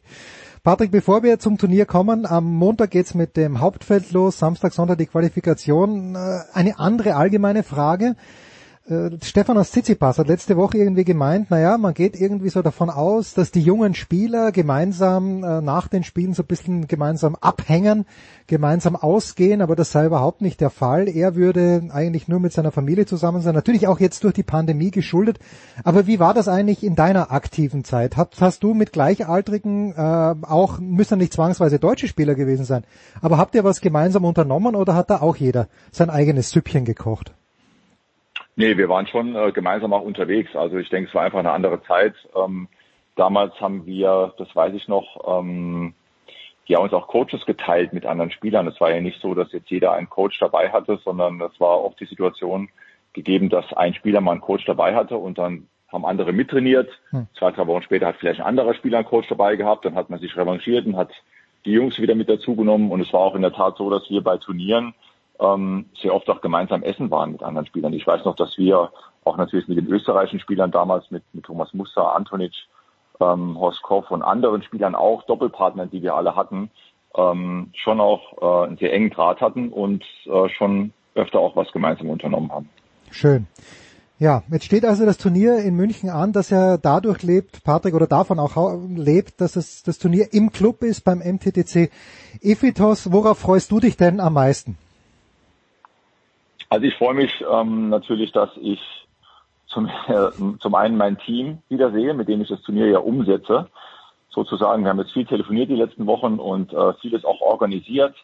Und jetzt ist eben äh, die Zeit gekommen, dass wir uns hier auf der Anlage auch treffen können. Und dann freue ich mich natürlich besonders auf Live-Tennis. Das ist hm. äh, ganz klar für mich sind die BMW Open ein absolutes Highlight im Jahr und von daher freue ich mich wirklich sehr auf die neun Tennistage hier im MCDC Epitos und ähm, kann es kaum erwarten, dass es losgeht. Die French Open haben sich um eine Woche nach hinten verschoben. Da habe ich in meinem jugendlichen Übermut gesagt, naja, jetzt könnte man natürlich überlegen, ob vielleicht München aufgrund vielleicht gewisser Wettervorteile vier, fünf Wochen sich selbst auch verschiebt nach hinten. Ist sowas überhaupt eine realistische Option oder ist äh, der Termin so festgefahren? Weil ich habe mir gedacht, okay, in fünf Wochen wären vielleicht auch Zuschauer möglich. Äh, ist sowas komplett unrealistisch? Also das äh, kam jetzt alles auch sehr kurzfristig, muss man sagen, auch für hm. unser Turnier sehr kurzfristig die Entscheidung der French Open. Wir sind äh, dabei geblieben, dass wir ähm, uns auf die Woche konzentrieren, die wir jetzt haben. Und äh, für uns, äh, sage ich mal jetzt, äh, dahingehend äh, unser Turnier auch jetzt zu ändern und so äh, war für uns jetzt keine Option. Gut der äh, Starspieler deines Turniers. Du hast ihm, äh, glaube ich, als er 16 Jahre alt war, seine erste Wildcard gegeben. Alexander Zverev ist jetzt äh, ist 24 geworden, also äh, ein Veteran mittlerweile auf der Tour. Sascha hat bisschen Probleme gehabt mit seinem Ellbogen die letzten Wochen. Was, äh, was erwartest du dir von deiner Nummer eins? Also zum einen muss ich sagen, dass es nicht selbstverständlich ist, dass er jedes Jahr zu uns kommt. Wir sind sehr, sehr glücklich darüber und sehr dankbar, dass er bei uns spielt. Seit 2014, ich weiß noch, damals war es eine Wildcard gegen Jürgen Melzer mhm. bei uns auf dem zweiten Center Court. Und ähm, ich äh, äh, erwarte mir einen, einen sehr ähm, hungrigen äh, Alexander Zverev. Äh, er wird auch sehr früh anreisen, sich entsprechend vorbereiten auf unser Turnier. Wir haben eine leichte Höhenlage in München. Auch das ist für die Spieler äh, ein wichtiger Punkt. Da muss man sich entsprechend auch vorbereiten, damit man sein Spiel entsprechend auf den Platz bekommt. Ähm, auf einen sehr motivierten und, und äh, hungrigen, heißen Alexander Zverev freue ich mich, der sicher die Ambition hat, hier ein weiteres Mal das Turnier zu gewinnen. Zweimal hat er schon geschafft. Wenn du dir den Sascha anschaust über die Jahre, wo siehst du denn äh, seine größte Verbesserung, die er jetzt wirklich in den letzten acht Jahren äh, hingelegt hat? Also ich finde, es ist ein sehr, sehr, sehr, sehr spannender, sehr guter, positiver Reifeprozess einfach eingetreten in den letzten Jahren aus meiner Sicht äh, am, am intensivsten, würde ich sagen, äh, in den letzten zwölf bis 18 Monaten. Ähm, ich nehme immer gerne das Beispiel der US Open heran ähm, aus dem vergangenen Jahr, wo er äh, auch zwei Matches hatte, in denen er hinten lag, auch gegen Carreño Busta zum Beispiel 0-2 Sätze hinten lag und auch ruhig geblieben ist in so einer stressigen Situation auf dem Platz, sich besonnen hat, sich Gedanken gemacht hat, wie kann ich das Match noch rumreißen. Also da ist, äh, ich sage mal, von der mentalen äh, Stärke einiges passiert und dazu muss ich sagen, dass äh, auch sein Spiel sich weiterentwickelt hat. Er kommt jetzt schon öfter nach vorne, ähm, hat äh, auch seinen Aufschlag in den Griff bekommen auf seine Art und Weise und ähm, ist in seiner Entwicklung, das will ich auch sagen, noch lange nicht fertig. Aber auf diesem Weg, äh, auf dem ich ihn auch gerne sehe, ich sehe ihn gerne an der er ist groß, er hat eine gute Reichweite, hat ein sehr offensives Spiel und es geht auch darum, für ihn die Ballwechsel zu verkürzen. Dadurch, dass er öfter mal nach vorne kommt. Ich wünsche mir sogar noch ein bisschen mehr Surfen Volley äh, in der richtigen mhm. Spielsituation, beim richtigen Spielstand. Aber auch das äh, ist ein, ein, ein Prozess, der braucht etwas Zeit und von daher bin ich da aber auch sehr zuversichtlich, dass er das entsprechend auch machen wird und das noch wachsen wird. Du versuchst ja als Turnierdirektor in München immer einen schönen Mix hinzubekommen aus einheimischen Spielern. Dazu kommen wir gleich, äh, vor allen Dingen auf Philipp Kohlschreiber, aber eben auch ein paar junge Spieler zu holen. Und als das Spielerfeld bekannt äh, gegeben wurde, Patrick, äh, Yannick Sinner ist natürlich jetzt schon ein Jahr mindestens präsent auf der Tour, aber dann erreicht er das Finale in Miami. Würdest du, es ist er Top 20, äh, ist Yannick Sinner überhaupt noch ein junger Spieler? Also vom Alter her schon, aber er ist Top 20, wie gesagt, der ist ja schon fast etabliert. Worauf freuen wir uns bei Yannick Sinner? Ja, das äh, hast du schon ganz gut jetzt geschildert. Er ist natürlich sehr erfahren und äh, hat auch dazu ein sehr, sehr gutes, sehr erfahrenes Umfeld, vor allem mit seinem Trainer Riccardo Piatti, der ihn, finde ich, ähm, als, als väterliche Figur und als herausragender erfahrener Coach sehr, sehr gut führt. Das sieht man auch an der Turnierplanung, an seiner Entwicklung als Spieler. Und er macht auf mich einen, also Janik Sinner macht auf mich einen sehr reifen Eindruck Hm. für sein Alter und auch das, was man von ihm hört, äh, ich sag mal nach gewissen Matches, Pressekonferenzen, die Äußerungen, wie er auch seine Matches, wenn er mal verliert, analysiert, ähm, das ist schon sehr professionell, sehr cool ist er da und ähm, aus meiner Sicht ist er auf dem Weg in die Top Ten und äh, wird die nächsten Jahre eine ganz, ganz große Rolle spielen. Keine Frage. So, dein äh, Rekordsieger. Philipp Kohlschreiber. Kohli hat nicht viel gespielt in den letzten Wochen und Monaten. Äh, was weißt du von ihm? Wie ist er in Form? Was erwartest du dir vom Kohli? Also ich weiß, dass er sich sehr aufs Turnier freut, ähm, auf die BMW Open auch in diesem Jahr bei uns zu spielen. Ähm, es war für uns auch äh, selbstverständlich, dass wir ihn mit einer Wildcard hier unterstützen. Ähm, er hat im Vorfeld wenig bis kein Turnier gespielt, das ist richtig, aber er kommt natürlich hierher zurück an den Ort, an dem er fünfmal Finale gespielt hat, dreimal gewonnen hat und äh, ich glaube auch jeder Spieler auf der Tour weiß, hui, Philipp Kohlschreiber hier auf der Mhm. Anlage beim MTDC Ephitos bei den BMW Open, das ist immer eine schwere Aufgabe und Philipp wird angreifen. So kenne ich ihn. Wer ist aus deutscher Sicht noch am Start bei dir?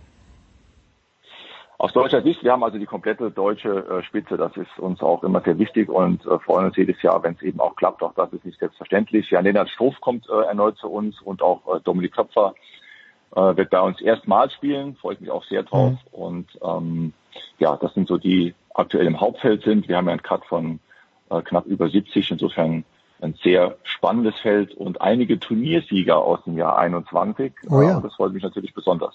Ja, da kann man gleich direkt ansprechen. Also Daniel Evans äh, kommt nach München, hat jetzt in Monte Carlo äh, Novak Djokovic geschlagen und ein Typ, den, den ich nicht kannte, aber der mir unheimlich gut gefällt beim Zuschauen, Aslan Karatsev hat in Dubai gewonnen. Ähm, ja, zuerst mal zu Evans. Äh, hat dich das ein bisschen überrascht, äh, dass der mit seinem Spiel, ja, er spielt einen guten Rückhandslice, aber dass der gegen Djokovic so gut ausschaut in Monte Carlo. Und nicht nur gegen Djokovic, ist er dann, äh, hat er dann auch noch weiter gewonnen. Also ähm, ich war natürlich schon überrascht, weil wenn man jetzt, sage ich mal, rein auf die Ausdrückung draufschaut, denkt man, okay, Djokovic gegen Evans, das ist äh, eine klare Sache für Novak Djokovic, aber er hat natürlich diese spielerischen Fähigkeiten und Evans ist aus meiner Sicht ein Spieler, der äh, in der Situation als Underdog gegen Djokovic rangeht, hat dann auch nichts zu verlieren Hm. und dann ist das eben auch eine Situation, die viele Tennisspieler kennen. Ähm, man hat nichts zu verlieren, man spielt auf einmal völlig frei, kommt in, in seinen absoluten Flow-Stage, spielt sein bestes Tennis und sein Gegenüber hat vielleicht nicht den allerbesten Tag. Dann kann das passieren. Ähm, ich finde so Sachen äh, toll. Ich finde, das äh, macht auch den Sport aus. Und ähm, Evans ist aus meiner Sicht ein Spieler, der technisch sehr versiert ist und äh, der, der schon Potenzial hat, sich da oben auch äh, näher festzusetzen. Absolut. Karatsev, ein Wort dazu. Jan de Witt hat äh, bei mir vor ein paar Wochen hier gesagt, dass er glaubt, Karatsev wird Ende des Jahres Top 20 stehen. Ja, würde ich auch mitgehen. Ähm, ich finde äh, die, die Entwicklung auch äh, also ganz, ganz stark, äh, wenn man sich das ganze Szenario mal anschaut. Ich habe ja dieses Jahr auch für Sky den ADP Cup übertragen. Mhm. Mir ist er letztes Jahr schon aufgefallen beim ADP Cup, weil er so unglaublich gut doppelt gespielt hat. Und dieses Jahr hat ja sein Team den ADP Cup gewonnen. Und ich erinnere mich, dass der Daniel Medvedev in der Pressekonferenz, bei der Siegerehrung, nicht in der Pressekonferenz, bei der Siegerehrung gesagt hat, hat sich kurz umgedreht zu Karatev, hat gesagt, Junge, dieses Jahr wird dein Jahr, du bist so gut drauf. Mhm. Und dann hat er natürlich äh, direkt danach äh, Halbfinale gespielt in Melbourne bei den Australian Open, gewinnt Dubai und äh, ich, ich freue mich total, dass er kommt. Er ist ein Spieler der Stunde und ähm, mit äh, Mitte 20 auch äh, mit einer gewissen Reife, die er mitbringt. Ähm, freue mich sehr auf ihn. Bin gespannt, was er hier leisten kann. Jetzt hast du gesagt, eine Wildcard geht an Philipp Kohlschreiber. Sind die weiteren Wildcards auch schon besetzt oder hast du Ideen? Was ist, wenn Dominik Thiem sagt, er möchte vor Madrid doch noch ein Turnier spielen? Ideen habe ich, Ideen habe ich natürlich viele, das ist auch ganz klar. Ähm, eine Wildcard ist von Philipp Kohlschreiber besetzt, äh, die anderen beiden, ähm, die äh, geben wir äh, in den nächsten Tagen jetzt bis hin zum Turnier bekannt. Es ist, natürlich auch so, dass ich besonders aufgrund der, also grundsätzlich auch, aber besonders aufgrund der Situation, in der wir jetzt sind, auch ähm, zumindest mal eine Wildcard äh, noch relativ lang halte, mhm. weil ich als Turnierdirektor natürlich auch in der Verantwortung bin für unser Turnier ähm, reagieren zu können, will auch reagieren. Insofern ähm, ist ein bisschen was los, ähm, aber du äh, verstehst mich, wenn ich da nicht mehr zu sage, sondern dann am Ende natürlich äh, mich freue, wenn es, wenn es äh, Namen sind, die auch dann passen für eine Wildcard. Auch das ist wichtig. Na, ich, ich hätte einen Vorschlag, du musst natürlich nicht drauf eingehen, aber wenn ich schaue, die Alternate-List, äh, er hat gestern leider verloren in Belgrad, aber ich finde äh, Korda Junior natürlich einen sehr interessanten Spieler, äh, der letztes Jahr sehr, sehr gut gespielt hat bei den French Open, ins Achtelfinale gekommen ist. Aber da, da sind wir ganz gespannt. Also am Montag geht's los. Äh, Patrick, abschließend vielleicht ja. paar, abschließend noch äh, die Frage, ja, Stefanos Tsitsipas hat jetzt endlich äh, ein Tausender auch gewonnen, hat bis jetzt nur zwei 50er gehabt und eben diese, diese ATP Finals. Der Hurkacz gewinnt in, äh, in Miami. Äh, ich bin, ich sag Wacherblöse nein, Wacherblöse erst. Äh, natürlich hat der Dominik hat die US Open gewonnen, kein Zweifel, aber die Umstände mit Djokovic die muss man natürlich auch berücksichtigen. Ich, ich glaube halt, ähm, Wachablöse erst bei Grand Slam Turnieren. Oder siehst du jetzt schon Anzeichen, dass es, dass es wirklich jetzt diese Next Gen schaffen könnte, in diesem Jahr auch Grand Slam Turniere zu gewinnen? Das ist ein spannender Punkt. Wir haben natürlich den, den signifikanten Unterschied. Äh, die Grand Slams werden über fünf Sätze teilweise gespielt, drei Gewinnsätze. Und das ist für mich noch der, der Unterschied, der kleine, aber auch feine Unterschied. Mhm ähm, bei dem ich einfach die, die Erfahrung äh, bei den Arrivierten immer noch vorne sehe, vor allem wenn wir jetzt über Novak Djokovic sprechen, über Rafael Nadal sprechen, die Jungs haben so oft schon Grand Slam Turnier gewonnen, auch natürlich Roger Federer, der ja geplant hat, auch bei den French Open wieder anzutreten. Wir haben so viele Grand Slams gewonnen, die Spieler, wissen, wie man ein Grand Slam von Anfang bis Ende durchspielt, haben so viel Erfahrungsschatz, hm. den sie mit reinbringen. Äh, das ist die Challenge für die Jungen, aber man spürt natürlich, dass die Jungen die Jungs, äh, die, die drücken. Hurkasch, Sinner war das Finale Miami, wir haben einen Kasper Rüd im Halbfinale in Monte Carlo, wir haben einen kleinen Elvis im Halbfinale in Monte Carlo. Ähm, also da ist jetzt einiges los. Äh, Tsitsipas gewinnt seinen ersten Tausender. Die Jungs drücken und es ist nur eine Frage der Zeit, aber das ist momentan noch die Hürde, vor der sie stehen. Gut, also wie gesagt, nochmal Montag geht's los und Patrick, äh, man kann, glaube ich, jedes Match überall sehen. Äh, wenn ich es richtig gesehen habe, der BR überträgt, RAN überträgt. Ähm, ja. Also es äh, niemand kann sagen, er hat nicht gewusst, dass es nicht im Fernsehen kommt. Das ist richtig, ja. Wir geben Vollgas und ähm, streamen, was das Zeug ist. Gut. Und äh, der Turnierdirektor, das ist auch neu, ich glaube für uns Journalisten, wenn ich es richtig verstanden du bist ja, wer dich gesehen hat bei den Turniers, ist Wahnsinn. Also du bist den ganzen Tag beschäftigt, du stellst dich den Fans, du stellst dich den Journalisten, du stellst dich allen und du wirst, du wirst, glaube ich, jeden Tag jetzt auch äh, um 10 eine State of the Union täglich abgeben. Habe ich das richtig verstanden? Absolut, klar. Na, da, ja, ja. da freuen wir uns sehr. Patrick Kühner, wir freuen uns auf den MTTC Evitos kommende Woche. Danke Patrick, das war's, die Big Show 505 Sportradio 360. Das war die Big Show auf Sportradio 360.de. Folgen Sie uns auf Twitter, klicken Sie den Gefällt mir Button auf unserer Facebook-Seite und abonnieren Sie uns via RSS-Feed oder auf iTunes. Die nächste Ausgabe der Big Show gibt es am kommenden Donnerstag. Bis dahin sollten Sie die Zeit nutzen und die weiteren Angebote auf sportradio360.de wahrnehmen. Play Ball! Da ist gar nichts toll!